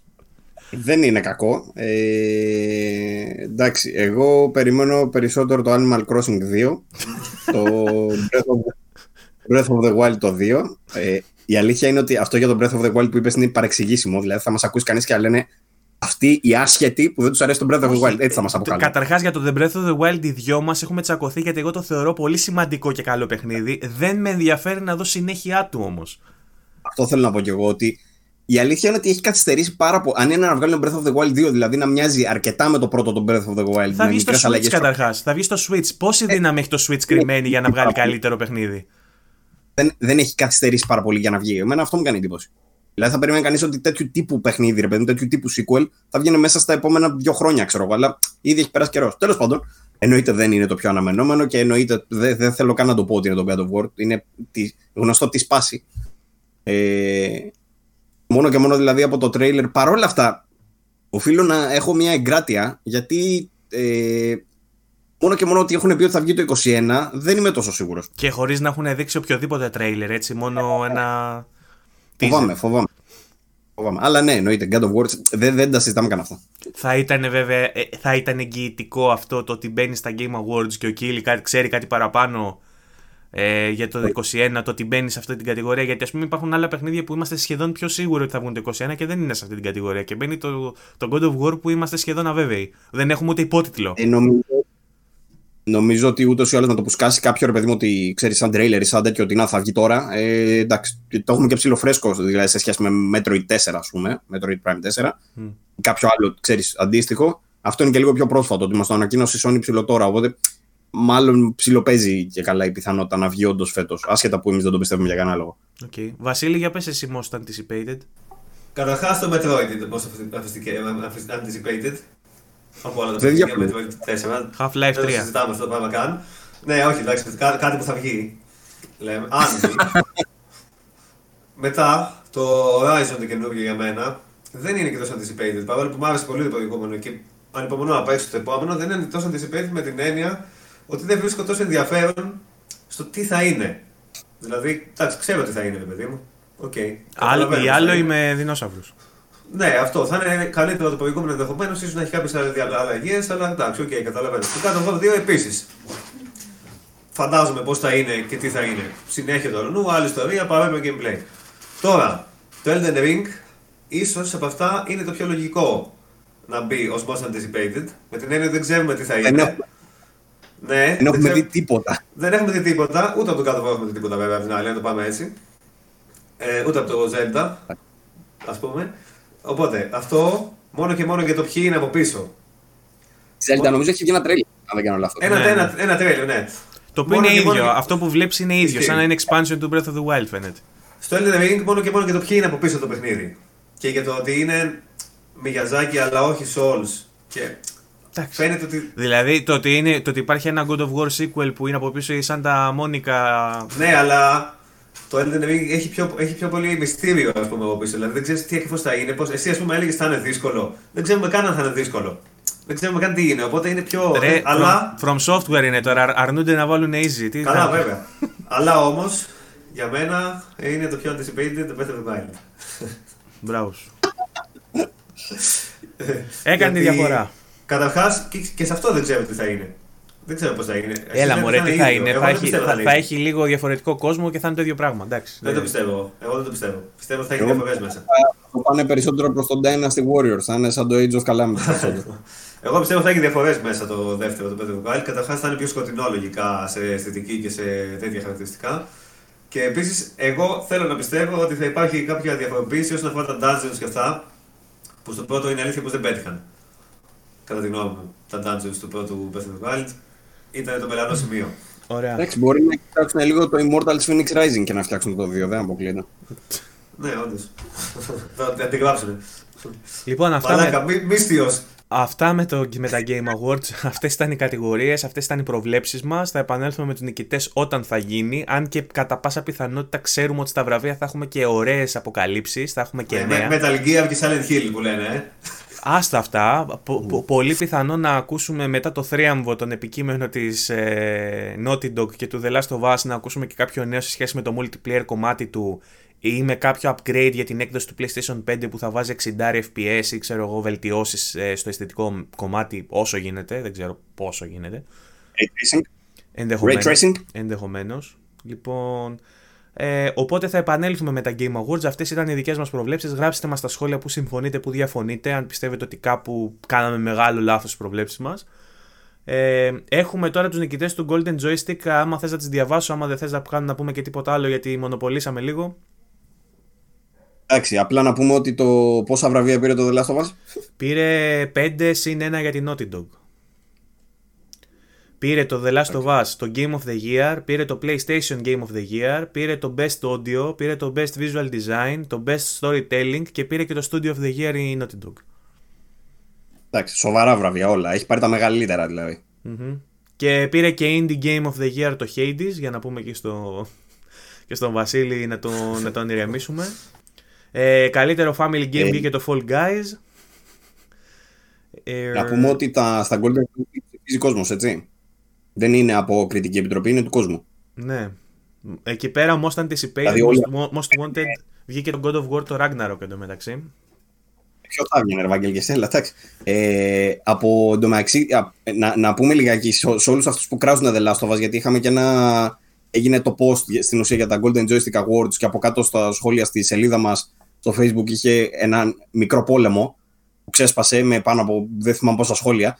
Ε, που βγαίνουν όλοι και λένε ρε παιδί μου ότι να, γιατί δεν έπρεπε να βγει και γιατί εκείνο το άλλο. Ε, από ό,τι βλέπουμε, παιδιά, είστε η μειοψηφία.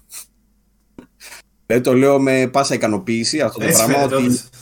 ότι τουλάχιστον αναγνωρίστηκε ρε παιδί μου η δουλειά που έριξε η Naughty Dog και αυτό που έκανε. Αν δεν σας άρεσε, Κοίτα, το έχουμε Καλώς. ξαναπεί ότι αυτοί που είναι οι αρνητές και οι ε, τοξι, τοξικούλιδες και αυτοί έχουν, είναι πιο vocal στο ίντερνετ, ρε παιδί μου. Δηλαδή αυτός που θα έχει να πει κακία, στε, στε- στεγνή κακία, γίνεται πιο vocal. Φωνάζει, φωνάζει περισσότερο.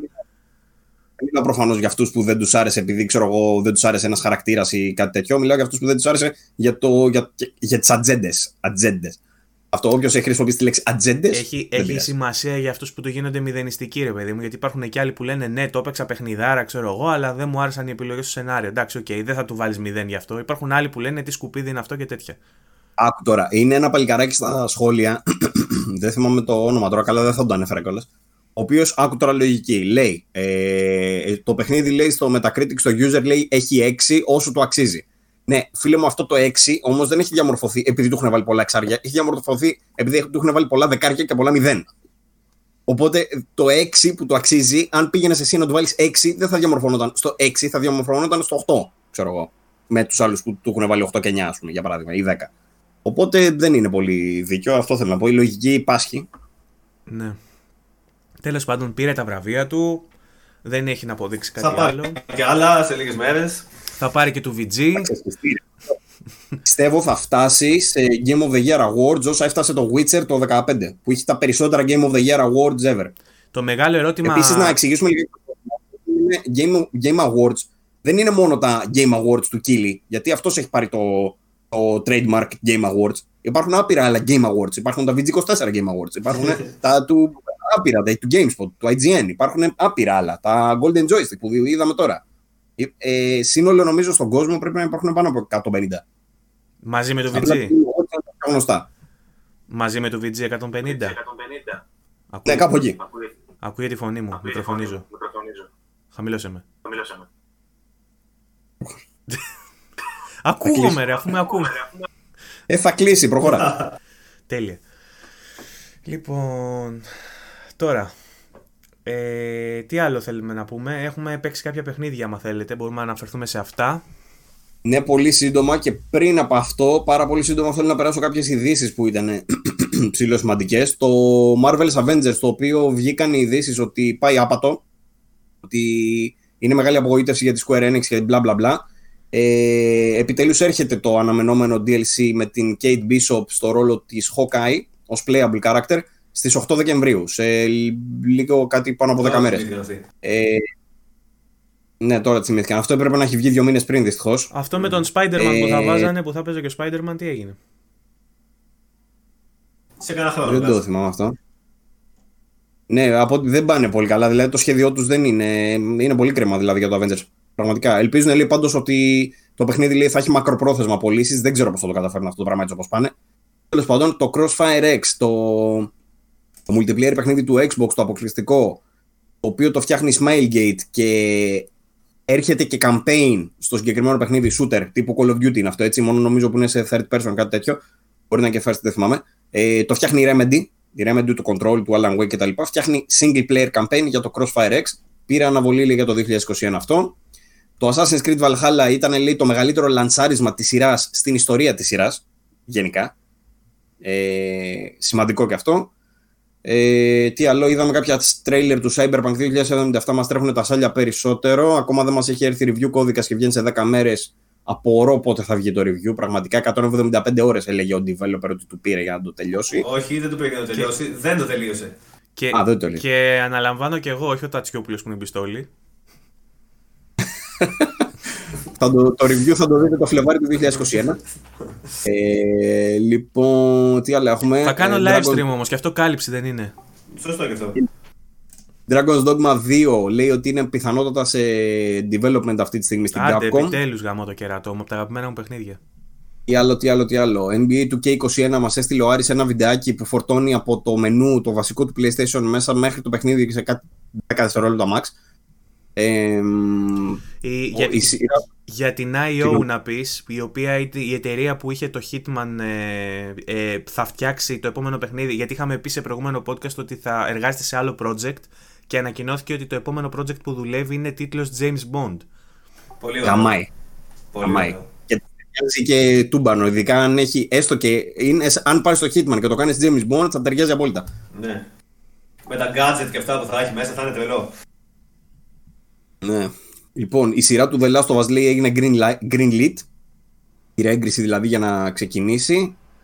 Ε, Έκανε και, τι ένα, άλλο; έκανε Αυτά και νομίζω. ένα tweet ο Σαντα Ολάλα που, που λέω εγώ που είπε ότι ε, οι βραβεύσεις του The Last of Us ξέρω, και η επιτυχία του The Last of Us Part 2 είναι μόνο η αρχή και αυτό ερμηνεύτηκε από πολλούς ως ε, ιονός ε, καινούριων παιχνιδιών ξέρω εγώ ή, και, ή μπορεί και για, το, για τη σειρά να σχετίζεται.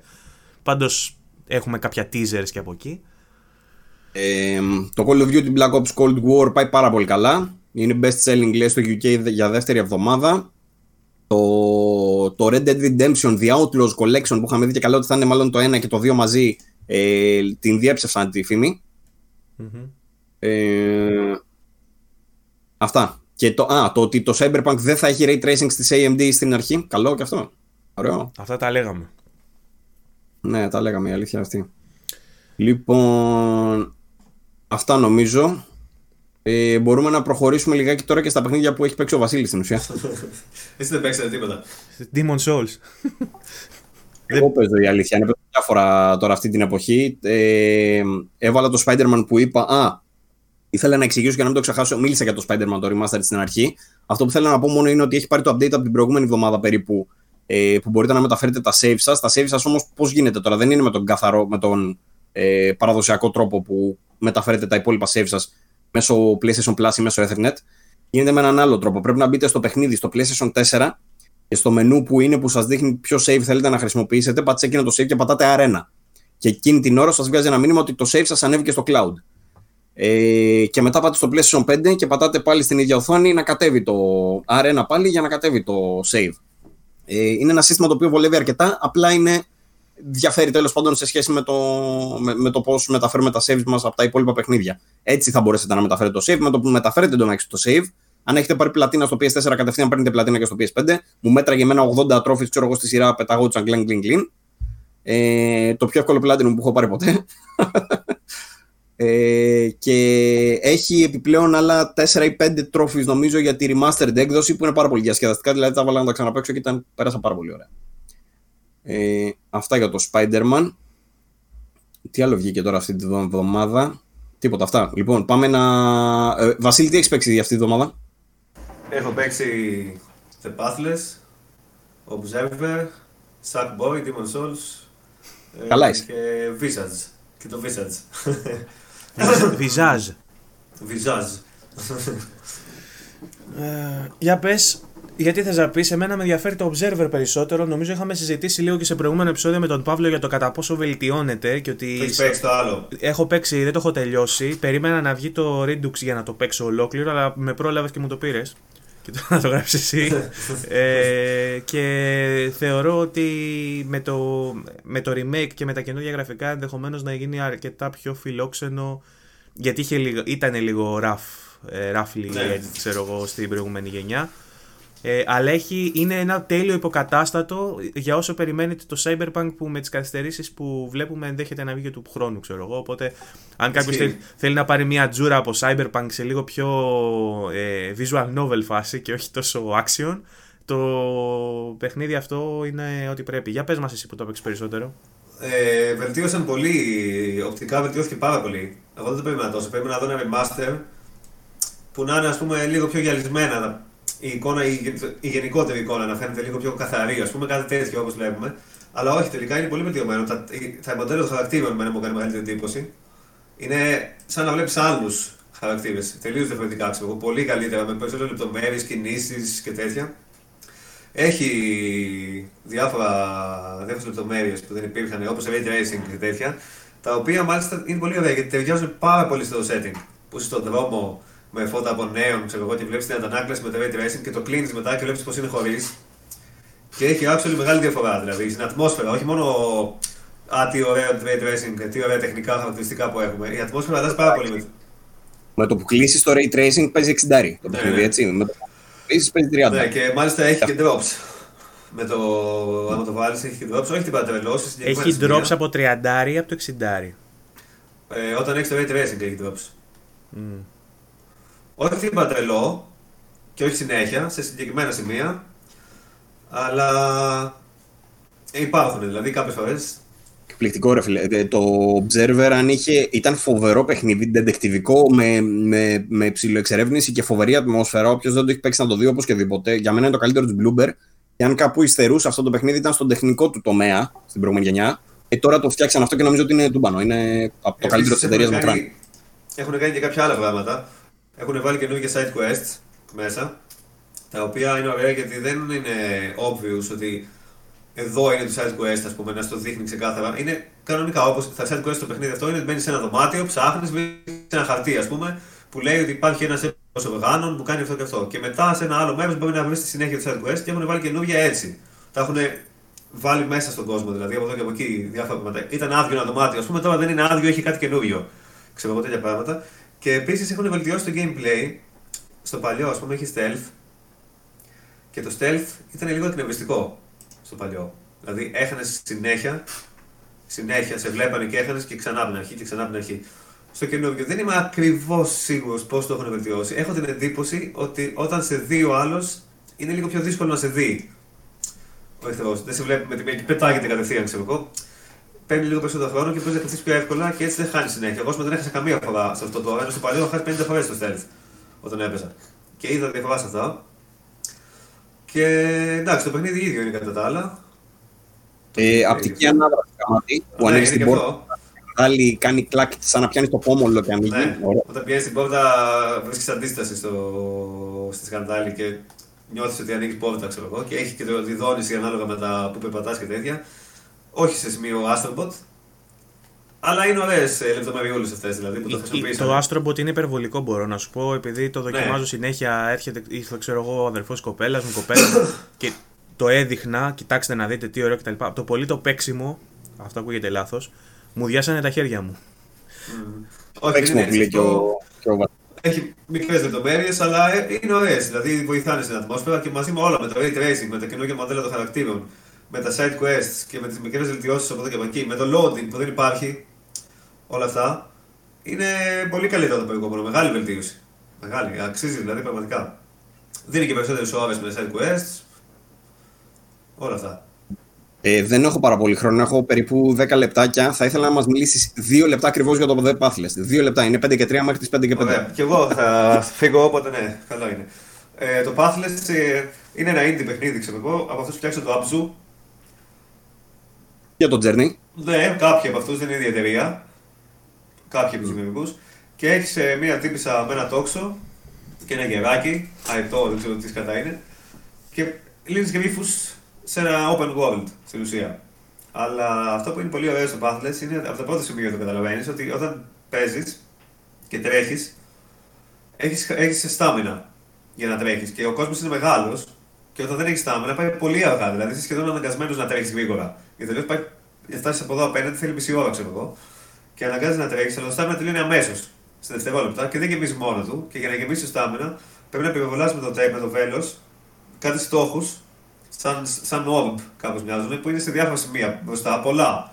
Οπότε όταν τρέχεις, πρέπει συνέχεια τρέχοντας να ρίχνεις ένα βέλος στο ένα, τρέχεις. Ρίχνεις ένα βέλος στο επόμενο, τρέχεις πηδάς, ας πούμε, και ρίχνεις στον αέρα και παίρνεις boost στον αέρα και κάνεις κάτι ακροβατικά τέτοια. Και αυτό είναι σαν το Spider-Man κάπως. Που έκανε στο web swinging και ήταν, δεν χρειαζόταν open, ε, fast travel, γιατί ήταν πάρα πολύ διασκεδαστικό το να τρέχεις και το έχω κάνει και αυτό. Και επίσης συνειδητοποίησα πάλι με το χειριστήριο πόσο ωραίο είναι. Γιατί όταν ρίχνεις με το βέλος, πατάς το R2 πατημένο, γεμίζει ένα πράγμα γύρω από το orb και μόλις γεμίσει όλο αυτή η πάρα γύρω του, μπορείς να ρίξεις το βέλος να το πετύχεις. Αλλά δεν χρειάζεται να κοιτάς, γιατί όταν έχεις το μοχλό του χειριστηρίου, όταν το πατάς το R2, μόλις είσαι στο σωστό σημείο, δονείται έχεις σκανδάλι μόνο λίγο. Και αισθάνεσαι στο χέρι σου ξεχωριστά από την υπόλοιπη δόνηση. Α πούμε, δονείται το δάχτυλό σου πάνω στο σκανδάλι και το αφήνεις και ρίχνει το βέλος. Αυτά είναι τα γαμμάτα. Πολύ ωραία. Την απτική ανάδραση, ρε παιδί μου, της νέας γενιάς, πώς βοηθάει. Τέτοια ναι. πραγματάκια πρέπει να χρησιμοποιήσουν οι Δηλαδή, τρέχει και πυροβολάς στόχο που είναι από πίσω σου, γυρνάει παιδί μου έτσι και ρίχνει ξέρω προς τα πίσω.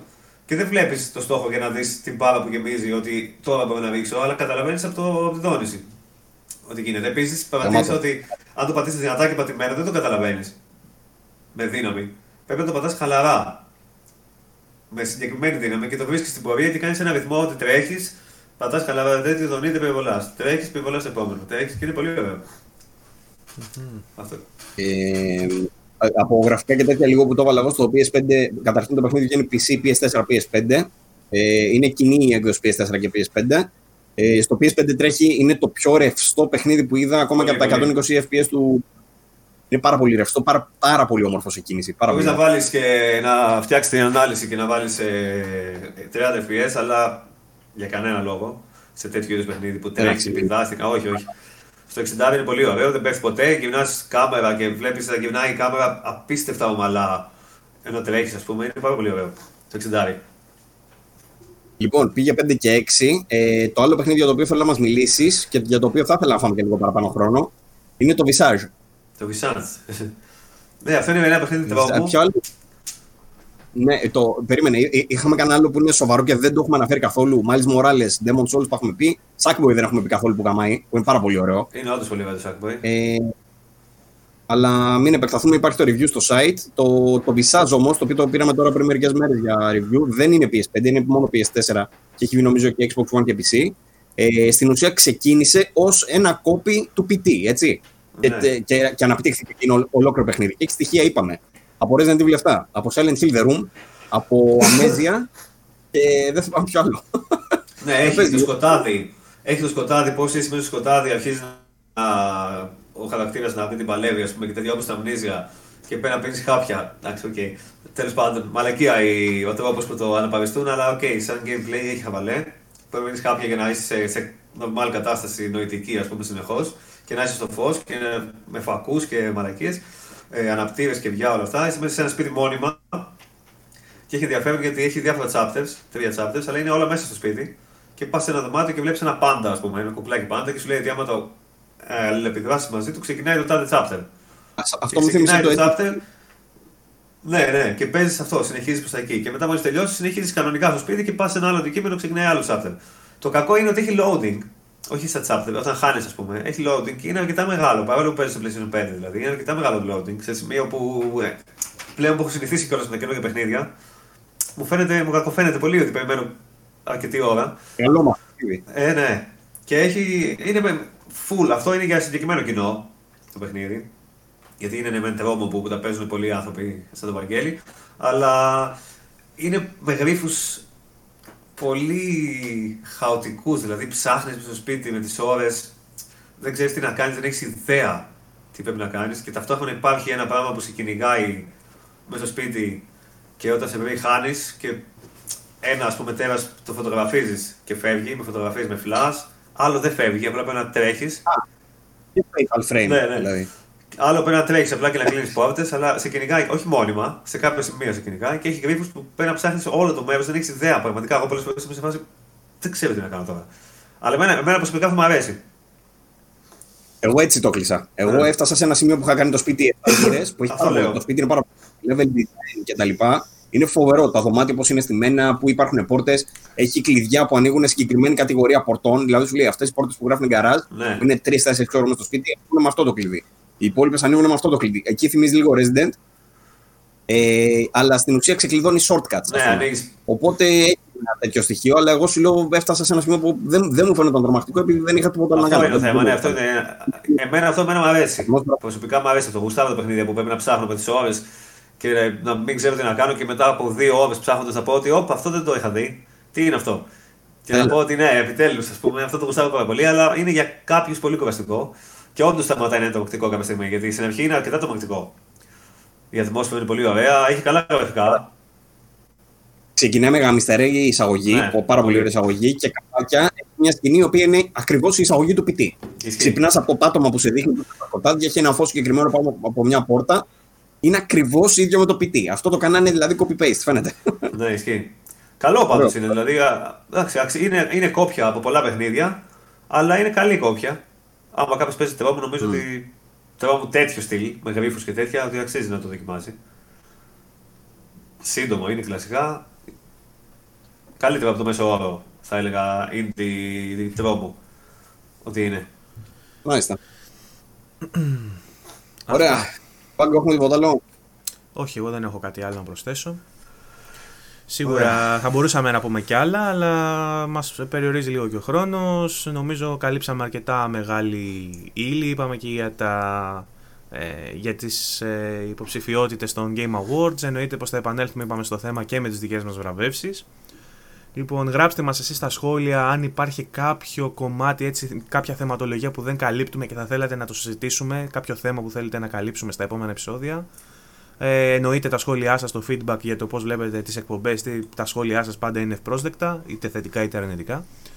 Ε, ε, για το Xbox ήθελα να δώσω μια εξήγηση μόνο, γιατί δεν έχουν δει τα παιδιά ακόμα Xbox στο site και η αλήθεια είναι ότι ε, φταίει η Microsoft, στην, ε, φταίει δηλαδή η Active Group, με την οποία είχαμε μια συνεννόηση μπουζούκι, ε, που υποτίθεται ότι θα μας στέλνανε κονσόλα, τελικά δεν μας στείλαν. Μας είπαν μετά να μας στείλουν για μια εβδομάδα. Στην ουσία δεν μας συνέφερε όμως γιατί ούτως ή άλλως έχει βγει η κονσόλα. Την είχε πάρει ο κόσμος στα χέρια του, οπότε άργησε όλο αυτό.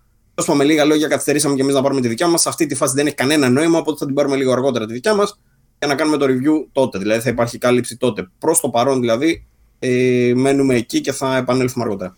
Για μεγάλη κυκλοφορία βέβαια στο Xbox, επειδή παίζουν και στα PC, εννοείται reviews κανονικά, ρε παιδί μου. Απλά για την κονσόλα την ίδια, review θα δείτε όταν θα δεήσει κάποιος να πάρει κονσόλα.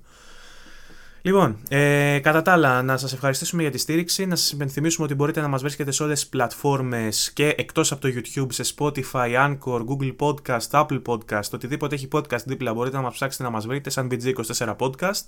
Μπορείτε να ενημερώνεστε στο vg24.gr και εννοείται να μπείτε στα γκρουπάκια και στις σελίδες μας στο facebook και στα social media γενικότερα να μας βρείτε γιατί γίνεται ωραία κουβέντα, γίνεται ωραίο τζέρτζελο με memes, με τσακωμούς και με όλα αυτά που μπορείτε να φανταστείτε και πολλά άλλα που δεν φαντάζεστε. Ε, αυτά από εμάς.